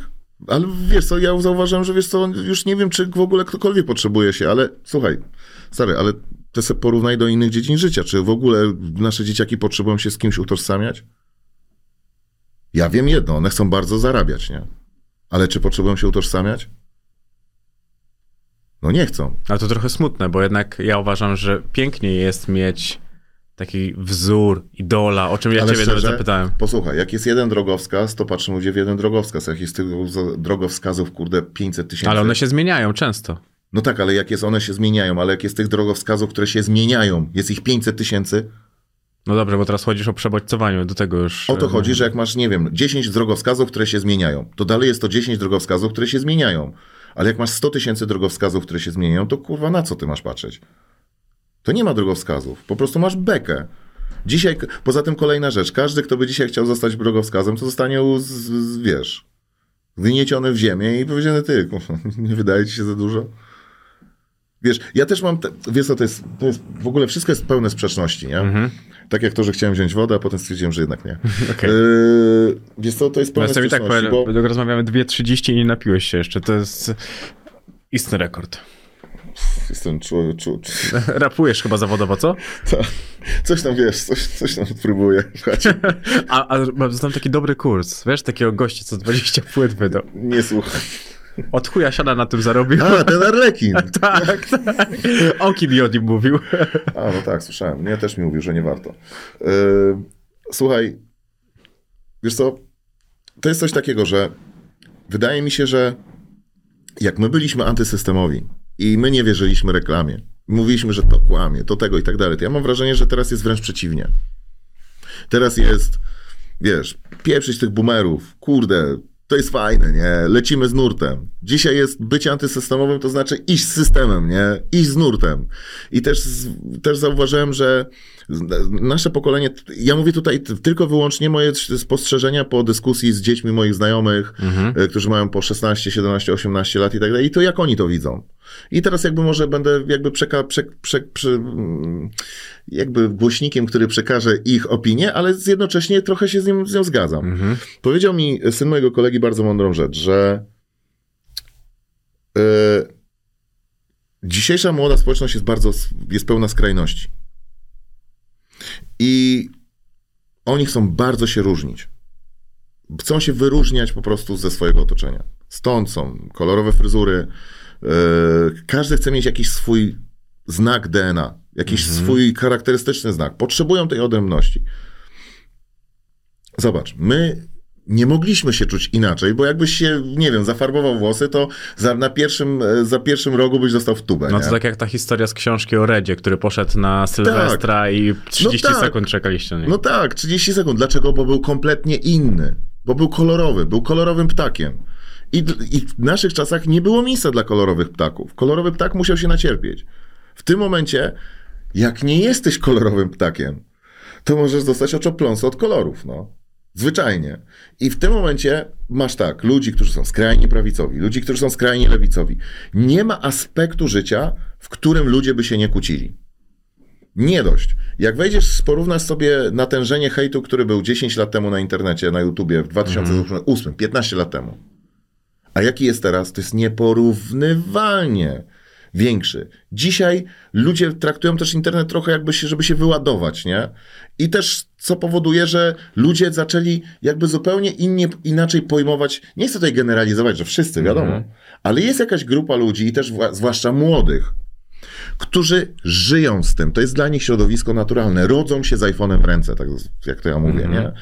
Ty, jeżeli chciałeś cokolwiek sprawdzić, musiałeś iść do encyklopedii i tak dalej, bo nie było takiej możliwości. Dzisiaj wpisujesz hasło wujek Google, Google ci wszystko powie. To, czy Wikipedia się myli, czy się nie myli, to już jest inna sprawa i jak bardzo jest miarodajna, jeżeli chodzi o wiedzę, którą nabywasz i jak, in, i jak bardzo ci się chce sorsować e, swoje, wiesz, swoją wiedzę, czy jakie jest twoje źródło, jakby jak bardzo chcesz dotrzeć do tego właściwego źródła, czy porównujesz jakby wiedzę innych e, i wyciągasz z tego własną wiedzę, to jest tak jak oglądanie wiadomości na różnych kanałach. Tak, nie? tak, bo to jest dokładnie to samo, bo to jest nawet tak działa wyszukiwarka, wiesz, zrobiono na tym eksperyment, że jeżeli masz po, poglądy prawicowe, to wyskoczą ci prawicowe, prawicowe rzeczy, a jeżeli masz poglądy bardziej lewicowe, to będą wyskakiwały ci rzeczy bardziej z lewej strony i to, to jest naprawdę do porównywania. Jeżeli na przykład chcesz coś obiektywnie sprawdzić, to karta incognito jest na przykład bardzo dobra. Ze względu tak. na to, że nie pobiera, nie pobiera żadnej historii i możesz obiektywnie zobaczyć, co ci faktycznie wyskoczy. Dokładnie. I że możesz szukać wtedy tezy i antytezy tego wszystkiego i możesz sobie to przeczytać, bo tak jak to jest książka na temat jakiś tam prawicowy, to znajdziesz na pewno lewicowy odpowiednik, że to wszystko jest bzdura. No tak, no. w takim świecie funkcjonujemy, to jest bardzo ciężko, ale mi się wydaje, że młodość jest zero-jedynkowa. Jak byłeś młody, też pewnie byłeś zero-jedynkowy. Nie no, proste, że tak. A Tylko, tego... wiesz co, y, nawet, może nawet nie to, że zero-jedynkowy, ale na pewno bardziej radykalny. W wielu poglądach. Mhm. Jakby tolerancji człowiek się uczy z wiekiem. Moim zdaniem, że y, jako dziecko jesteś dużo bardziej jakby brutalny, bo jeszcze nie jesteś, nie jesteś zniszczony przez co wypada, a co nie wypada. I sam nie zostałeś Ja- zniszczony. Tak, i sam nie zostaje zniszczony. Na przykład najlepsza jest szczerość takiego pięciolatka, który już potrafi powiedzieć, ale jeszcze nie kuma tego, co powinien mówić. I taki przykład dam tobie, że kiedyś e, mój syn mm, młodszy, wiesz, pytał się, co to są za panowie pod sklepem, co piją wódeczkę i tak dalej. No i babcia mu powiedziała, że to są pijaczki. Po czym następnym razem, jak podjechali pod sklep, syn opuścił czarną szybę z tyłu samochodu i powiedział się manko pijaczki. To jest właśnie ta szczerość, która po prostu płynie. Brak jeszcze tego, wiesz, zniszczenia przez, e, ja to mówię, co wypada, co nie wypada, no. Bo jednak, wiesz, ludzie sobie nie zdają sprawy i też ja sobie z tego nie zdaję sprawy, pewnie ty też nie, że tak naprawdę szczerość dzisiaj kosztuje. Bardzo dużo, dlatego zapytałem się, czy kiedy do kogoś cośkolwiek zarapowałeś, cokolwiek powiedziałeś, ponosiłeś pewnego rodzaju konsekwencje, bo szczerość jest Tak, ale bardzo co? droga. Ale ty bierzesz, ale ty bierzesz pod uwagę szczerość, że może kosztować coś mnie, jeżeli będę szczery. Ale ty weź pod uwagę, ile kosztuje to, żeby ktoś wobec ciebie był szczery. To jest, że tak można powiedzieć, market w dwie strony. Mhm. Rozumiesz? Bo to, że ja jestem szczery i może mnie to coś kosztować, to jest fakt, tak? Bo wyrażam swoją opinię. Ktoś może się z nią zgadzać, to może się z nią nie zgadzać. Jeżeli jesteś na świeczniku, to możesz dużo stracić, ale też możesz dużo zyskać. To jest już polityka i bawienie się w kalkulacje. A jeżeli jesteś szczery, masz na to wywalone, tak? Ale dalej to podlega tej kalkulacji. Ale zwróć uwagę, że szczerość z drugiej strony, kiedy potrzebujesz naprawdę się czegoś dowiedzieć, też kosztuje. Bardzo dużo. No jak nie więcej niż y, ciebie, twoja, nie? Bo tutaj już mówimy o takiej szczerości, na którą sobie musisz zapracować. Czyli albo za nią zapłacić, albo zdobyć po prostu cudze zaufanie. Żeby ten ktoś się otworzył przed tobą i był szczery, no. Albo masz takiego barana jak ja, że przychodzę i gadam, kurwa, jak debil, wszystko szczerze, od serca. Nie, no spokojnie. Czy wiesz, ja uważam, że taki, to jest, e, to jest, ostatnio o tym z kimś rozmawiałem, wysłuchaj, to są takie zasady. Tu masz opisane zasady. A ja mówię, ty przychodzisz i wypierdalasz pionki i mówisz, że ty grasz w ten sposób. Ale ja wypierdalam piątki. Nie, nie, no nie mówię, mówię, mówiłem o... Mówiłem o nie, żartuję, żartuję ale, nie. ale chodzi o to, że po prostu niestety to tak świat jest skonstruowany. No tak, I no. teraz... ale słuchaj, te zasady się trochę zmieniają, bo y, one są uwarunkowaniem y, sposobu inaczej. Y, one są bardzo mocno uwarunkowane technologią. Czyli w tym momencie jakby mamy podwójne życie. Jedno życie to się toczy w internecie, Mhm. drugie życie się toczy w, w realnym świecie. E, Dzisiaj jakby większość rzeczy towarzyskich załatwia się w internecie, a nie w realnym świecie. Kiedyś, żeby się umówić z kimś, musiałeś do kogoś zadzwonić do domu, zastać go w domu, umówić się na daną godzinę i nie mogłeś tego spotkania odwołać na 15 minut przed spotkaniem. Dzisiaj wysyłasz tego SMS-a na 15 minut spotkaniem pod tytułem o sorry mordo, no nie mogę, ziomku, kurde, wybacz mi, nie? Odbijemy sobie kiedy indziej, nie? I co z tego, że ten ktoś, wiesz, jechał, kurde, nie wiem, 100 kilometrów, żeby się stąd zobaczyć, nie? Czy coś. Nie, po prostu 15 minut przed spotkaniem, wiesz, dostajesz takiego SMS-a. Każdy z nas to przeżył, nie? I to jest jakby, jakby najprostszy przykład y, cyfryzacji i tej ewolucji, nie? Kolejna rzecz jest taka, że wiesz, zawsze może zadzwonić, wiesz, jakbym ci powiedział, wiesz, 20 lat temu, że będziemy zagadali widząc siebie na wideo, kon, kon, wiesz, konferencjach, nigdy byś to nie uwierzył.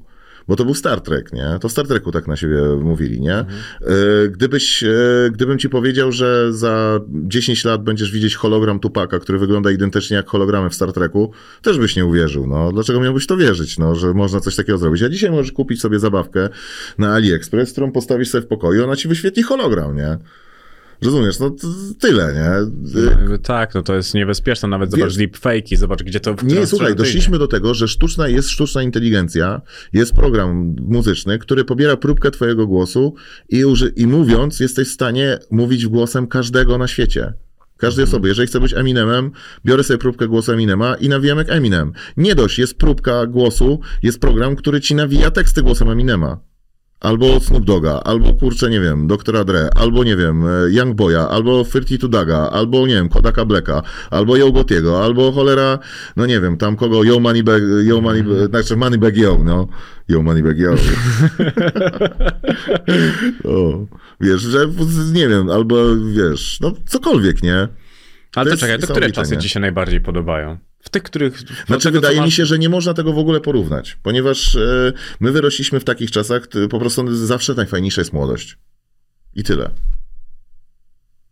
Czyli uważasz, że twój Zawsze syn... najfajniejsza jest młodość. Dla niego, jego, dla niego te czasy są najlepsze, bo jest młody i prze, Mhm. będzie przeżywać wszystko, co najbardziej zajebiste w jego życiu właśnie teraz.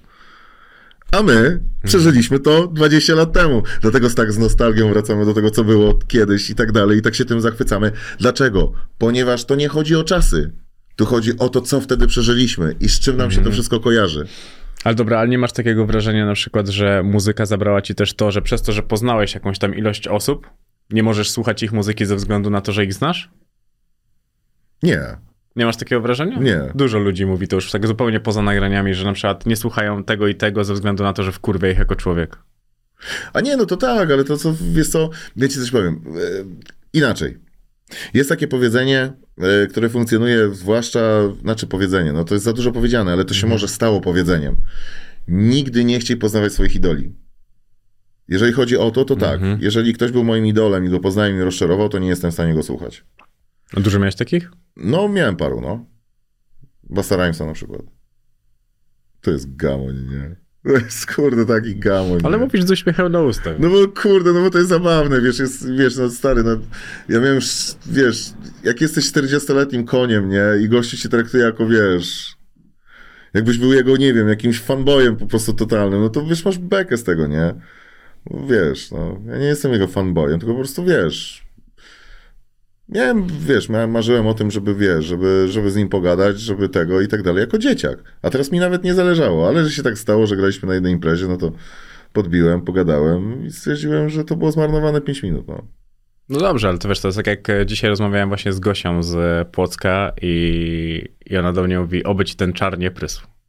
Że jak poznajesz kogoś, kto był ważny dla twojego życia, To No- też czujesz teraz presję z drugiej strony. No tak, oczywiście, ale wiesz, e, to jest kwestia polega na tym, że słuchaj, no generalnie z tego, jak ja współpracuję, załóżmy z Amerykanami jakimiś tam przy jakiejś muzyce, to oni są generalnie tacy kaki, wiesz, czyli tacy, wiesz, mają ten taki, to co są zarozumiali, trochę są pewni, za bardzo pewni siebie, wiesz, to jest, cięż, nie wiem, czy jak można przetłumaczyć kaki, czy to jest taki, wiesz, arogancki trochę, nie? No Marcin Gortat był u mnie i on ma trochę tego i Mhm. zostało to źle odebrane. Tak w, tak w skrócie już. Ale wiesz, bo my zostaliśmy wychowani w zupełnie w innej mentalności, no. Mhm. Tak, tak. Bo Widzisz, to jest, zupełnie to jest na tej zasadzie, dlaczego mi nie pasuje noszenie się, wiesz, z łańcuchami, złotem, obnoszenie się hajsem w naszej kulturze. Po prostu my jesteśmy zupełnie z czego innego, nie? My nie musimy nikomu udowadniać. A jednak Afroamerykanie musieli komuś udowadniać, nie? Że doszliśmy do czegoś, stąd się to wzięło, nie? Stąd się wzięło i w kulturze obnoszenie się z, wiesz... Dlaczego oni zaczęli nosić Tommy Hilfigera? No chyba nie dlatego, że robił rapowe ciuchy, nie? Tylko dlatego, że w te ubrania ubierała się bogata, bogate społeczeństwo białe, podstarzałe, bogate społeczeństwo z Florydy, nie? Mhm. Tego się, to nie ubierali się młodzi biali ludzie, tylko starzy emeryci z wielkich willach na Florydzie. To było jakby, wiesz, to było Tommy Hilfiger w tamtych czasach, w latach 90. był jakby metką bogactwa. Dlatego oni się w to ubierali. No to czekaj, teraz, e, bo jak oglądasz seriale Dzisiaj się ubierają w Gucci, w inne rzeczy i tak dalej, bo dalej oni to są, oni pokazują jakby, wiesz... No, a ja widzisz, ja mam Rolexa Nintendo. Słuchaj, a widziałeś ten dokument e, o tym koszykarzu, który zdobył 11 pierścieni w NBA, on też jako trener. O z- Russellu, no. No właśnie, to jest świetne. Russell, No on pokazuje właśnie to, jak on, jak moim zdaniem, jak koszykówkę przeniósł na coś więcej niż tylko i wyłącznie No nie, sport. ale wiesz, też opowiada o tym, jak, jaka była nierówność, Mhm. jak, e, jak wiesz, jak kiedy mm, wszyscy go szanowali, dopóty nie miał e, mieszkać w ich okolicy. Tak, tak, no to, to było coś dla mnie takiego, że ja wiedziałem jakby jak to wyglądało, ale nie, no, ale to dokładnie zobaczyłem... pokazuje tamte czasy, tak? Mhm. Ale widzisz, oni dlatego, wiesz, przez to, że załóżmy, oni byli niewolnikami. My byliśmy pod zaworami. No to będę trochę też takie Mhm. niewolnictwo. No tak. Ale jednak zupełnie różne. Bo my walczyliśmy, oni uciekali od bycia niewolnikiem, walczyli o swoją wolność, wolność wypowiedzi w kraju, w którym mieli to zagwarantowane pierwszą poprawką, tak? Że tam nie było sytuacji, że to im ktoś zakazywał. Po prostu to był jakiś wymysł po prostu totalny. Ale wiesz, mówimy tutaj o Stanach Zjednoczonych, gdzie moim zdaniem, to jest moje zdanie subiektywne, rasizm dalej funkcjonuje ze względu na biznes. Że to jest tam opłacalne. Tam generalnie nazywanie ras jest biznesem. I tam dla nich dlatego to jest ważne. I dlatego tak się to w, ogóle, wiesz, rozwija, nie? Ale jeżeli przenosimy, wiesz, załóżmy Black Lives Matter i tak dalej na Europę, nie? No to w Polsce nie widzę tutaj jakby, wiesz, wielkiego pola manewru dla tego, ponieważ jesteśmy w miarę mono, monoetnicznym państwem, tak? Wiadomo, Warszawa jest multikulti, ponieważ jest stolicą, jest dużym państwem, gdzie się rozwija wiele biznesów, ale pojedź do, nie wiem, no, Sochaczewa, nie? No tak, to jest e, zupełnie, zupełnie coś e, innego. To jest, to jest bardzo ciekawe, a tak naprawdę jak sobie nad tym człowiek usiądzie i zastanowi, a nie tak rzuci Znaczy, wiesz co, żyjemy w czasach, w których są niektóre rzeczy wyolbrzymiane, nie? Jeżeli załóżmy, mogę sobie rękę, o, to jest, wiesz co, ja da, za, zawsze daję przykład z Bundesligi. Mhm. Tam jest syn, syn jednego z moich ulubionych zawodników reprezentacji Francji z 1998 Thuram. Thuram. Napluł na zawodnika Hoffenheim bodajże, już nie Mhm. pamiętam. Napluł mu w twarz. E, Ciemnoskóra osoba napluła w twarz białoskórej osobie. Było uznane to za chamskie zachowanie. Gdyby było odwrotnie, uznane byłoby to za rasizm. I ja uważam, że to jest wypaczenie tego, na, jak patrzymy na generalnie rasy.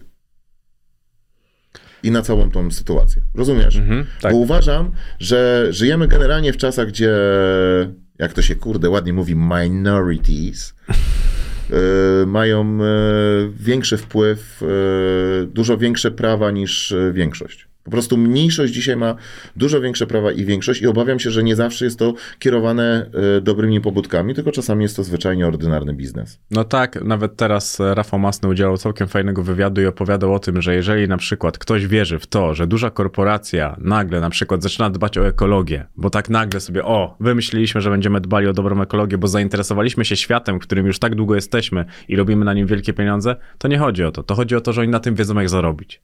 Tak, dokładnie. I jeżeli... Ale wiesz co, słuchaj, ta, ta cała strefa eurozon. Stary, no przecież jedziesz do centrum Berlina, musisz kupić naklejkę. i musisz wydać pieniądze. Wjeżdżasz do centrum Londynu, musisz wydać każdorazowo pieniądze jeżeli jeżdżasz tam samochodem. To jest cały czas, po prostu żyjemy w świecie, który robi, który szuka każdego patentu na wyciągnięcie z szarego człowieka pieniędzy. Ja się spotkałem mm. z taką tezą, że jest te parę rodzin, które rządzą światem, mm -hmm. o których wszyscy wiemy. Niektórzy uważają, że to jest spiskowe, niektórzy nie. Ja wydaje mi się, że coś takiego jest.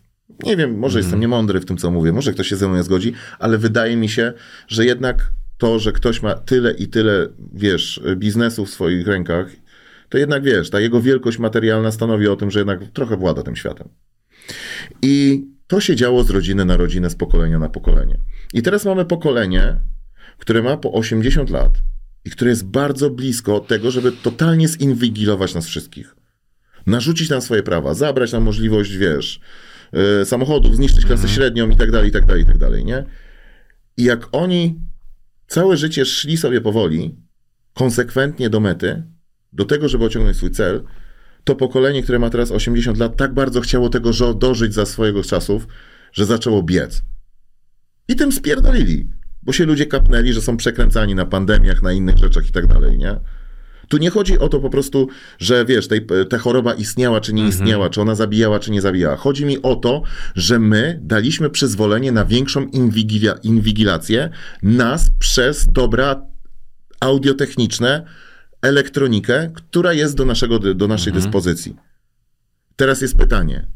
To jak się pandemia skończyła, to oni cofnęli inwigowanie naszego sprzętu elektronicznego? No jasne, że nie. No właśnie. A wiesz, że jest taki bardzo Pod stary wpływem wiersz. strachu i pozornego, z, pozornego obiecania ci bezpieczeństwa jesteś się zgodzić na więcej. Ale zastanów się najpierw, czy jest się czego bać i czy to i czy to za koszt, który państwo ci wmawia, że będzie czuwać nad twoim bezpieczeństwem, przypadkiem nie dzieje się odwrotnie. Jest taki wiersz, już nie pamiętam jak on dokładnie brzmiał, ale o tym, że na początku coś miałeś, Potem mm. ci to zabrano troszeczkę, potem dano ci dużo więcej, potem ci jeszcze trochę dano, potem znowu niestety zabrano, potem znowu dano, jeszcze raz dano, dwa razy potem następny raz zabrano, a potem dano już dwa razy więcej niż ty miałeś. A na końcu, jak się okazuje, że mia masz połowę tego, co miałeś na samym początku, ale na ostatnim razem wydawało ci się cały czas, cały czas, że dostajesz. I na tym polega ta sztuka. No tak, no. Że to nie chodzi o to, co jest w rzeczywistości, a to, co ty myślisz. Sztuka jest na tym, że wszystkie korporacje chcą wiedzieć, co ty myślisz i jaki masz zamiar, zanim ty nawet pomyślisz biznes. o tym, że masz zamiar. Właśnie, i chcą z ciebie zrobić biznes. No na tym tak, na, tak funkcjonuje. Niestety. Tak funkcjonuje ten świat i jak, jakby to nie jest tak, że ten świat będzie już zmierzał w tym kierunku. No, wiesz co, niestety innego wyboru nie ma. Na to się zgodziliśmy. Na tym polega rozwój gospodarki wolnorynkowej i wiesz, yy My jesteśmy dosyć w ciekawej sytuacji, ponieważ jesteśmy jedną nogą między starym systemem, a bo teoretycznie, mhm. wiesz, wy, wyrośliśmy w wartościach starego systemu, czyli pracuj, yy, ucz się, a na pewno będziesz miał to, pracę. Wy, wybito całą inteligencję. I tak, ale to są już, tak, ludźmi tak, pracującymi po prostu. Tak, tak. Bo my tak. nic więcej nie potrafiliśmy poza pracą. Tak, ale, po, ale wiesz co, powinniśmy, wiesz co, to jest o co ja mam naprawdę żal do tego państwa, że my powinniśmy pomóc tej nowej elicie, się wykształcić, dać tym dzieciakom możliwość stworzenia nowej klasy inteligenckiej, nowej, nowej dumy tego kraju. Bo co jest najważniejsze w naszym kraju? Nasza kultura. Nasza kultura, nasze dziedzictwo. A ja mam wrażenie, że my się wstydzimy swojej kultury. Nie potrafimy. Dlaczego na Eurosporcie, załóżmy za granicą, widzę reklamy Beautiful Country of Baku albo wiesz, Welcome to Turkey, a nie widzę, kurde, reklamy, wiesz, y, Mazury Poland na przykład. A musimy wiedzieć, że nasze uwarunkowanie na, natura, na te, te, te terenu, czyli mm -hmm. na mhm. nasze naturalne predyspozycje, to, że mamy i morze, i mamy góry, i mamy, wiesz, piękną kulturę górali, mamy kulturę Kaszub, mamy kulturę, wiesz, na Mazurach, mamy yy, Ślązaków, tak?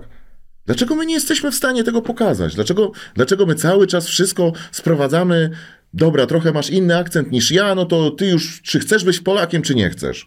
Czy się Śląsk oddzieli, czy będzie? Kurde, dlaczego my wszystko sprowadzamy do jakichś śmiesznych, kurde, zagadnień? Dlaczego w ogóle nie jesteśmy w stanie spojrzeć na to, jak naprawdę jesteśmy pięknym krajem? Dlaczego nie potrafimy tego sprzedać? Kurde, przecież każdy kraj o takim potencjale, gdzie ma morze, krainę, jezior, yy, wiesz, yy, góry i to jeszcze niskie i wysokie mm -hmm. i takie, jakie chcesz.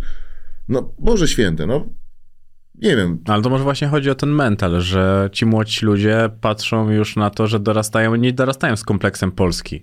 no właśnie to jest zajebiste. Bo jak spojrzysz na Ale pokolenie z drugiej takich... strony, słuchaj, ja też nie uważam, żebym miał kompleks Polski. Bo ja się jestem dumny z tego, że jestem Polakiem. Wszędzie, ale gdzie jestem, podkreślam swoją narodowość. Ty jesteś też trochę innym przypadkiem, no porównujemy średnią. No dobra, no. Ja akurat nie mam e, informacji statystycznej w stosunku nie, no, tego, kto się czuje Polakiem. Tak, ale po prostu ale- chodzi o to, że jak, jak masz świadomość tego właśnie, jak, jacy jesteśmy, co jest za nami stoi, jak możemy patrzeć na tą rzeczywistość, która nas otacza, z, z, patrzysz na to zupełnie inaczej. Ale też nam w mediach cały czas mówią, że my w sumie jesteśmy do dupy. No nie no, kurde. Wiesz co, to, że nam mówią, że jesteśmy do dupy, to właśnie o tym nagrałem flam, no. No, Więc wiesz, no, wracamy do początku rozmowy. no ale, to, ale tak, to, tak działa świat ogólnie. Tak jak No tak, ale ty- kiedyś nam mówi o tym rodzice, a dzisiaj, wiesz, wpajają ci się, wiesz, spróbują ci się wpoić, wiesz, brak pewności siebie. Ale osoba, wydaje, zastra- osoba, która się boi, łatwiej jest sterować, no i taka jest prawda, no. Osoba mniej świadoma, posiadająca mniejszą wiedzę, też łatwiej ją sterować. Tak samo, dlaczego wszystko zdrażało poza wódą? Woda nie podrożała? No, no minimalnie, ale to są jakieś, wiesz... No nie, no nie podrażała. Czyli Hennessy jest cały czas tyle samo kosztuje. Czy musieli ja mówię o małpkach. ten, czy musieli Ja mówię sobie o ten kontrakt? małpkach, o małpkach i ten. Nie, chodzi o to po prostu, że naprawdę łatwiej się steruje ludźmi, którzy mają, wiesz, ograniczone, ograniczone jakby, wiesz, y, mm, pojęcie samojestectwa niż tymi, którzy naprawdę wiedzą, Mhm. kim są i po co są, nie?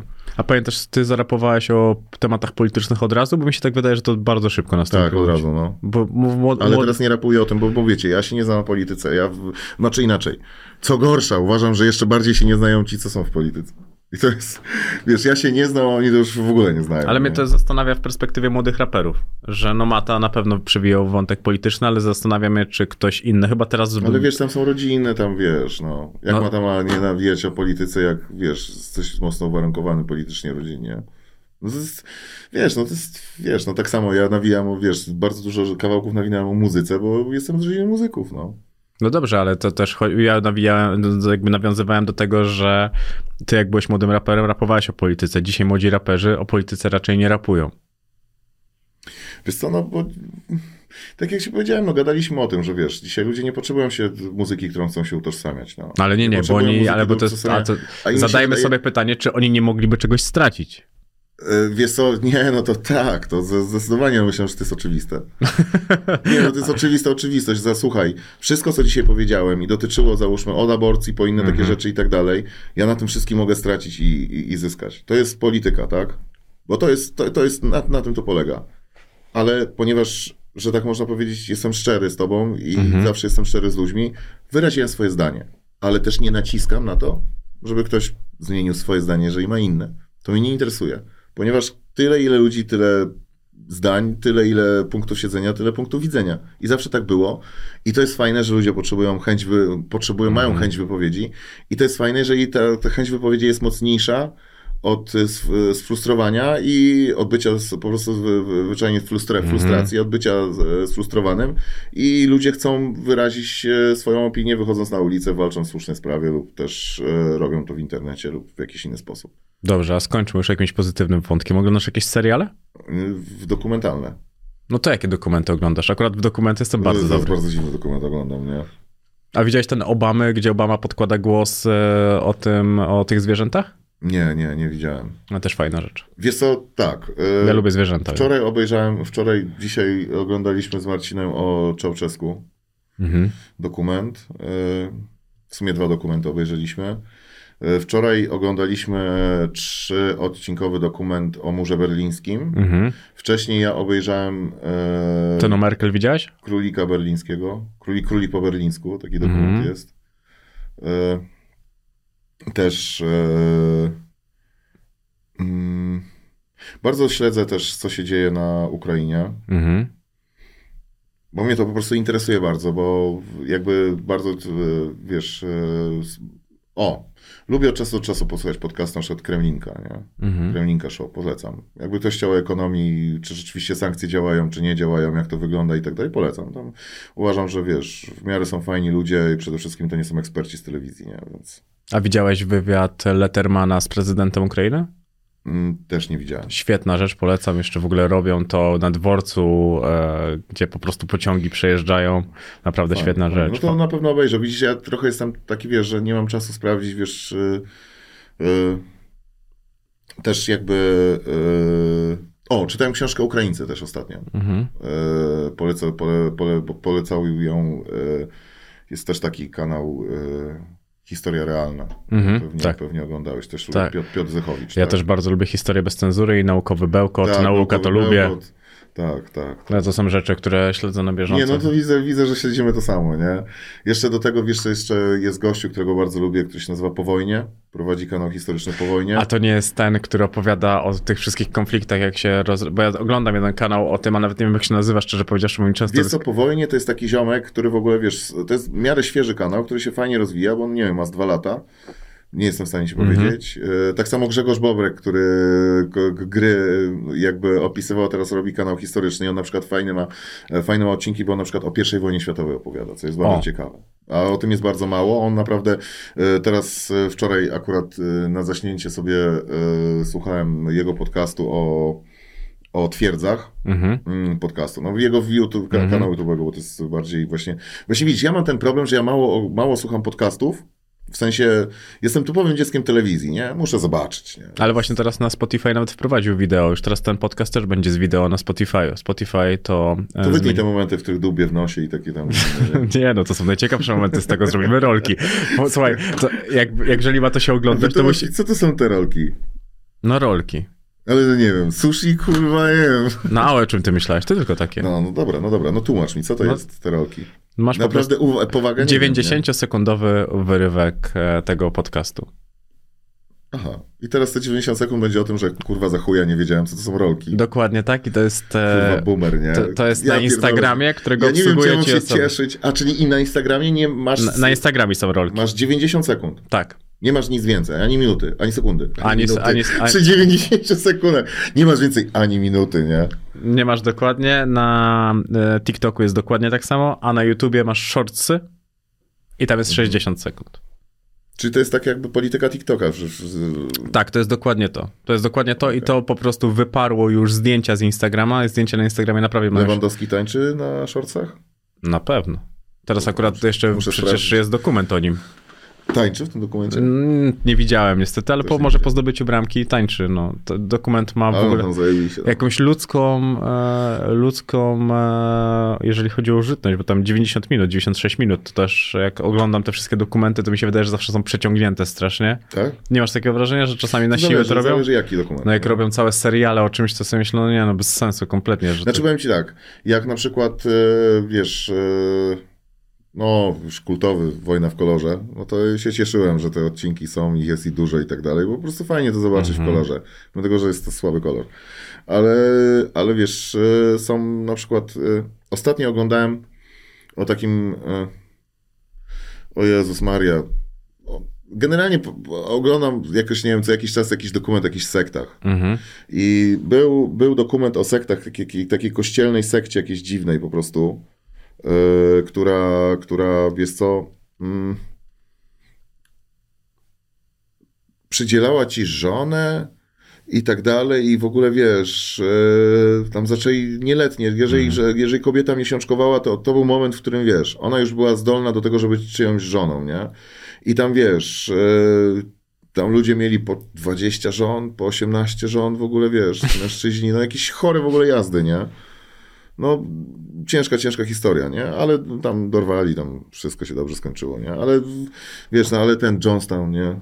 Czy tam, e, dobrze powiedziałem? Chyba tak. E, wiesz, te wszystkie, te wszystkie jakby też te sekty z lat 70., e, co wiesz, wy- wyjechali do Afryki, zrobili ten miasteczko i tak Mhm. dalej. No, a jestem baranem, nie? Moja pamięć to jest.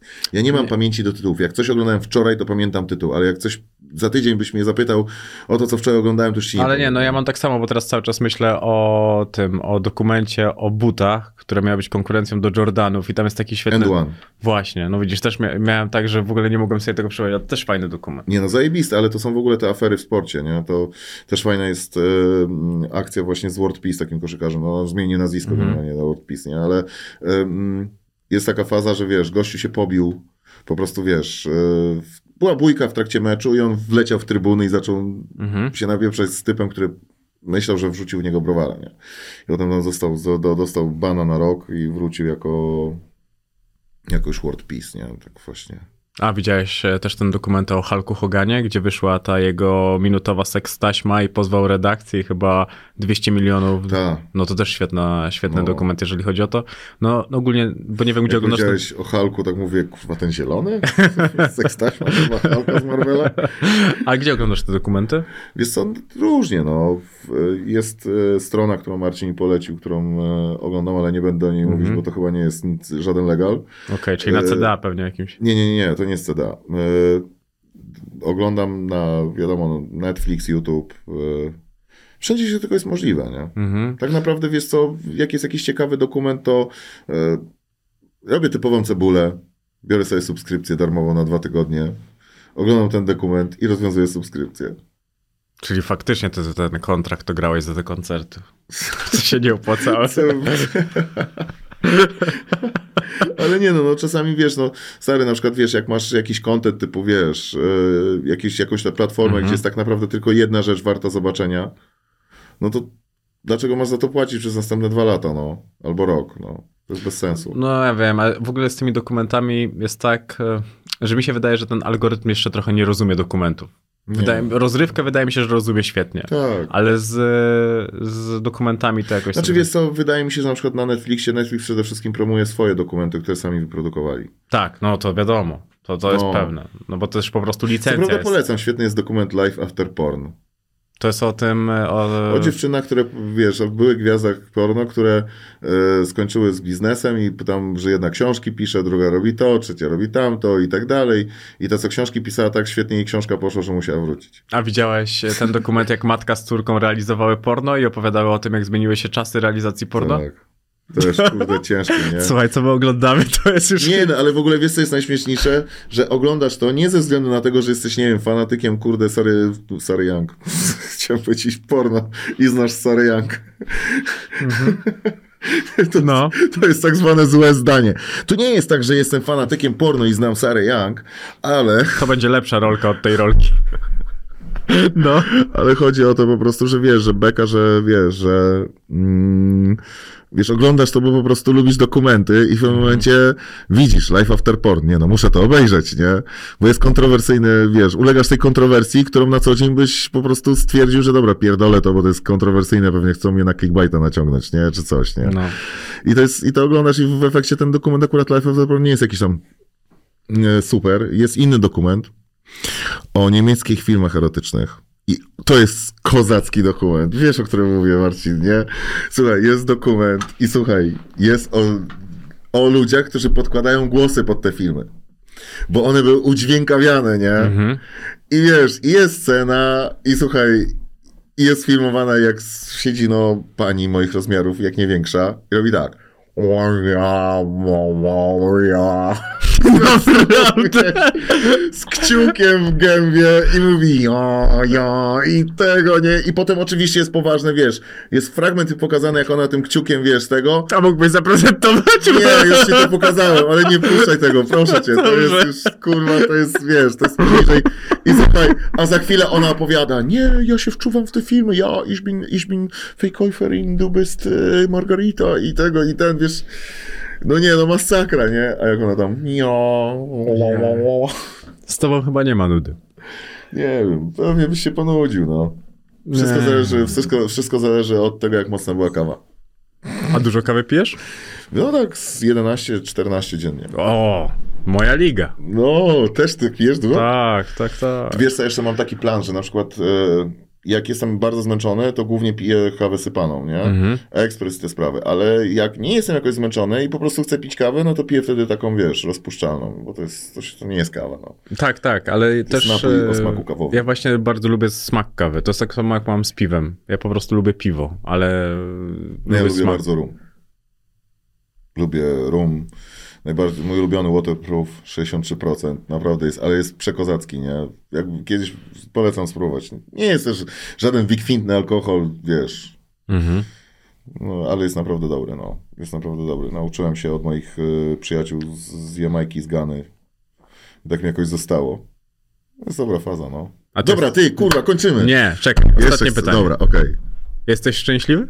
Jestem, no pewnie. A co to szczęście? Przede wszystkim to jest szczęście dla mnie, No jeżeli jesteś szczęśliwy sam ze sobą. i Proste. mamy to. Teraz Proste. możemy skończyć. Dobra, dobra. Dziękuję. Dzięki serdeczne.